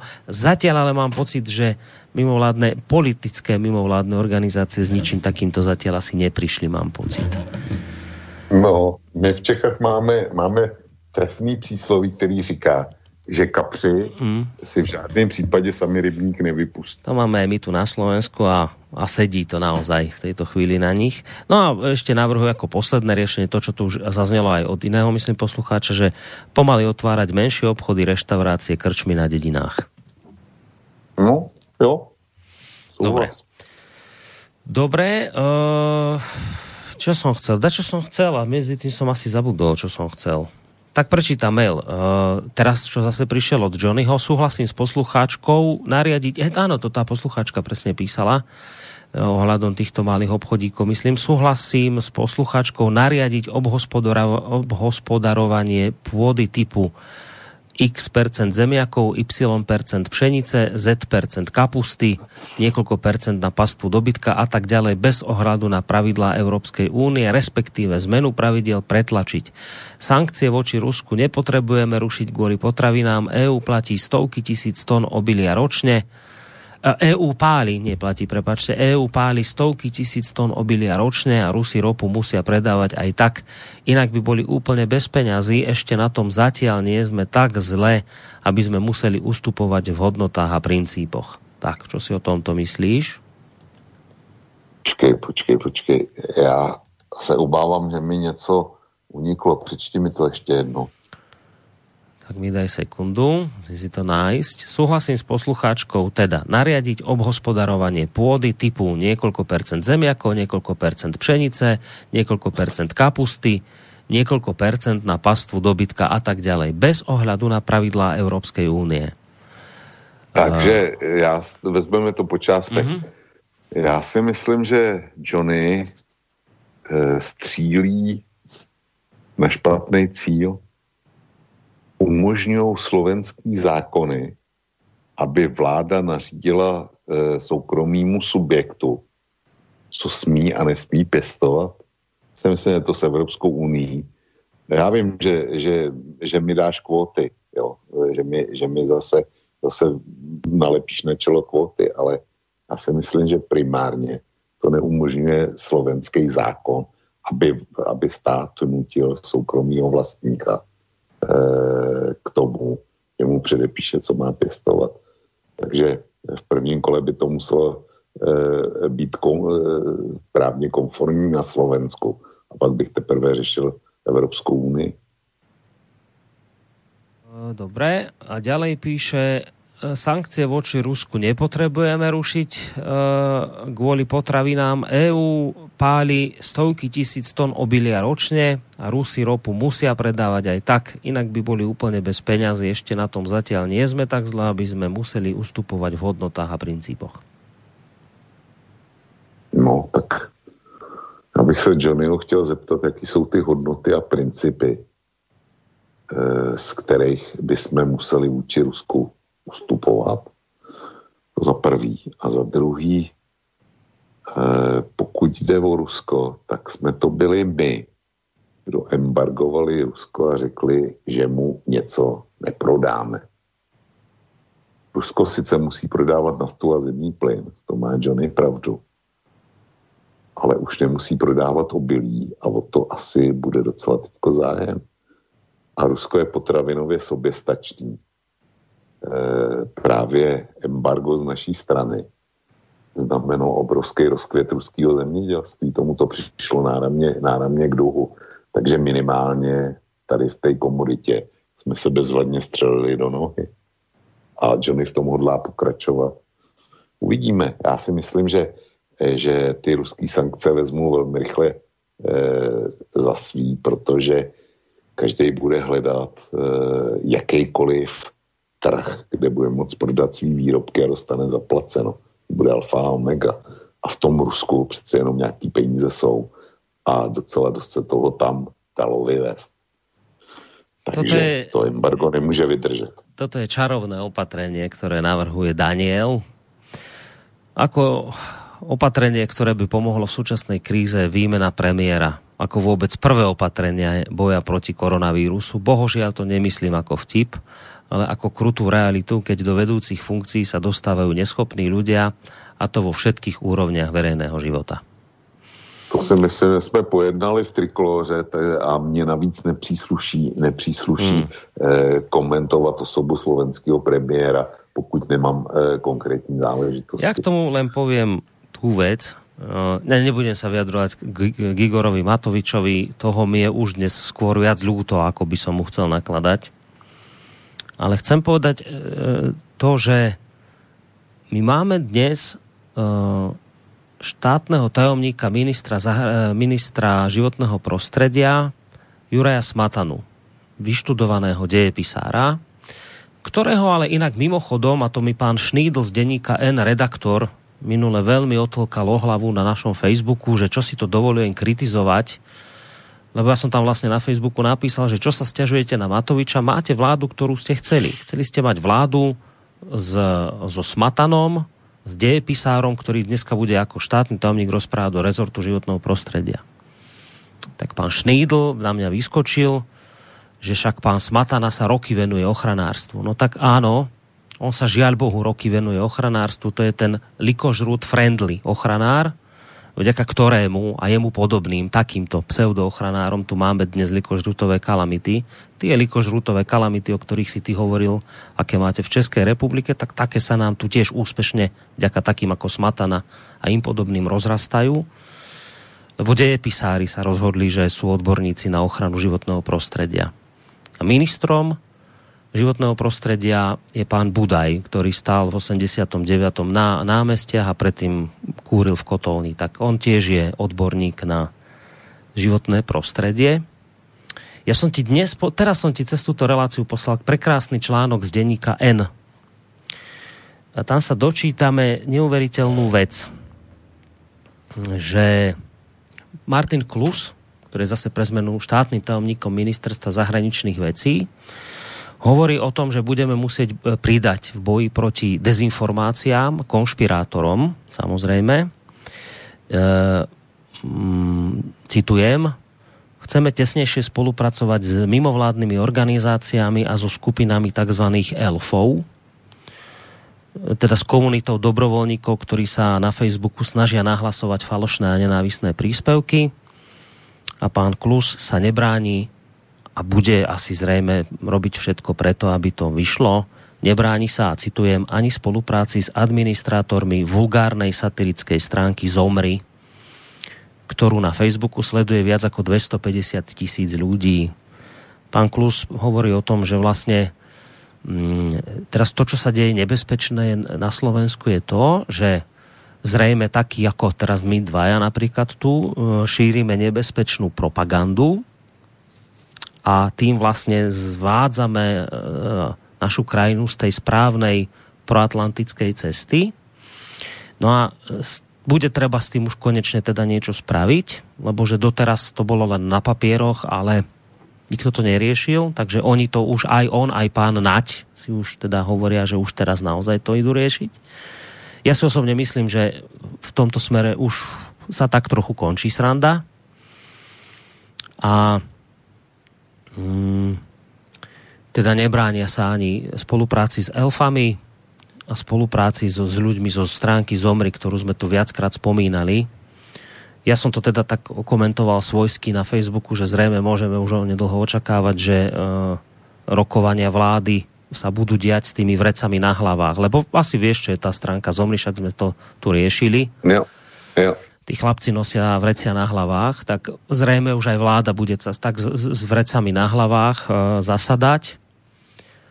A to sú, podľa mňa sú to strašidelné, to sú hroz, hrozostrašné veci, som si neviem ani predstaviť, že toto niekto niekedy takto nahlas povie a teda on to myslí smrteľne vážne že teda s týmito ľuďmi bude teda nová vláda nejakým spôsobom spolupracovať, lebo že oni pomôžu v tom, že, lebo že teraz je vlastne problém v tom, že keď ministerstvo napríklad zahraničných vecí bojuje proti tej nebezpečnej ruskej propagande, že oni niečo zverejnia na Facebooku, tak to má malý zásah. No oni vlastne teraz využijú týchto ľudí zo stránky Zomri na to, aby bol ten zásah väčší, lebo tam je ja neviem koľko tisíc proste sledovateľov, 250 tisíc ľudí má tá stránka, no tak keď to tam zverejnia na tejto... Ja, ja, ne, ja, ja by som to aj povedal, lebo však je po 20, už 24, ale mne sa nechce hrešiť. No tak na, na stránke, kde sú naj, najodpornejšie vulgárnosti, aké vás napadnú, tak cez túto stránku zrejme budú, bude nová vláda, Eh, šíriť svoj nejaký, nejaké svoje veci, ktoré chce dostať medzi ľudí. No tak uh, áno, ja týmto celým chcem povedať, že, že ja, ja žiaľ s Danielom asi súhlasím, že no my najskôr, aby sme toto všetko tu nejakým spôsobom porazili, tento problém, ktorý tu máme, tak my musíme sa pozrieť, čo teraz za ľudia sedia v tej vláde. Aké, na, aké návrhy. My teraz napríklad, mám, my máme, my máme na ministerstve životného prostredia v tejto chvíli ľudí, pán Budaj a pán Smatana, to sú dvaja v tejto chvíli veľmi vysoko postavení ľudia, ktorí sú hlboko presvedčení o tom, že likožrúd nie je pre prírodu problém. Likožrúd je súčasť prírody, lesy tu boli dávno pred človekom, e, lesníci sú vrahovia lesov, čiže my máme dnes takýchto ľudí na ministerstve. Títo ľudia dnes vedú rezort. Ja si myslím, že to je katastrofa. Takže áno, áno Daniel, v tejto chvíli s vami extrémne hlboko súhlasím. Musí to akože, začať kardinálnymi výmenami, ale také nič sa asi po tejto chvíli diať nebude, aj keď teda kto vie, že či to tá korona vírusová kríza nejak nezomelie týchto ľudí. Ja si myslím, že by to bolo dobre. Čím kratšie bude toto šialenstvo, ktoré vzýšlo z volie trvať, tak tým lepšie pre Slovensko. To je môj osobný názor, nehovorím za rádio, hovorím za seba, za Borisa Koroniho. Uh, ideme na ďalší mail, môžeme? Jo, jo. Ľuboš, upresnenie k Jaslovským Bohuniciam. Posluchač zrejme mal na mysli jadrovú elektráreň A1, ktorá bola no, no. pre poruchu odstavená v roku 1977. Uh, na, to je elektráreň na prírodné neob, no, neobohatené kovové uránové palivo, chladené, ježiš Mara, to, že nemusíme riešiť, ale blok e, V1, ktorý napriek modernizácii musel byť odstavený, blok V2 s rovnakými reaktormi VER, stále funguje a také reaktory sú aj v Mochovciach. Vlk si však na A1 zrejme ešte dobre pamätá. A1 je už dlho pomaly pre úniky radioaktivity v tichosti bez mediálnej pozornosti likvidovaná. Dobře, beru, beru na vědomí e, a jsem rád za to, za to doplnění. Jinak, Borisku, k tomu, co jsi říkal ty, no, když tě tak poslouchám, tak e, Bůh ochraňuj Slovensko s takovouhle vládou. Hmm. To... No ja si, ale teraz vážne, ja to teraz, teraz toto už, toto, čo poviem, myslím teraz vážne, ja si skutočne myslím, že aj po tom, čo som si prečítal teraz denníku N, čo Klus navrhuje, a, a k čomu sa samozrejme prihlásil okamžite Nať, Jaroslav Nať, to, akože to, pre nás to nie je prekvapenie. My sme hovorili, že ak títo ľudia sa raz ujmú moci, tak nastane vážny problém pre ľudí, ktorí majú iný, akoby, ani nie, že viete, že iný pohľad na svet, ale pre ľudí, akých som spomínal tam pri tej, pri tej doktorke Pekovej o tom kritickom myslení, že pre takýchto ľudí, ako sme my, ktorí chceme rozmýšľať aj iným spôsobom, akým je dovolené rozmýšľať, tak myslím si, vážne si to začína myslieť, že začína problém. A títo menovaní ľudia budú schopní podľa mňa spraviť všetko preto. A oni sa odvolávajú na štátne dokumenty. Ja vám zacitujem len jednu vec z toho článku, nejak ti ho fakt vrelo odporúčam prečítať si, Ilčko. Uh, no nie, teraz to tu asi práve nenájdem, kde, som to, kde sa on odvoláva na, na no nič, ja to nájdem, keď budeš odpovedať na aha, tuto to je. Škodlivá strategická propaganda vrátane dezinformačných aktivít má potenciál polarizovať spoločnosť, rozvracať politický systém, oslabiť dôveru občanov v demokratický a právny štát, ich vôľu brániť ho, a spochybňovať význam členstva Slovenskej republiky v NATO a EÚ. Píše sa v doteraz neschválených dokumentoch. Reálne však štát na propagandu spochybňujúcu našu zahraničnú orientáciu príliš nereagoval. Bla, bla, bla, bla, bla. Oni už reagovať idú. Čiže, čiže podľa mňa nám, nás čakajú nielen ťažké koronavírusové časy, ale nás čakajú ťažké klusovsko-naďovské časy, smatanovsko-budajovské časy. Pretože toto sú ľudia, ktorí, pre ktorých je akoby iný názor, ohrozenie smerovania, ukotveného smerovania Slovenska, nebezpečná propaganda, to je akože niečo, čo treba okamžite zrejme e, zastaviť a ne, nebudú sa štítiť za týmto účelom ani podľa toho, čo som čítal, spolupracovať s vulgárnou stránkou zomry. Ja tvrdím, že to, to je to je šialenstvo. Čo, čo som sa teraz dočítal na denníku N, tak je to katastrofa. No, tak e, pokud e, jak si oni začnou spolupracovat e, ze Zomry, tak se může stát pouze několik málo věcí. To publikum, který dneska je ze Zomry nadšený, sotva e, bude nadšený z toho, co, e, co bude chtít prosadit slovenská vláda. Zkrátka, e, ne, že by, ne, že by stáli v názorové opozici, ale v momentě, kdy se jim tam nasáčkujou na tuhle stránku e, s tou svou úřednickou slovenštinou, tak e, spolehlivě ten portál rozloží. Jo. Aspoň já si myslím.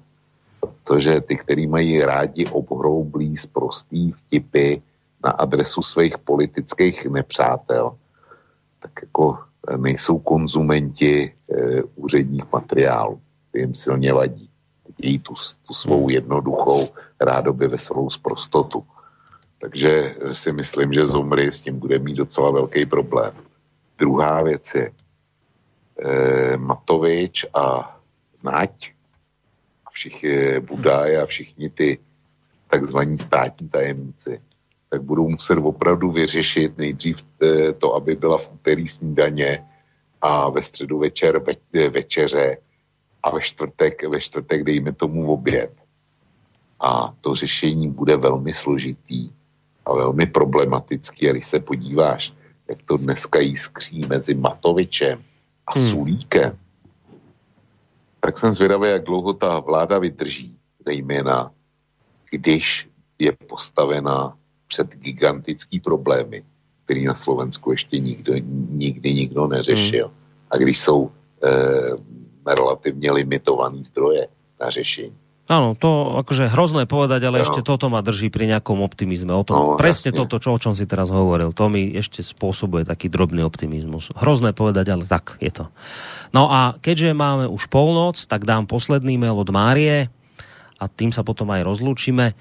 Mrzí ma, ale stále ma prenasleduje myšlienka, či by v tomto čase nemohli pomôcť domov dôchodcov dobrovoľníci z radou cirkevných rádov, rádové sestry. Tie by mohli dlhodobo niekoľko mesiacov byť ubytované v domovoch dôchodcov a tým by e, nepreniesli nákazu na starých a chorých ľudí, pre ktorých to vo veľkom percente prináša smrť. Proste vytvoriť takú obyčajnú misiu lásky a pomoci pre tých najpotrebnejších. Tak čo by si povedal na takýto nápad?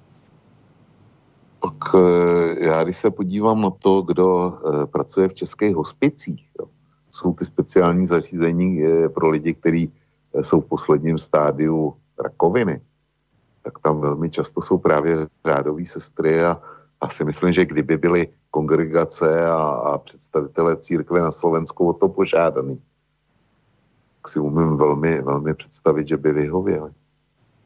To není žádná fantazie si myslím, že se dá, že se dá poměrně snadno no, zrealizovat. Dokonca možno už aj teraz pomáhajú, viete, že možno, Přesně možno tak. tam sú aj, no, tak to nevieme v tejto chvíli no, povedať. Viem, že určite sú teda nejaké zariadenia cirkevné, samozrejme tam Přesně. sú, ale či aj teda v štátnych sú, no, neviem. Či, sa, či by sa to muselo nejakou zmluvou potom so štátom ošetriť, alebo ako, netuším. No. Dobre, tak Myslím, že ale aj keď, aj keď pozerám na tie maily, tak viac menej to máme tak či onak vybavené. Ne, neostali, ani náhodou mi tu neostala nejaká záplava mailov alebo niečo podobného. Tak myslím si, že bez nejakých vážnejších výčitek svedomia v tomto smere môžeme teda tú reláciu dnes ukončiť a odobrať sa do postelí.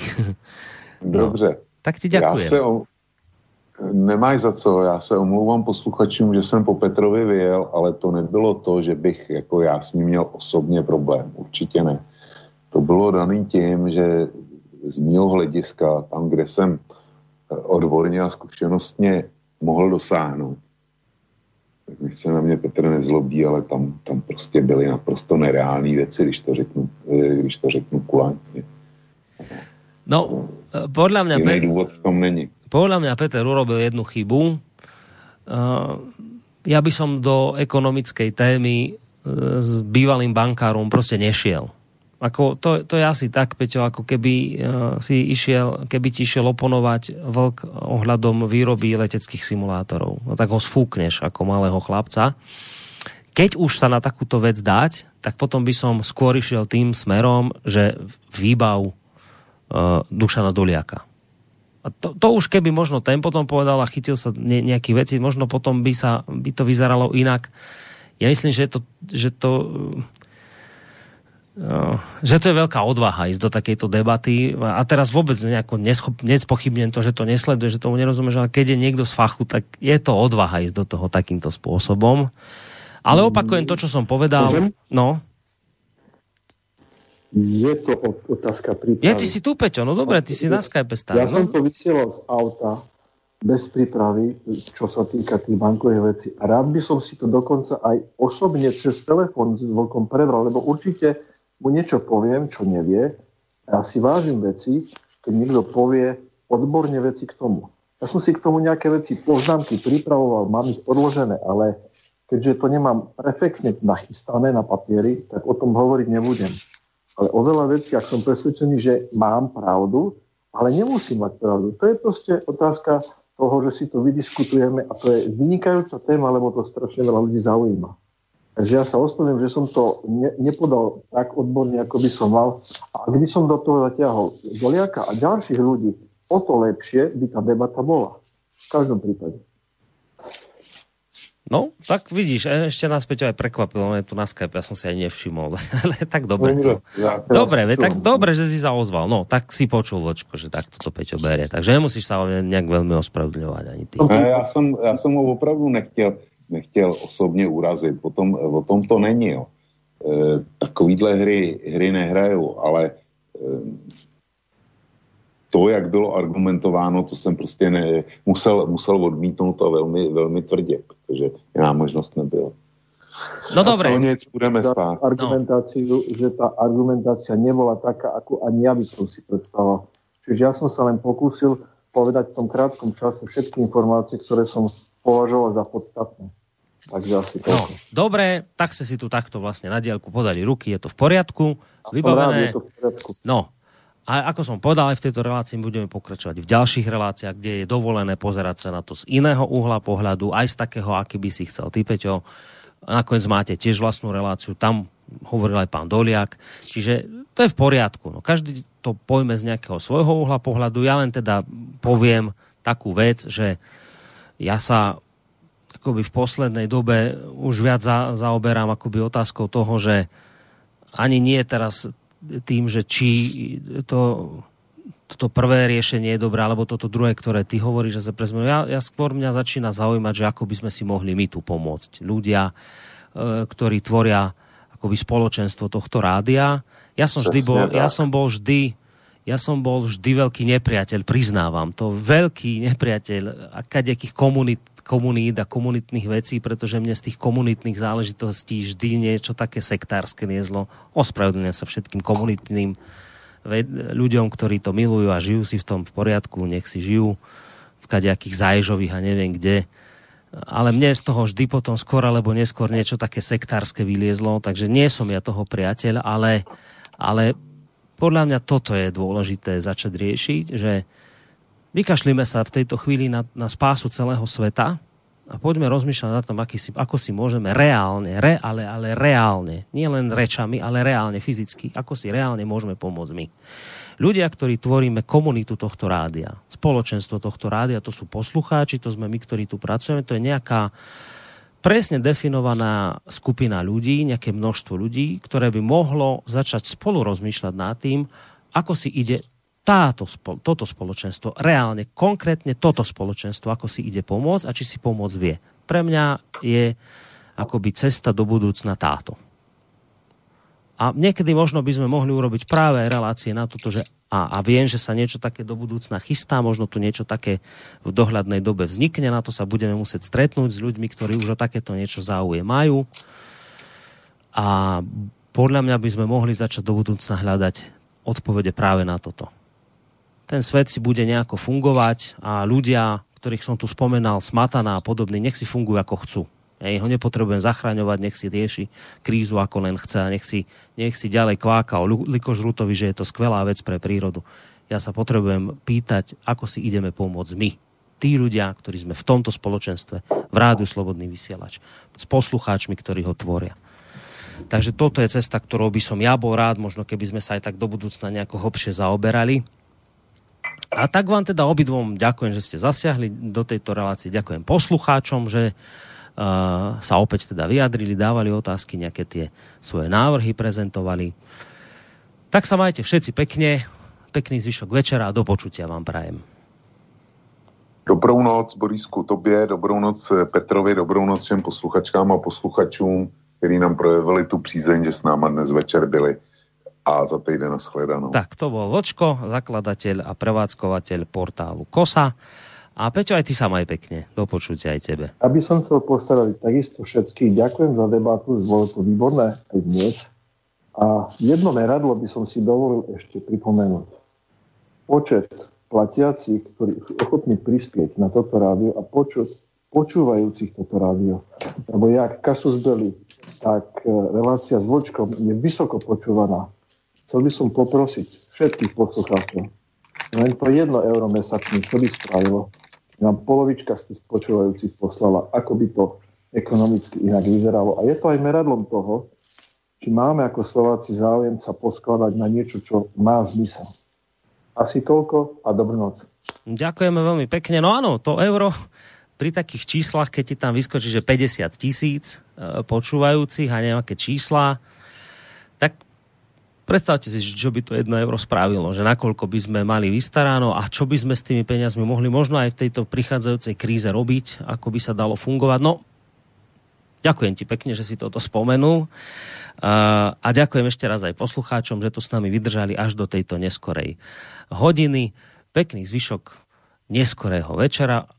Už vlastne teraz nedelného, už pozrieme sa prehúpli do nedele, vám praje Boris Koroni. Majte sa pekne.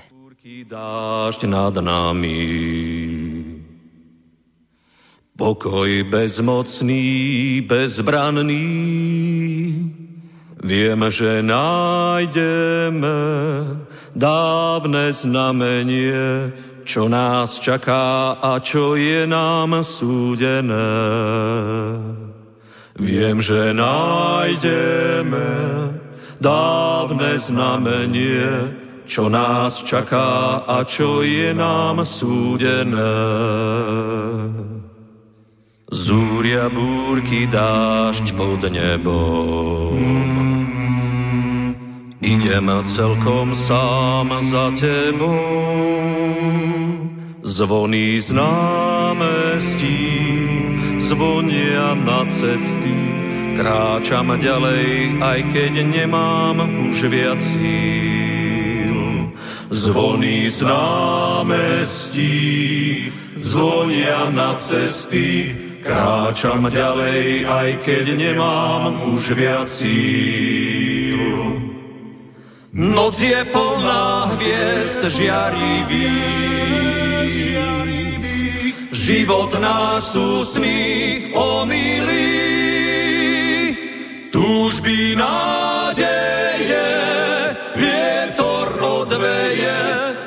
hviezda svieti, ty ma znovu zahreješ. Rastú jedle tam na holí, Neutečiem, ja sa nebojím, stále pôjdeme,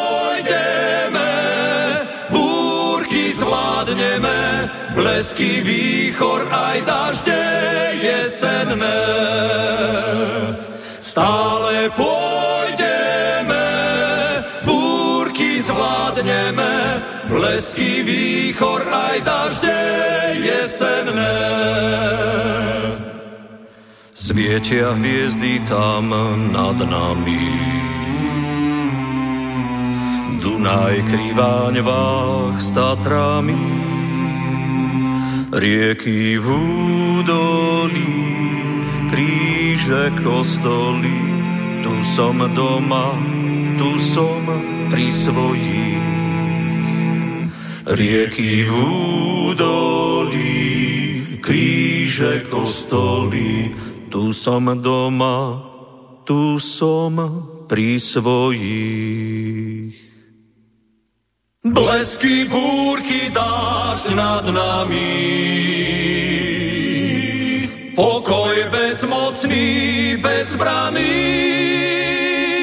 Viem, že niekde mám liek na každú z rán. Domov je tam, kde si stále sebou sám. Viem, že niekde mám liek na každú z rán. Si stále sebou sám.